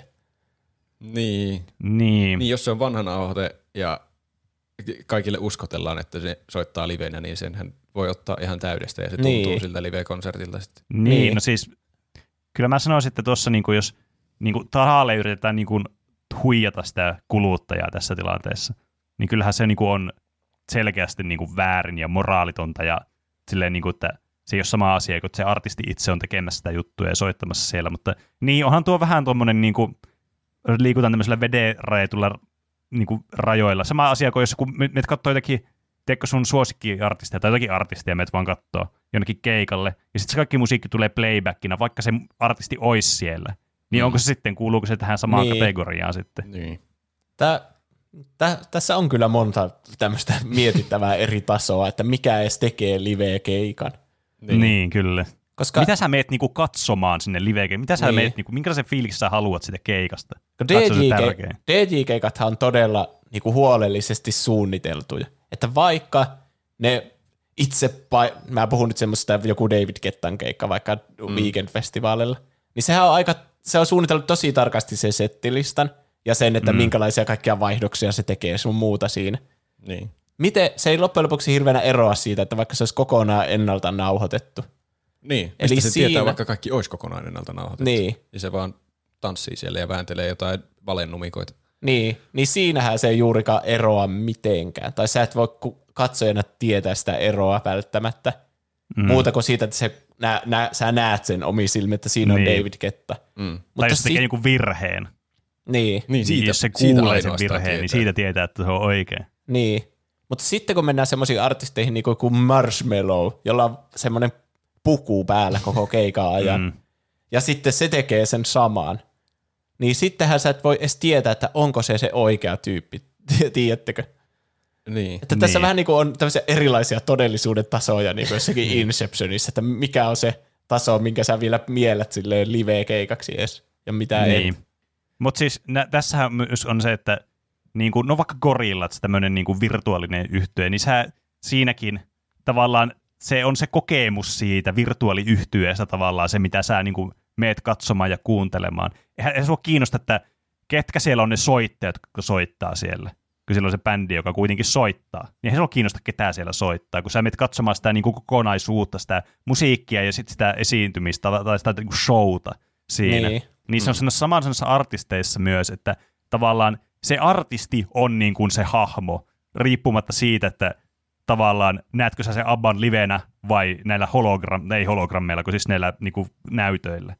E- Että niin. sehän on se, niin kuin se kokemus, mitä sä kuitenkin haluat siitä, että sulla on se visuaalinen ja se audiollinen tavallaan niin kuin vastine siinä, siinä tilanteessa. Toki mm. siinä myös, jos sä sit yksin siellä, niin olisiko se vähän mälsä, ja on siinä tietysti se, että sillä on paljon porukkaa, niin se kans Niin. luo siihen tila- Niin. tilanteen tuntua. Ja kunhan kerrotaan tarkasti, että mitä siellä on tarjolla siellä keikalla. Ettei siellä Niin. Marshmallow-puvun sisällä ole vaan joku random portsari, joka on otettu sinne. Niin. Ja s- kyllä mä tietenkin siellä Abban keikalla tapuutin niin kuin jokaisen biisin välissä ja tälle. Onhan siellä ne bändi ja soitteet ja tälle. Mm. Mutta silloin kun se bändi oli vaikka poissa nä- näkyvistä, sekin laskettiin pois siitä välillä. Ja siellä oli vaikka pelkästään ne, niin ne virtuaaliset avatar-abba-hahmot. Mm. niin ihmiset niinku paljon vilkutti niille ja tiedättekö, niinku semmoista peruskeikoilla niinku heilutetaan Niin. kättä ja tälle. Ää. Jotenkin se tuntui musta omituiselta siellä. No se tuntuu Että- kyllä omituiselta. Se tuntuu mm. siltä, että sitä tekee sen takia, että niinku kannustetaan sitä artistia ja näytetään, että vitsi mä tykkään, sulla menee tosi hyvin ja sille. Niin, Niin. niin. huomaa mut. Niin, niin huomaa, mutta vaikka kaikki 3000 ihmistä tekee sitä samaa. Mutta se tuntuu omituiselta, jos se on juuri niinku ennalta nauhoitettu ja semmoinen, että se ei voi reagoida mm. siihen. Niillä pitäisi olla Niin, joku tuon mä semmoinen, joku semmoinen kamera siellä lavalla, että ne abba-tyypit vira, niin livenä katsoo sitä keikkaa sieltä lavalta päin sitä yleisöä. Niin sitten siinä on sitäkin järkeä, että se yleisö heiluu ja huutaa siellä, että ne voi huutaa sen kameran välityksellä niille oikeille abba-tyypeille. niin. Kuulostaa aivan typerältä. Mutta siis joo, kyllä, kyllähän niin kuin varmasti suuri osa niin kuin livekeikkojen katsojista niin kuin haluaa, että tavallaan se artisti reagoi siihen yleisöön niin. samalla kun se yleisö reagoi siihen artistiin. Se on se vuorovaikutus siinä varmasti, mitä suuri osa niin kuin haluaa näiltä keikoilta. Niin, jep. Mm. Se oli hyvä pointti, että jos tekee virheen, niin sitten tietää, että on oikea keikka. Niin, Mitä että jos tietää, on suunniteltu? Siinä on tuommoinen peruskurssi kaikille keikkahuijaajille, että muistakaa laittaa mm. joku yksi pieni virhe sinne nauhoitteeseen. Niin. Joo, ottakaa mä äkkiä ylös. Peleissä on myös ollut tämmöisiä ennalta nauhoitettuja musiikkiesityksiä. Esimerkiksi samana vuonna, missä vuodessa me ollaan menossa, 2005 tai 6, 2006, niin, niin ilmestyneessä pelissä Grand Theft Auto Vice City Stories. Siinä on Phil Collinsin konsertti, jossa oikea Phil Collins esittää kappaleen In the Air Tonight. Ah. Hmm. Aika jännä. Mutta se Duran Duran oli niinku multiplayer-pelissä ja se oli niinku tiettyyn Niin. aikaan, että siinä on taas Niin. niin. semmoinen ero tähän. Mm. Niin, siinä on taas sitten toinen on niinku, e, e, niinku ennalta nauhoitettu ja voi katsoa milloin vaan, ja toinen tavallaan sä voit olla vain kerran siinä live-hetkessä mukana. Niin. Niin. Ehkä sekin tekee näistä keikoista ainutlaatuista, että ne on semmoinen hetki. Semmoinen, niin kuin, Niin, että kyllä. minä olin tuolla kiertueella ja tuolla keikalla. Niin. Niin. Etkä Minä olin sä- tuolla juuri tuolloin. Niin. Etkä sä voi milloin tahansa kokea sitä. Mm, kyllä. Sitten alkaa aika, jota minä sanon uudeksi nousuksi, kun palataan niihin niin, niin kuin live-keikkoihin siinä mielessä, että yleisö on paikalla liveen. Ja tiedättekö tämmöisen artisti kuin Hatsune Miku? Kyllä. Eli Ei. se on- Varmastikin ehkä kuuluisin näistä virtuaalisista artisteista. No ei, Gorillaz on kyllä varmasti kuuluisampi. Eli se on tämmöinen Vocaloid äänentuotto-ohjelmiston maskotti ja 16-vuotias japani, japanilainen turkoosihiuksinen koulutyttö. Aha. Ja se esitti ensimmäisen keikkansa Animelo Summer Live musiikkifestivaaleilla Saitamassa Japanissa vuonna 2007. Ja tämä Hatsune Mikuhan on siitä erikoinen verrattuna näihin kaikkiin, mistä me ollaan aiemmin puhuttu, että tämä on niinku täysin fiktiivinen. Eli sen ää, lauluääni on tuotettu sillä Vocaloid-ohjelmistolla käyttäen mallina Saki Fujitan ääntä, joka on tämmöinen joku ään, japanilainen ääninäyttelijä, ja sitten se on 3D-animoitu hahmo. Okei. Mm. Eli vähän niin kuin gorilla, että se on 3D-animoitu, mutta että koko äänikin tehdään sille hahmolle, niin kaikki on niin kuin, Mm. Tämä on jo erittäin virtuaalinen. niin. Tämä on niin kuin levyyhtiöiden semmoinen unelma, että me voidaan tehdä tämä koko idoli vähän niin kuin itse ja omistaa se Niin. täysin. Ei minkäänlaista ihmisfaktoria estämässä toimia. Niin. Ja keikoilla tämä heijastetaan semmoisille lasi läpinäkyvälle näytölle, se Hatsune Miku sinne esiintymään. Okei. Okay. Ne on ihan hienon näköisiä. Mä muistan nähneeni niitä silloin kymmenen vuotta sitten, niitä videoita, että vau, tuo on aika siistiä teknologia, mutta näistä puhutaan aina jonnekin hologrammeilla, eikä ne ole hodo- hologrammeja, ne on vaan sellaiselle lasille heijastettu hahmo. Mm. Mm. Ja. Sekin tuntuisi varmasti kummalliselta niin kuin fanittaa siellä sitä. Niin, ketä siinä sitten fanitetaan? Niin, kun siellä oli Niitä tuottajia. Niin, siellä oli siis ihan niissä keikoissa siis jäätävästi porukkaa ja kaikki on ihan niinku innoissaan siitä. Niin. Mm. Ja sitten se kaikki on niinku ihan ennalta valmisteltua. Ja siellä ei, Mm. ni, niin, ei ole Niin, niinku mutta- mitään edes olemassa, kuka voisi vastaanottaa tämän. Eli Appan tilanteessakin ne voi niinku arvostaa sitä, että ihmiset on katsomassa niitä, mutta tätä hahmoa ei ole olemassakaan. Niin. Niin, toi, mut, mut niin. Tää on just tätä, kun tavallaan niinku, ah, tuo niinku live-musiikkikin, niinku, siis bändi, niinku, ihan vaan puhutaan niinku jostakin live-musiikki, semmoista, että bändi soittaa siellä ja laulaa ja bla bla bla. Niin, niin kyllähän nekin on, niinku, kyllähän nekin on kaikki tuommoista niinku täysin suunniteltuja niinku alusta loppuun. että se ei voi olla se este tavallaan sille itse niin kuin, että miksi ihmiset vaikka käy fanittamassa ja katsoo noita. Tällä hetkellä kyllä se vahvin on juuri se, että toki se tykkää sitä musiikista ja sitten tavallaan siitä visuaalisuudesta. Kyllähän se osaa sitä kanssa, riippumatta siitä, minkälainen se visuaalisuus on. Mutta tärkeimpänä varmasti täytyy sitten olla tähän lisäksi se paikka ja aika tällä hetkellä ainakin mun niin teorian mukaan. Se, että sä oot siellä kokemassa tämän jutun. Kun mua alkoi nyt kiinnostaa, että mikä on se tavallaan, mikä saa meidät ihmiset sille niin kuin, että okei, mun on pakko nähdä tämä artisti liveenä. Mikä niin. se on se juttu? Niin. Tai siis NS-liveenä. Onko, jos ikinä ei olisi ollut live-konsertteja, niin kukaan ei osaisi kaivata live-konsertteja. Jos Niin. Musiikki Mutta- olisi alkanut vasta silloin, kun elektroniikka saapui maailmaan ja kaikki olisi tehty niin Niin. pelkästään nauhoitteille. Niin. Niin- Toki me nyt kyllä... Niin, ei, kun, sitten toki me puhutaan konsepteista, jotka on vaan siis semmoista niinku tyyli hardcodattu meidän aivoihin, että me tykätään tämmöistä rytmisistä äänistä ja muista. Niin. Et, ja siitä, että me nähdään muita henkilöitä. Nyt Mä en tiedä, että voiko, voiko me selvittää tämmöistä teidän podcastissa. Todennäköisesti ei, mutta se ei estä mitä yrittämästä. niin, kun aina voi yrittää. Ja onhan niin, se tietenkin se yhteisöllinen kokemus siinä tärkeä, mm, niin kuin me ollaan puhuttu kyllä. vaikka, että kuinka hauskan käydä elokuvateatterissa. Mm. Totta. Mutta niin sitten ei menisi keikkaa katsomaan kuitenkaan elokuvateatteriin. Niin kuin vaan istumaan ja syömään popcornia niin. ja katsomaan keikkaa. Että se on jotenkin tärkeää mun mielestä, että sitä seisoo siellä ja niin kuin, vähän niin kuin tanssii ja sille Mm. Kyllä. kannustaa. Se on semmoinen rituaali vähän niin kuin. Paitsi jos menee kuuntelemaan jotakin uskomatonta klassista näytöstä, niin sitten siellä istuu hienostuneesti ja, Ja syö popcornia. ja jollakin laseilla. Niin, Mm. mm. totta. Mm. Tämä on monijuonteinen juttu. Se on ihan jännä kyllä, kyllä, että jos fanittaa jotakin, niin pitääkö sen fanituksen kohdistua johonkin oikeaan asiaan, joka voi reagoida takaisin? No ei. Ko- Vo- Voiko fanittaa vaan tuommoista Hatsune Mikua? Ja sitten no. Kai, sitä, kai mitä tahansa voi fanittaa. Mä voin Miksi fanittaa ei voisi fanittaa? kiveä. Niin, siis mi- mikä sua estäisi fanittamasta? Se on jotenkin hassu tuommoisessa musiikkimaailma-konseptissa, että sitten kun heiluu ja riehuu siellä yleisössä, niin se, siellä ei ole ketään niin vastaanottamassa sitä heilumista ja riehumista. No, mutta sä oot vastauttamassa sitä musiikkia ja audiota. Niin, en, en mä sitä yritä kiistää. Enkä mä yritä tuomita Hatsune Mikun kuuntelijoita heidän ilmoilevan kysymyksiä. Niin. Niin, kyllä. Kyllä mä uskon, että myös semmoisia asioita voi fanittaa, jolla ei ole ketään vastaanottajaa. Niin, mm. kyllä. Niin kuin vaikka Koska tykkää jostakin. fanitus- Mm, Niin, kun fanitus kuitenkin perustuu siihen, että sä tykkäät jostakin asiasta vaan paljon. Niin, voithan sä tykätä vaikka jostakin kuusta. Niin. Niin. Silleen niin kuin pitää jotain kuupa. Niin. Tai ehkä joku parempi esimerkki, joku Big Ben. Tai sille, että pitää paitoja siitä, että vitsi, Big Ben on kyllä siisti. Mm, niin, Mutta et sä et niinku fanita siinä varsinaisesti jotain Big Benin suunnittelijaa, tai en mä tiedä. Ehkä toi oli ihan paska esimerkki. tai sä fanitat vaikka jotain vitsi ruokaa, että sä rakastat vaikka jotain kebab, ananas, majoneesi, pizza. niin. Mutta fanitatko sä sitten jotenkin sen ruoan alkuperää, joka on alun perin kehittynyt kebab, ananas, majoneesi? Tai jos sä, jos sä fanitat pizzaa, niin sitten sulla on, että sä fanitat jotakin muinaista Italiaa, jossa on joskus te- kehitetty maailman ensimmäinen ei, pizza. Ei, ei. Ja Oulussa on keksitty majoneesi pizza. No se on kyllä ihan totta. Nyt, mikä on fanin määritelmä? Mä no niin, menen Wikipediaa etsimään tätä. Ehkä- Fani on, englann, on henkilö, joka ihailee tai arvostaa jotain ilmiöitä, henkilöitä, joukkueita, tyylilajia tai kulttuurin aluetta voimakkuudella, joka ylittää tavanomaisen arvostuksen. Okei. niin, Ota, mitä ne oli ne vaihtoehdot, mitä pystyy fanittaa? Sai olla ilmiö, henkilö, joukkue, tyylilaji tai kulttuurin alue.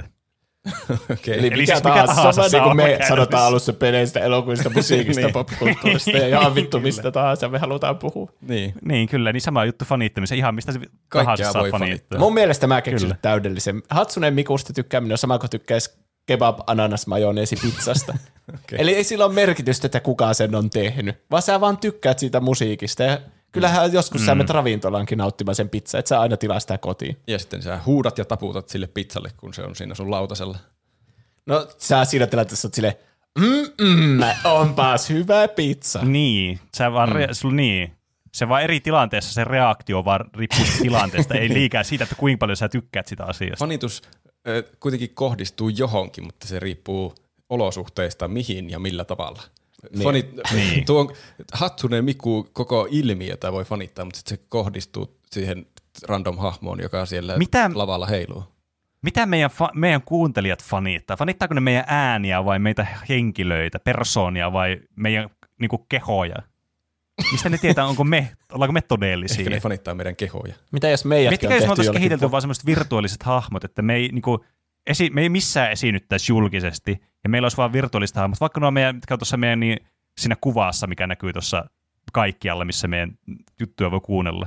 Niin mm. jos ne olisi, me oltaisiin semmoinen virtuaalinen podcasti tässä, että meitä ei tietäisi, me oltaisiin vaan tuommoisia persoonia. Niin. Joo, Niin miten se eroaisi tästä meidän podcastista? sanokaa kuuntelijat, että jatkaisitteko te kuuntelua, jos selviäisi nyt ensi viikon tiistaina, että meitä ei ole oikeasti olemassa, vaan se algoritmi, joka tietenkin päättää kaiken tässä meidän podcastissa, niin on myös luonut meidät.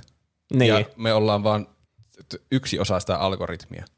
Semmoinen kone, joka suoltaa tätä ääntä tälläkin hetkellä mikrofoniin. Niin, ja se on vaan semmoista niinku, te tykkäätte asioista kuten Hatsune Miku ja sitten se generoi vaan tämmöistä randomipelätystä liittyen Hatsune Mikuun. Niin, kyllä. Ja Kuuntelisitteko te sen tiedon jälkeen vielä tätä? Niin. Kuuluisimpia virtuaalisia esityksiä varmasti, josta puhutaan vielä tänäkin päivänä, tapahtui Coachella musiikkifestivaaleilla vuonna 2012. Mitä siellä oli? En No, mulla tulee vaan Onko tää nyt se 2012, mulla tulee mieleen se Tupac. Joo, okay. Tupac, joka kuoli siis 15 vuotta aiemmin, niin oli siellä Snoop Doggin keikalla. Tupacia kutsuttiin ja kutsutaan edelleenkin hologrammiksi, että se oli hologrammi siellä keikalla. Mutta mm. kyseessähän oli 1862 kehitetty teatteritekniikka nimeltä Pepper's Ghost, jossa hmm. se kuva siitä esitettävästä hahmosta heijastetaan tämmöiseen vinon lasiin, joka sitten osoittaa niin kuin sinne yleisöön ja saa luotua illuusion, että se on se lavan alla oleva heijastus on oikeasti siellä lavalla. Mm, aivan. Ja sitten siellä se esitti Snoop Doggin kanssa pari biisiä. Aika, niin kuin mä muistan kuuleeni tuosta silloin, kun se tapahtuu, että mm, oli se iso Joo, juttu. Se, Oli se oli iso juttu. Ja tässä ehkä vähän alkaa heräämään ne kysymysmerkit, että onko moraalisesti tai eettisesti oikein niin kuin hyödyntää jonkun kuolleen henkilön tämmöistä niin kuin tuotantoa tai tavallaan sitä, sen aikaisempaa olemassaoloa tämmöisessä tarkoituksessa. Niin. Niin. Vähän niin kuin alkaa julkaisee jotakin kuolleen artistin julkaisematonta materiaalia, niin konsultoimatta kyllä. sille sen elossa ollessaan. Niin mi- t- t- mihin kategoriaan se niin sijoittuu tässä moraalispektrissä? En tiedä. Että esiinnyttää jotakin kuollutta tyyppiä niin tietämättä yhtään, että olisiko se tullut esiintymään sinne festivaaliin. Niin. Hmm. Tästähän aina ihmiset on vähän eri mieltä kaikki, että onko tämä hyvä vai ju- huono juttu. Ainakin kaikki oli ällikällä lyöty ja se on selvää, koska se efekti varmasti. oli niin hyvä. Ja vielä tänäkin päivänä mun mielestä se on aika hieno. Vaikka se jotenkin oudosti heiluu se kuva siellä ruudulla. Ai. Hmm. Että jotenkin sen olisi voinut tehdä vähän vielä paremmin. Mutta niin ihmiset oli kuitenkin silleen, että mitä helvettiä täällä tapahtuu, aika eläväiseltä näyttävä Tupac siellä lavalla. Mm. Osa piti sitä ihan turhana, että oli laitettu semmoinen, että, että onpas tuota vähän pilkkaavaa, kun laitetaan kuollut tyyppi esiintymään tonne niinku keikalle mukaan. Mutta Tuupakin äiti oli positiivisesti innoissaan. Niin. Joo, niin. Varmaan kun Toi luulee, just- että oma poika on elossa 15. no ei, varmaan se on, jos se tehdään hyvällä maulla, niin sehän on niinku kunnianosoitus. Niin. Niin, kyllä. Siis kyllähän se on kuitenkin niin kuin lähtökohtaisesti semmoinen asia, että arvost, täytyy arvostaa jollakin tavalla sitä, sitä henkilöä, jota niin kuin sitten esitetään tämmöisessä tilanteessa, koska eihän kukaan nyt ottaa semmoista henkilöä, jota kukaan ei arvostaisi niin tuommoiseen. Paitsi pilkan kohteeksi, mutta sitten se olisi mautonta. niin. Niin. Mitä, kertokaapa tässä välissä, jos teille annettaisiin nyt mahdollisuus, että, tai teiltä kysytään sitä, hei, sitten kun te olette kuollut, niin voita, voidaanko me käyttää sun niin, niin kuin tätä nykyistä olemusta jossakin virtuaalisessa podcastissa vaikka? niin, Niin, niin, tuo niin että vähän- voi on meillä ra- rahastaa niin meidän kuoleman jälkeen joku toinen. Jos Tuo- unohtaa tuo on paha- raha-asiat tästä, vaan mietitte sille niin kuin ideana, että onko se kiva, että teidän perintö elää silleen niin kuin virtuaalisessa muodossa vai ei? Tuo on paha vastaus niin pelkkänä kyllä ei kysymyksenä. Meidän pitää käydä mittava keskustelu, että mitä se mun kuo- kuollut persona tekee tässä Niin. podcastissa. Niin kyllä. Ja mä veikkaan, että tommonen niinku... niinku, sillä on tehdä ja mitä oikeuksia sillä omistajalla sitten on. Mm. siis kun Tupac kuoli ennen kuin näistä virtuaalikeikoista edes puhuttiin, niin eihän se ole pystynyt antaa semmoista omaa suostumusta, että, Niin. että haluaako Niin. se olla tämmöisessä vai ei. Niin, niin se on, meillä ainakin on mahdollisuus siihen nyt kertoa se. Niin, tässä Niin, mä sanoisin, että mä ainakin haluaisin Tää- tälleen niin kuin tekniikan ja tämmöisen kehityksen niin kuin tukijana, niin ainakin tukea kaikkea kehitystä eteenpäin, että siinä mielessä varmaan joo. Mä luulen, että tämä on nyt, tämä alkaa kuulostaa siltä, että Juuso haluaa meiltä tämmöisen virallisen suostumuksen Niin, tähän, että se voi murhata totta. meidät tämän viikon aikana ja sitten ensi viikolla täällä on Juuso ja meidän virtuaaliversiot pitämässä Niin. podcastia. Niin, kyllä. Jep, kaikki. Joten mä nyt varalta sanon, että ei. mä, mä haluan pysyä hengissä. Okei. Okay. No niin, nyt palataan siihen korealaiseen SM Entertainmentiin, joka aloitti tämän koko jupakan, koska ne koki läpi murron vuonna 2013. Ne piti virtuaalisen keikan sille Girls' Generationille Etelä-Korean pääkaupungissa Seoulissa. Seoulissa. Ja Seoulissa. siitä alkoi Korean innostus virtuaalikeikkoja kohtaan. Myöhemmin samana vuonna Psylla, joka oli tähän, tässä hetkessä isoin artisti koko maailmassa Ah. Mm. niin silläkin oli virtuaalinen keikka siellä samassa Etelä-Korean pääkaupungissa, ja sen seurauksena toinen korealainen levyyhtiö YG Entertainment päätti perustaa 20 virtuaalisille konserteille suunniteltua musiikkitapahtumaa paikkaa ympäri maailmaa vuoteen 2015 mennessä.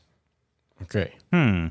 Eli varmaan vähän niin kuin tämä Abba tyyppisiä, että ne voi laittaa minkä tahansa niiden levyyhtiön artistin sinne esiintymään sille psiu. Niin. Hmm. Eli ne uskoivat ainakin tähän tulevaisuuteen, että ihmiset haluaa näitä nähdä tämän perusteella, että niistä Girls' Generationista ja Psysta oli tykätty. Vaikka mä veikkaan, että aika monilla on samaa kuin mulla se Abba-keikan kanssa, että haluaa nähdä vaan miten se on toteutettu. Eikä siitä tule semmoinen, niinku, että niinku haluaisi aina tai niinku usein käydä semmoisilla festareilla tai keikoilla, niin, Niin. jossa on Kyllä, pelkää niin. virtuaaliesiintymisiä. Kyllähän mieluummin Niin. just näkee ihan live-live-keikan. Tuo vähän sille, niin kuin, että mä näen semmoisen potentiaalin noissa virtuaalikeikoissa semmoisiin niin kuin audiovisuaalisiin kokemuksiin, mitä ei voi oikein toteuttaa välttämättä niin kuin tavallisilla keinoilla. Että jos se, että jos se ei ole pelkästään, että ne on siellä, niin kuin esittää, että ne esiintyy siellä, niin okei, onhan se vähän semmoista niin kuin mälsää, että miksei ne itse esiinny siellä. Mutta jos siinä on jotakin elementtejä mukana, jotka niin kuin sitten on mahdollisia tällä formaatilla pelkästään, että tämä formaatti niin kuin tuo jotain uutta sisältöä tähän, niin mä näkisin, että niissä on paljon potentiaalia, mitä voisi käyttää semmoiseen niin kuin vaikka tarinan kerrontaan tai tämmöiseen muuhun niin kuin fiiliksen luontiin ja tämmöistä. Mm. No sitten sä varmasti tykkäät tästä seuraavasta, kun virtuaalilasien suosio alkoi kasvamaan 2010-luvun lopulla, ja siellä virtuaalilasien virtuaalimaailmoissakin piti tapahtua keikkoja. Mm, Muun muassa kyllä. Oculus Riftille saatavilla olleelle The Wave VR-alustalle laitettiin vuodesta 2017 lähtien siellä oli tämmöisiä keikkoja, virtuaalikeikkoja muun muassa Imogem Heapiltä, The Glitchmobilta ja Kill the Noisilta. Mm. Ja nämä ei ollut niinku käsittääkseni ainakaan mitenkään live-esityksiä, vaan enemmän juuri tommosia, mistä Pene puhuu, semmoisia audiovisuaalisia kokemuksia, jossa oli se artistin musiikki ja sitten siinä saattoi olla jonkinlainen avatar, joka esitti siinä, mutta sitten todella paljon hyödynnettiin näitä VR-efektejä ja kaikkea niinku mm. semmoista, mm. vähän niin kuin sä eläisit musiikkivideon sisällä. Aivan. Ja olikohan se juuri tuo ensin mainittu Imogem Heap, joka oli sen, se virtuaalinen ympäristö oli sen lapsuuden kodissa tai sen huoneessa. Hmm. Niin sille aika, aika siistiä hauska. sille, että Niin. ei normaalia keikkaa voisi pitää kenenkään lapsuuden huoneessa. Niin. Ei, että noissa on niinku just tommosia mahdollisuuksia, mitkä on todella kiinnostavia kyllä. Joo. Kiinnostavia niin. mahdollisuuksia kyllä. Ainut asia, mikä noissa mun mielestä tökkii on, että ei ole sitä yleisöä ympärillä, jo- josta tulisi semmoinen niinkö lisähype. Niin. Mutta ka- Mm. nuo pitää ajatella varmasti ihan erilaisina kokemuksina kuin semmoisina yleisöhype-konsertteina. Jossakin noista oli niinku, että muiden ihmisten avatareja näkyy myös siinä ympärillä. Niin, mutta ei sekään kuitenkaan sillä sama asia, että sä oikeasti tunnet ihmisten läsnäolo siinä ja kuulet oikeasta maailmasta niiden äänet ja jos huutelet itse, niin sitten sä et huuda vaan tyhjässä kämpässä ja naapurit miettii, että mikä tuolla on hätänä. Niin, vaikka Mm. mm. toki on vähän, että voihan sitten mikrofoni olla päällä ja kun sä huudat, niin se kuuluu Niin. niille vieruskavereille Ta- esimerkiksi, että niin. mitä sä kaipaat mm. siinä toisten lämpöä siitä vierestä ja sitä, että koko ajan joku astuu sun varpaille tai No jos, Niin. tekee jos, mospitin sun viereen ja Niin, tai joku tulee lyömässä turpaan tai jotain. jos, jos VR-teknologia niin etenee niin pitkälle, että sitä eroa ei oikeasti enää huomaa, niin sittenhän tämä valitus on täysin aiheeton. Niin. Mutta tässä vaiheessa vielä sen kyllä luulisi tajuavan, että mä oon virtuaalikonsertissa enkä oikeassa. niin, ja tunnet olosi pöljäksi, kun siellä Niin, fanitat menemään, otat paijan pois ja teet mospitin ja kaikkea. Niin. niin. Toki en mä ole ikinä kokeillut, että ei voi varmaksi sanoa. Mm. Tämä äsken mainittu VR-sovellus suljettiin vuonna 2021 ja yhtiö päättyi keskittymään virtuaalikonserttien tuomiseen suositummille alustoille, kuten TikTok, Twitch ja Roblox. yes, vihdoin. Ai vitsi, pahamainen Roblox. Ja näistä Roblox-tyyppisistä virtuaalisista alustoista puheen ollen vuonna 2019 Minecraftissa pidettiin yli 50 esiintyjän äh, mit- mahtavaa jättifestivaali Fire Festival. Ei pidä sekoittaa Fire Fyre Festivaaliin, mm. Mm. josta mm. tämä on selvästi jonkinlainen parodia. Niin voisi kuvitella. Ja pelaajat pääsi kuuntelemaan live-musiikkia ja nauttimaan festaritunnelmasta dedikoidulle Minecraft-serverille. Hmm. Mm. Pitäisi järjestää tuommoinen niinkö virtuaalifestari, mutta ihan samanlainen kuin mikä se oli se Fyre-festari. Että sä sais kokea sen kauheuden, mitä ne koki, jotka oli maksanut siitä hirveänä ja joutui sinne tyhjälle saarelle. Niin. Semmoinen joku survival-peli muodostuu vähitellen siitä. Joo, tuo olisi mm. muuten hyvä. Battle Royale, niin. Niin. selviydy Fyre-festivaalissa hengissä. Varastaa kaikkien muiden teltat ja resurssit, että itse pysyy hengissä. Niin. Milloin tehdään niin, tota noin, niin live-podcasti Minecraftissa? Ja annetaan nimikirjoituksia siellä. Niinpä. Ei olisi huono, jos Minecraftissa pystyy antamaan nimikirjoituksia. Siinä voi Voi kirjoittaa sen johonkin maahan. jollekin, niin joku modi laittaa, niin voisi tehdä varmaan. Niin. Mm. Mm.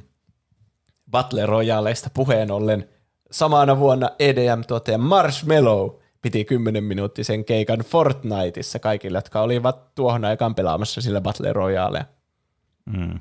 Kymmenen minuuttia. Tuossa, si- siis tuolla niin, niin no, Fortniteissa kyllä on muutenkin tämmöisiä niinku, tämmöisiä jotakin, Ariana Grandellakin on ollut joku musiikkijuttu siellä, joku keikka ja mit, mitäköhän muita. Että ne, kyllä niillä on, niillä on kova yritys ja hinku ollut kyllä tehdä noita Mm. tuolla Epicillä.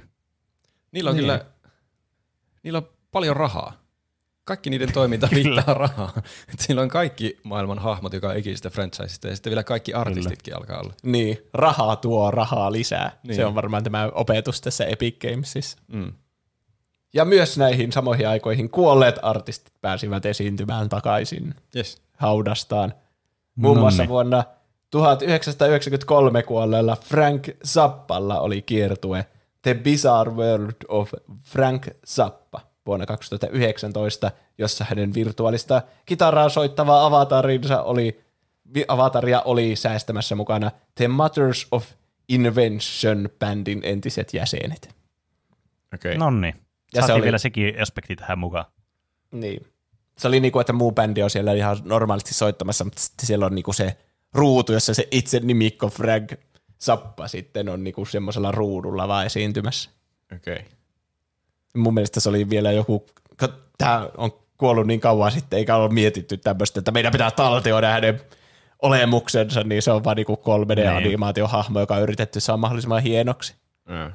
kun vertaa Abbaan, jossa ne oikeat niinku, tyypit on vielä elossa, ja niin se on tosi tärkeää ollut, että juuri ne on siinä motion capturen kohteena, niin saa niin. niiden omat liikkeet niin. ja kasvon piirteet ja kaikki niinku replikoitua. Ja niistä ainakin tietää, Niin. että ne on suostunut tähän projektiin itse. niin, sekin.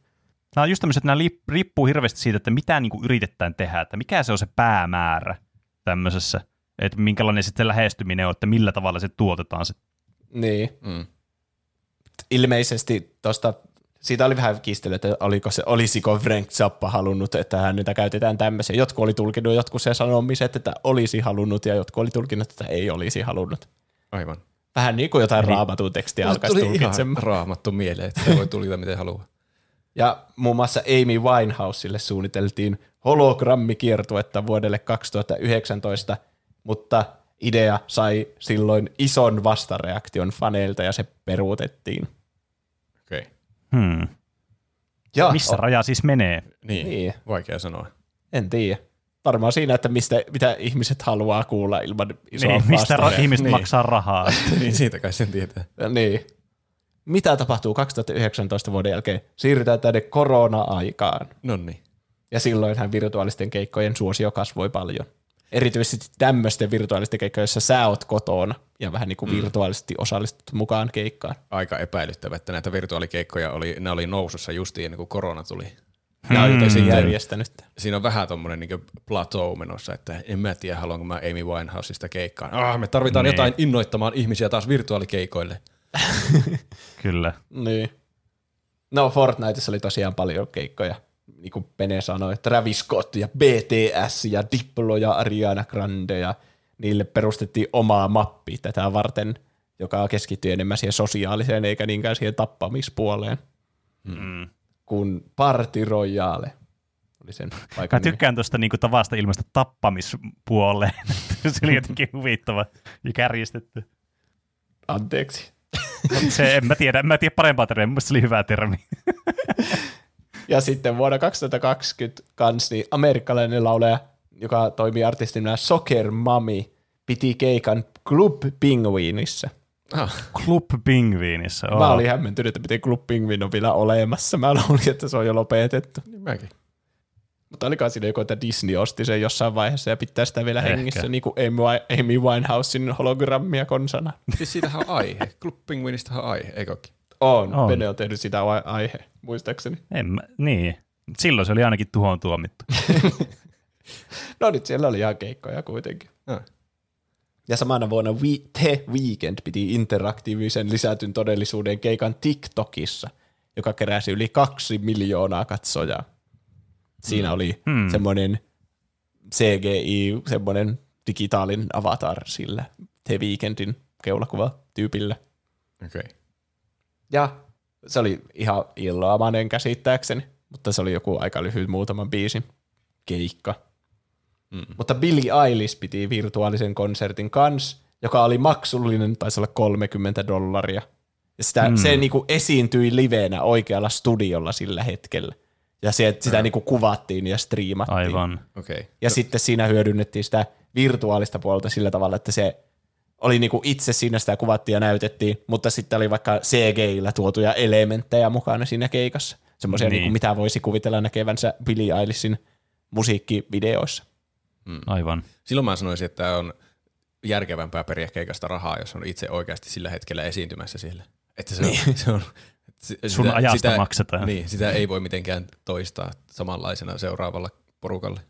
Totta. Mutta miten sitten vaikka elokuvat? Kyllähän sä niistäkin maksat ja Niin. Niin. niitä voi toistaa niin monta kertaa kuin haluaa. Kyllä Roope on nyt se vanha vanhus, joka huutaa tuonne niin pilville nyt tällä hetkellä. Menkää pois mun nurmikolta. Niin. Ja sitten nyt tämä uusin, nyt kun ollaan ulkona tästä korona-aihe-ajasta, ainakin jollakin tavalla. Ainakin joku on päättänyt nyt, että ainakin Niin. UKssa on poistunut rajoitukset ja näin. Mm. Niin siellä oli nyt tämä Abba Voyage kiertue, tai miksi sitä voisi sanoa, sarjakonsertteja, jotka oli kaikki samassa paikassa, eli ei se ehkä ole teknisesti kiertue sitten. Niin, kyllä. Kai niin. kertue niin kuin termi itsessään jo käsittää, että se pitäisi liikkua se asia. Se Niin. on pysye. Minä koinasin tuon termin. Hieno, toivottavasti kaikki alkaa käyttämään sitä. Mm. Kyllä. Ja tässä oli nyt, että ne ei olleet, olleet siellä paikalla, ja sitten ne oli vielä niinku virtuaalisia avatareja, mutta ne oli kuitenkin tehty oikeiden ihmisten pohjalta, jotka on vielä elossa ja suostuvaisia. Ja se studio, joka oli toteuttanut tämän CGI-puolen, tästä oli Industrial Light and Magic, joka saattaa kuulostaa Magic. tutulta, koska se on George Lucaksen perustama ö, erikoistehoste Ahaa, yritys, joka tekee vielä tänäkin päivänä Disneylle niitä. Eli ne Okei. Okay. muistutti hyvin paljon itse asiassa niin kuin uusissa Star Wars-leffoissa nähtyjä CGI-hahmoja, Ai. Hmm, aivan. mutta okay. ehkä vielä parempia. Mm. Mikä niin varmaan... on siinäkin teknologia kehittynyt kuitenkin. Niin. Ja tähän käytettiin siis ihan helvetisti rahaa ja niitä, kun ne esiintyi ne puvut päälle, niin niitä kuvattiin 160 kameralla joka kulmasta. 160 mm. kameralla. Niin, Se on kyllä monta kameraa. On. Niin on. Se Kaik- on melkein joka, jokaiselle yhdelle asteelle yksi kamera. Niin. Miten niin monta kameraa mahtuu edes jonkun ympärille? Ei harmainta aavistusta, mutta niin ne väittää. Valheita. Ja yritettiin siis niin hyvin tuoda eloon tämä Abba vuodelta 1977, kun vain suinkin mahdollista. Ja nyt kun se on tehty, niin niin kauan kuin tämä, nämä tiedostot on olemassa, niin voidaan rahastaa Abballe. niin. Niin, totta. Vaikka, niin, muuttuuko ihmisten mielipide sitten, kun ne alkaa kupsahtelemaan yksi kerralla? Varmasti. Niin. Ainakin, niin. Tuleeko niistä keikoista vaan suositumpia? Kun joku taiteilija kuolee, niin tauluista tulee kalliimpia. niin. niin. Ja sitten mä voin kuvitella nyt, että muutkin artistit joutuu alkaa myymään levyyhtiölle omat oikeutensa, että me voidaan niinku käyttää sun jotain virtuaalista avataria tulevaisuudessa. Mm. Niin, kaikkiin sopimuksiin pitää sisällyttää tuommoinen, että sitten jos sä kuolet missä tahansa merkillisissä olosuhteissa, niin me voidaan käyttää sun kaikkia materiaalia meidän toiminnan hyväksi. Niin. Mm. Ja kun tämä, Toisaalta haittaako se sua jo siinä vaiheessa, jos sä kuolet? Onko sillä mitään merkitystä sit sulle enää? mun mielestä ei. Niin, tehkää Jos mulle mitä nyt- haluatte. jos saa nyt paljon rahaa ja se ne hyödyntää sitä, mitä sä möit niille vasta sitten, kun sä oot kuollut, niin mun mielestä se kuulostaa Niin. aika hyvältä diililtä. Se on Niin. niin. kieltämättä totta, että siinä on kyllä tämmöinen hyvä diili mun mielestä niin kuin piirteet. Niin. Mutta Jos saa vielä jotenkin sovittua, että no niin, pistäkää sitten mun osuus niistä tuotoista jollekin jälkeläisille. Niin. Mutta Abba on siis älyttömän suosittu artisti, jota on haluttu tekevän comebackin vuosikymmeniä ja se on, se on vähän niin kuin tuommoisten pop-artistien joku tappaja hai. Semmoinen niin kuin ensimmäinen, semmoinen, että nyt koko maailma tykkää tästä yhdestä asiasta ja fanittaa tätä. Mm. Ja nyt se on takaisin ja se voi pitää keikkoja hamaan tulevaisuuteen asti, vaikka mm, niin, niin kauan kuin me ollaan kaikki elossa niin, ja vielä pidemmästikin. Mm. Niin minua huolettaa nyt tässä asiassa ehkä se, että jos kaikki meidän lempiartistit on kohta tämmöisiä, niin ei ole tilaa sitten uusille artisteille, jotka vois olla niinku oikeita niin. Nousevia artisteja, koska näistä tulee vähän niinku tämmöisiä, tämä on vähän niinku jotain remakeja. Niin, enää ei tule semmoisia Niin. uusia alkuperäiselokuvia niin. ollenkaan. Että nyt ei tarvitse edes uusita, muuti, muutta musiikkia ja uusia bändejä tulla, kun me voidaan katsoa Abbaa niinku loputtomasti. Ja juuri mm. niiden kulta-ajoilta 1977 vuodesta. Niin, voidaan elää siellä Totta. menneisyydessä, milloin kaikki oli hyvin. Niin.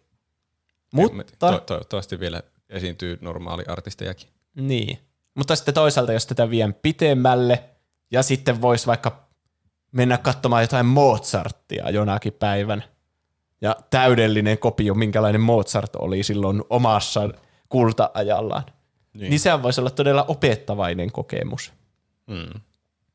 Kaikessa on puolensa. on, on hyviä ja huonoja puolia. Näin on. Vesi on vettä. Tämä kaikki ja muut tänään. Kyllä Sä vesitit mun aiheen nyt tässä täysin. Sananmukaisesti. Keskustella. Ei, mutta Tai- mä oon ihan samaa mieltä, että tonne, niin mä, mä näen, että tässä on enemmän niin kuin hy- positiivista potentiaalia kuin negatiivista potentiaalia. Tai ainakin, ainakin mä haluan Niin, toivoa niin, tälle Kyllä se, on naivisti. kiva, että, kyllä se on kiva, että kehitetään uusia asioita, kunhan Ja kuten, kuten huomattiin, niin Roope on nyt selvästikin osoitus siitä, että kyllä tämmöisiä niin kuin vanhaa kansan, niin haluaa nähdä liveenä se artisti, Niin, niin, vielä tarvitaan tähän meidän maailmaan.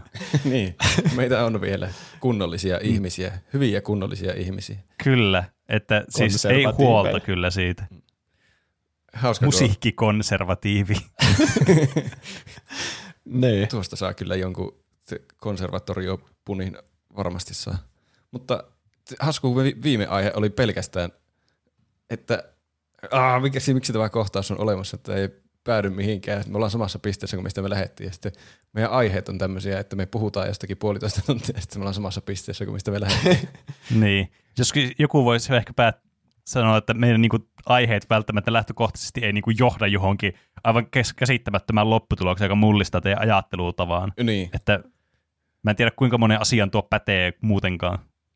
Niin, ehkä podcasti on erilainen mediamuoto kuin elokuvat, että meillä ei ole Ehkä. mitään tarinaa tässä. Me vaan Mä- puhutaan. Tai ehkä me ollaan Niin. se tarina. Niin. mä sanoisin, että tämä on sellainen ilmiö, jota pitää vain odottaa ja katsoa, mitä tapahtuu. Että ei ole vielä mm. niin kuin kaikkia palasia tietää, että onko tämä hyvä vai Niin. huono juttu. Niin, Siinä on potentiaalia molempiin suuntiin. kyllä. Kyllä. Mua, Ja tästä tulee vielä skandaali jossakin vaiheessa. Joku tarpeeksi iso artisti, kun nostetaan taas eloon joku Michael Jackson, niin sitten tulee huutoa. Niin. Niin. Jep, Mutta vielä pitää kerätä dataa. niin. Tai sitten niin kuin minkälaisia, tässä on loputtomasti potentiaalia. Tehdään vaikka uusia bändejä, jossa poimitaan tuolta hyvä kitaristi ja tuolta hyvä rumpali ja tuolta hyvä tuo ja laulaja ja sitten muodostetaan niistä virtuaalibändi, vaikka semmoisista artisteista, jotka ei ole elänyt samaan aikaan. Mm. Onko se sitten hyvä vai huono juttu, onko se niiden häpäisyä? Mä oon jo jotenkin aivan turtunut, että mikä on hyvää ja mikä huonoa. Mä en tiedä yhtään, mikä elämässä on hyvää tai huonoa. niin. Mä lähden vetämään jonkun rikosputken ulos, enkä tiedä yhtään, onko se hyvä vai huono. Siis tää on Niin, niinku sä joku et- Inceptionin loppu, että sun, se todellisuus, minkä sä hyväksyt, niin se on niinku se sun todellisuus. Niin. Niin. Jos sä oot tyytyväinen siihen, että sä näet virtuaaliartisteja, niin sitten sä oot. Eikä kukaan voi ottaa Niin. sitä sulta pois. niin. Kyllä. Mitä muuta te oot tehnyt tällä viikolla? Pene, aloita sinä. Tai viime No. viikolla. Mä tota noin, niin, on palannut takaisin tänne niin, omaan kotiin, kämppään, niin kuten äänenlaudusta ehkä jotkut kaikista tarkko- tarkimmat audiofiilit on saattanut huomata. Mutta tota noin, niin toisena asiana mä niin, on pelannut semmoista peliä kuin Hard Space Shipbreaker, jota mä itse striimasinkin yksi päivä tuossa. Ei ollut semmoinen peli, mikä striimissä toimi hirveän hyvin, koska tämä on siis tämmöinen simulaattoripeli, jossa tehdään tämmöistä avaruusaluksen purkamista, jota tehdään siis käytännössä koko ajan sille, että sä niinku periaatteessa toistat niitä täskejä, niin kuin tekisit työtä, että siinä ei kovin paljon muutu ne sun täskit varsinaisesti. Mutta tosi jotenkin zen ja koukuttavaa, että mä ajattelin, että okei, tämä on ihan kiva konsepti, mutta tämä ei oikein etene mihinkään.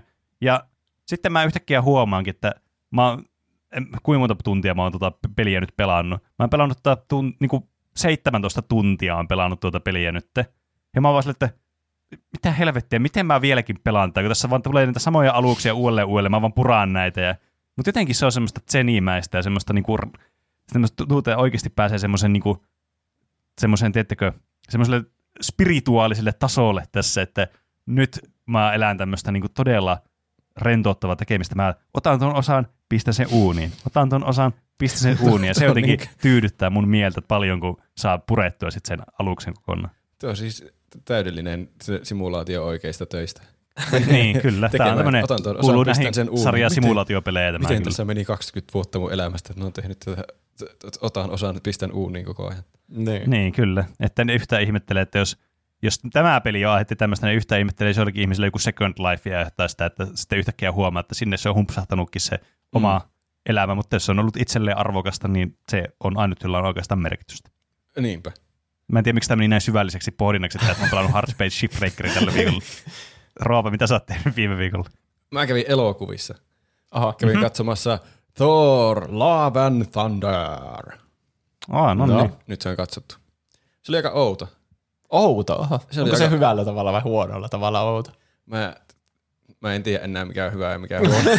se, oli, se oli, Koko elämä on vähän niin kuin menettänyt merkityksessä Niin, niin, siis- tämän podcastin aikana. kaikki on yhtä mysteeriä mun tällä hetkellä. Mä en tiedä, se oli outo ensinnäkin sen takia, että se oli 3D-näytös, enkä mä tiennyt, että se oli. Ja sitten mulla oli lasit päässä, kun mä menin sinne, ja sitten se oli ikävä yllätys. Ai, mun pitää laittaa toiset lasit tähän päähän. Ja Aa. muutenkin, kolme, mä en oikein tykkää 3D-näytöksistä, kun siinä jotenkin, se jotenkin vetää ulos sieltä elokuvasta, vaikka sen pitäisi olla jotenkin mahtavampi kokemus, mutta mä en pysty keskittyä siihen samalla tavalla kuin, ne on, kuin että ne olisi 2D normaalisti. Niin. Niin, ja ymmärrän. Mutta se oli muutenkin vähän jännä se elokuva. Se oli selvästi semmoinen Ragnarök-mainen, mutta vielä niin ultra lisätasoilla. Se oli melkein kokonaan Mm. komedia. Että se, Aha. sillä ei ollut semmoisia vakavia torkohtia paljon yhtään. Ja niin, tuntui, että se oli melkein tarkoituksella semmoinen tosi juustoinen komedia suurilta osin. Ja vi- vitsejä oli aivan siis tuhottomia määriä. Jotkut oli hauskoja vitsejä, jotkut oli semmoisia, että oliko tämä nyt vitsi. Siinä vähän niin kuin turtu siihen, että mikä on vitsi ja mikä ei. että kuuluuko tälle kohdalle nauraa vai, ja onko tämä nyt vakavaa vai ei. Myös se juoni eteni vähän sekavasti ja mä en ole ihan varma mitä siinä tapahtui. Ja hirveällä vauhilla mentiin paikasta toiseen. Se pitää katsoa ehkä uudestaan, että mä ymmärrän mitä siinä tapahtuu. Mutta ensimmäinen reaktio oli vähän semmoinen, äh, Okei. Okay. ihan, ihan Hmm. siis mukavasti aika meni siellä elokuvissa, mutta Mä en ole ihan varma, mitä siitä jäi käteen. Ehkä Taika Aivan. Waititi sai tehdä liian Taika Waititi-maisen elokuvan. Se oli siis todella Taika Waititimainen elokuva.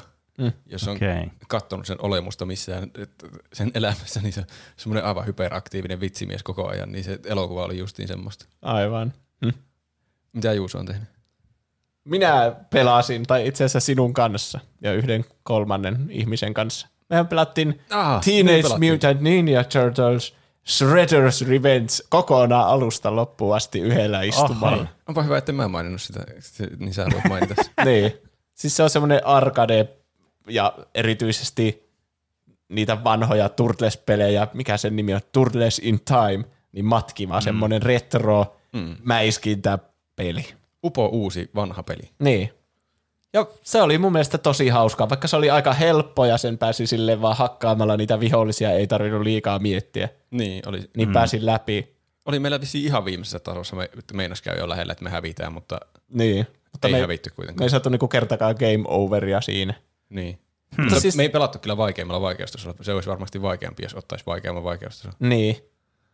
Mutta se oli tosi hauska. Mun mielestä Turtlesit on jotenkin tosi hyviä tyyppejä. Ja... Se oli mukavaa Mm. sohvapelaamista pitkästä aikaa. Niin, monin peli, kaikki samalta näytöltä. Niin.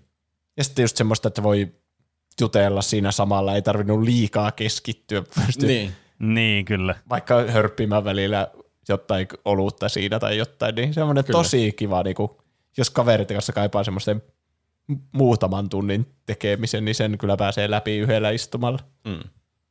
Jotkut asiat oli mm. ärsyttäviä, niin kuin ilmavihollisia oli ihan mahdotonta osua, niin he ei pystynyt tähtäämään mitenkään. Niin. Ja muutenkin semmoisessa, miksi niitä sanotaan brawler-tyyppisissä peleissä, niin siinä mm. jotenkin se syvyysnäkö on jotenkin ihan surkea, että Niin. jos sä oot vähän niin kuin sentinkään liian niin kuin syvällä siinä kentässä verrattuna siihen viholliseen, niin. niin sä et osu siihen sitten millään. Niin. Myös toin, toivottavasti tämä ei mene liian räntiksi, niin me tajuttiin yhdessä välissä sitä peliä, että siinä voi abusata semmoista mekaniikkaa, että siinä on semmoinen mittari, joka latautuu, kun hakkaa vihollisia, että saa semmoisen superiskun tehtyä sitten, niin sitä pystyy lataamaan niin. vaan silloin, kun ei ollut vihollisia, niin tekee jonkun semmoisen emoten, niin sitten se lataa sen täyteen. Niin sitten sitä pystyy vaan, aina kun ei ollut vihollisia, niin lataa mittarit täyteen ja sitten alkaa ränkkää Niin. superiskuja. Ja lopulta ne superiskut oli niin semmoisia, niitä sai niin paljon, että me käytettiin vain johonkin normivihollisia, kaikki yhtä aikaa, niin. kun on vitsi saa aikaiseksi johonkin yhteen vihollissa. Mutta oli se ainakin hauskaa meihemiä. Niin, Ihan oli kiva, kyllä. ettei Niin, rajoita sitten hirveänä superiskuja toisaalta. Jep. Mm. Onko sitten aika kaikkien lempisegmentille? Miten meni noin niinku omasta mielestä? Meille voi lähettää kysymyksiä, kommentteja, aiheehdotuksia ja meemejä, ihan mitä haluaa meidän lukevan täällä podcastissa. Meidät tavoittaa Instagramin ja Twitterin kautta nimellä Tuplahyppy. sekä sähköpostiosoitteesta Podcast at tuplahyppy.fi. musiikista puheen ollen. Jaakko kirjoitti Piratismi-jaksossa Pene sanoi paranoidia ACDCn biisiksi. biisiksi. Oh, no. Mielestäni hävytön virhe. Siis tässä on hävytön korjausvirhe, koska pointti oli siinä juuri se, että tai noin, niin silloin kun vareetti biisejä jostakin limevireestä, niin ne oli aina ihan väärillä nimillä. Aa, ja sitten kun oli niin, semmoinen teko jep. Tämä oli otettu kontekstista tämä Herran Jumala. Niin, kyllä. Niin, niin sen takia ne oli ihan miten sattu ne kaikkien niin kuin biisien tekijät ja nimet sitten siellä limevireessä. Että ne oli ihan päin helvettiä. Mm, niin mä vähän ajattelinkin, että se oli se koko pointti siinä. Niin, Eli- kyllä. Kääntyi sinua itseään Kyllä. vastaan tämä Jaakko. Miten meni Kyllä, noin omasta mielestä? Niin. Ja aika paljon saatiin kehuja jostain syystä viime jaksoon liittyen viesteissä hmm. ja muualla. Instagram-viesti tuli nimimerkiltä Ö, tupla life. Olla live. Mulla oli vain kaksi täpiä tuossa auki, missä luki nuo sanat. Niin. Eli niin, jos te ette laita niihin yksityisviesteihin nimimerkkiä sinne perään, niin me ei uskalleta lukea sitä teidän jotain Instagram-nimimerkkiä, vaan Pene keksii teille Kyllä, mm. erittäin nopealla tahdilla noita nimimerkkejä. kyllä. Välillä paremmin ja välillä huonommin.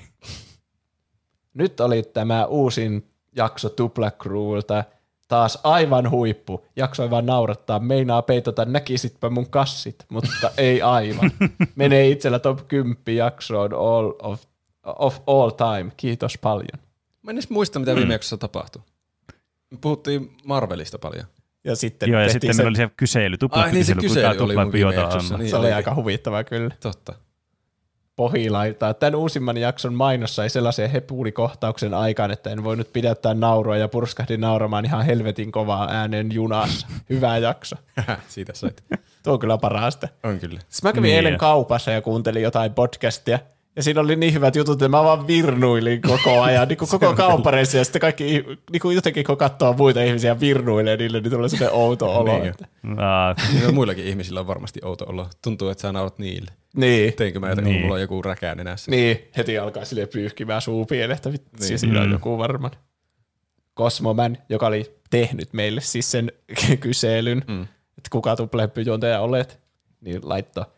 Itelläkin oli toisessa osiossa paljon hupia. Pojat tulkit sitten kysymyksiä juuri niille tarkoitetulla tavalla, jos kuuntelijoilta löytyy intoa. Voin tehdä 2.0 ilman aihetta tietenkin. Vähän varttuuneempi silmä taisi huomata sieltä paljon virheitä. mm, kyllä, sieltä muutamia virheitä löytyi, mutta viihdearvot oli kyllä taattuja siitä. Ja kuten Niin. sanottu disclaimerissa, niin me ei voi luvata, että me tehdään näitä niin, niin, näistä kyselyistä uusia aiheita, mutta saahan niitä toki aina tehdä, jos haluaa. Ei, kyllä, totta Ja kai. onhan se kiva niitä tehdä sitten it- itse vapaa-ajalla kyllä. Sitten Instagram-viesti nimimerkiltä Aa, sori, mä oli mun... Ö, Mä Norfolkin saaren isorilli. Okei. Okay. Okei, okay. tuo kuulosti valmiiksi mietityltä. No kun mun pitää välillä, mun, mä aina välillä muistan, että ai vitsi, mun pitää ottaa nyt joku, joku tähän valmiiksi. Heips, kiitos hyvästä supersankarijaksosta. Se oli mielenkiintoinen. Itse pidän todella paljon MCUsta, vaikkakin mielenkiinto välillä laskee, mutta sitten se taas nousee. Odotan innolla Wakanda Forever-elokuvaa, koska siinä pitäisi tulla Namor-hahmo. Mutta itseni eniten MCUssa se, häiritsee se, että hahmojen suhteita voidaan pedata useammassa elokuvassa, mutta he eivät kuitenkaan auta tai tue toisiaan. Muun muassa Avengers-elokuvassa tehtiin aika selväksi, että Hawkeye ja Black Widow ovat pestikset. Sama jatkettiin Age of Ultron-elokuvassa. Sitten kun Hawkeye menetää napauksessa koko perheensä ja muuttuu Roniniksi, Black Widow tulee vasta, kun Hawkeyeta tarvitaan. Kukaan ei tullut auttamaan Hawkeyeta, kun tämä oli aivan romahtanut. Tai mm, sitten mm. Vanda. Vandan ja Clintin välille syntyi jonkin sortin isä-tytär-suhde, kun Pietro kuoli. Sitä näytetään hiukan muissakin elokuvissa, mutta se ei tunnu johtavan mihinkään. Olisi kiva tietää, mitä mieltä Hawkeye on WandaVisionin aikaisista sekoiluista. Kenellekään ei tullut sitten WandaVisionin jälkeen mieleen, että Wanda voisi tarvita jonkin sortin mielenterveyspalveluita. Hawkeye tuskin tiesi asiaa, mutta esim. Strange. Hahmot eivät tunnu ollenkaan hahmot eivät tunnu olevan ollenkaan toisiaan varten, ellei heitä pakoiteta juonellisesti samaan tilaan. PS, katsokaa Hawkeye-sarja, se on omalla tavalla leppoisa, kaikki on ihmisiä, ei multiverse-ongelmia tai muutakaan yliluonnollista. Se on oikeastaan hyvä hengähdystauko kaikkeen magiaan, jumaliin ja yliluonnollisiin olentoihin, mitä MCU tunkee muissa teoksissaan. Mä oon itse asiassa katsonut Hawkeye-sarjan. Se oli ihan leppoinen sarja kyllä. No. Siinä oli tosi pitkä ja perusteltu kommentti kyllä. Oli. Oli kyllä. Tuo on kyllä totta, että ne hahmot ei tuu niinku tilanteisiin, jossa niitä tarvittaisiin monestikaan, mm. tai ratkaise mm. asioita sille niinku miten luulisi. Vaikka just tuo, että Hawkeye annettiin olla yksin jossakin Japanissa sarjamurhaajana, mutta vasta sitten kun sitä tarvitaan, niin sitten mennään sitä auttamaan ja puhumaan silleen. Niin. Niin. Niin. Jep. niin, niin joo, tuo viesti oli hyvin osuva kyllä Mm, Osuva viesti. kyllä, näihin asioihin. näin on. Ja sitten paljon kaikenlaisia aiheehdotuksia meille on tullut, kuten joka viikko. Lartso laittoi esimerkiksi, että pelatkaa jotain lautapeliä joskus, kun kaikki ovat paikalla. Esim, esim tarinavetoinen voisi toimia puheen välityksellä. Tee lautapelaaminen on aika helmeä. Se Kyllä, olen ihan samaa mieltä, että lautapelaaminen on kyllä mahtavaa hommaa. Se vaan- olisi ihan hauska. Niin. Pitäisi keksiä joku peli, mikä toimisi pelkästään audiomuodossa. Niin. Ja Se, semmoinen- se on just, että että tuo kyllä vaatii vähän kyllä visuaalisuuttakin kyllä mukaan. Niin. Paitsi sitten joku D&D. Ja mä pelkään, että tulee paljon tylsiä kohtia, jossa me luetaan ohjeita tai mietitään, miten joku asia pitää tehdä. Niin. Paitsi jos se on tosi tuttu leikata sitä peli. hirveästi. Niin. Paitsi jos on liveenä, jolloin se on vielä tylsempää kuin miettiä silleen puoli tuntia, silleen, hmm, miten tämä toimii. tai tulee semmoisia paljon hiljaisuuksia, kun tässä podcastissa te ette koskaan hu- kuo- niitä hiljaisuuksia oikein kuule. Ei sillä, että niitä nyt tulisi tässä mitenkään, koska me ollaan aika harjannuttuja juuri tässä tavalla puhua, mutta se on sitten vähän eri sitten, kun pelaamaan jotain lautapeliä, missä pitää miettiä jotakin siirtoja ja tämmöisiä. Niin, niin, siinä, niin jos tulee mieti, semmoinen miettimiskohta, se on kyllä paha. Sitten muiden pitää hölistä koko ajan siihen päälle. Niin. Olkaa hiljaa, mun pitää keskittyä. Patreon-tuotteista puheen ollen. Meitä voi tukea Patreonissa eurosta ylöspäin ja saa testinauhoituksia ja muuta, mitä liian mainosarkistoa siellä saatavilla. Mm. Mm, Kyllä. kyllä. Saa- Kyllä, tod- Miten? kyllä, todellakin. Siellä saa eurolla alkaen. Mutta kuten mainittua, niin jos on isompi, tai itse asiassa en mä tiedä mainitsitko, et sä tainnut mainita. Mua alkaa, mä huomaan, että mä oon väsynyt, kun mulla on hirveä nälkä. Niin tää, nyt ei, tää mun puheensorina ei nyt oikein pystyt Eli siis jos, jos lahjoittaa meille Patreonissa 10 euroa tai enemmän, saa tällaisen valas- tai tuottaja-tittelin. Ja jos on tuottaja, niin saa sitten tämmöisen hienon mahdollisuuden, että me luetaan teidän niin nimi tässä podcastissa, jonka aion nyt kiitokseksi teille tuottajille lukea juuri nyt. Joten erityiskiitos kuuluu tuottajille, jotka ovat Whisky, Tumppizone, TM, Sumuli, Styrre, Piipari, Peruna Kiisseli, Seel, Oldex, Nude22, Keetor, Jafar, Isopaska, Dyrenar sekä Sandels. Kiitos kuuluu teille ja kaikille muille, jotka meille lahjoittaa Patreonissa pienempiä summia, tai kaikille niille, jotka vain kuuntelee meidän podcastia. Kiitos. Kyllä, Paljon kiitos. kiitoksia. Ja sitten ilmaisia tapoja tukea meitä on juurikin antaa viiden tähden arvosteluja iTunesissa ja Spotifyssa ja missä ikinä kuunteleekaan. Se jotenkin Kyllä. Kyllä. vaikuttaa niihin algoritmeihin. En mä tiedä tarkkaan miten, mutta varmasti Niin. vaikuttaa. Ja meistä on kiva, jos meille annetaan viisi tähteä jossakin. Se tuntuu vaan mukavalta. Niin. Ja sitten jos suosittelee kaverille, niin yhdestä kuuntelesta tulee kaksi kuuntelua, niin kuin olisi Kyllä. joku jakautuvaa solu tai jotain. Näin se toimii. Kyllä, Tai se on kyllä kaksi- kaikista paras. Queenin poikasta. Niin. Ch- Chillin. Chill- Chilin, ei kun mitään olikaan. Chilin Niin. poikasta. Chillineitä. Niin. Kyllä. Ja sitten käy, voi käydä vierailulla meidän mertsikaupassa tuplahyppy.fi kautta kauppa osoitteesta se löytyy. Näin Joskus me luetaan myös meemejä.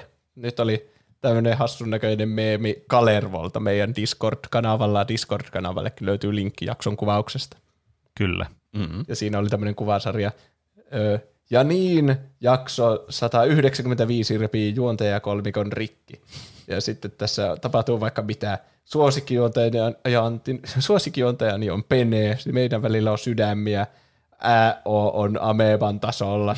Tärkeintä on, mikä maine, sanoo Pene. Ei vaan ystävyys, sanoo Roope, ja sitten koko studio on ihan tulessa, ja onko tuossa joku Tencentin logo vai mikähän tuo onkaan, ja siinä on ÄO-testi, ja Roope ampuu laserkatseella menee. Tilanteeseen on vain yksi ratkaisu, ja sitten me kaikki hypätään palaavasta talosta, ja sitten podcast jatkuu uudella kokoonpanolla, jossa meidän naamat on korvattu Pene on korvattu Ronnie Beckillä, Roope on korvattu Amber Heardille ja minut on korvattu Cosmomanille. Tuo on kyllä, tuo on, tuo on hyvä meemi tuo. Mä tykkään Siinä on kyllä niinku- sarjakuvamaisista keltaisista laatikoista. Niin. Kyllä, tuossa on käytetty niinku aikaa paskapostaukseen kyllä. on. On. Mulla ei ole muita juttuja tähän jaksoon. Ei, Jutut mun on mielestä loppu. tämä oli kliimaksien kliimaksi kyllä tämä meidän. Oli. Kyllä. No niin, kiitos kaikille, jotka kuuntelitte ja laitoitte viestiä ja Kiitos, kiitos. suosittelette kavereille ja Patreon-tukijoille ja kaikkea tämmöistä. Mitä nyt yleensä sanotaan tässä? Yleisiä sanoja. Niin. Palataanko aiheeseen ensi viikolla? Näin me tehdään. Palataan Nähdään ensi viikolla kaikki. Näin me tehdään. ensi viikkoon. Heipä hei! Heippa. Näkemiin.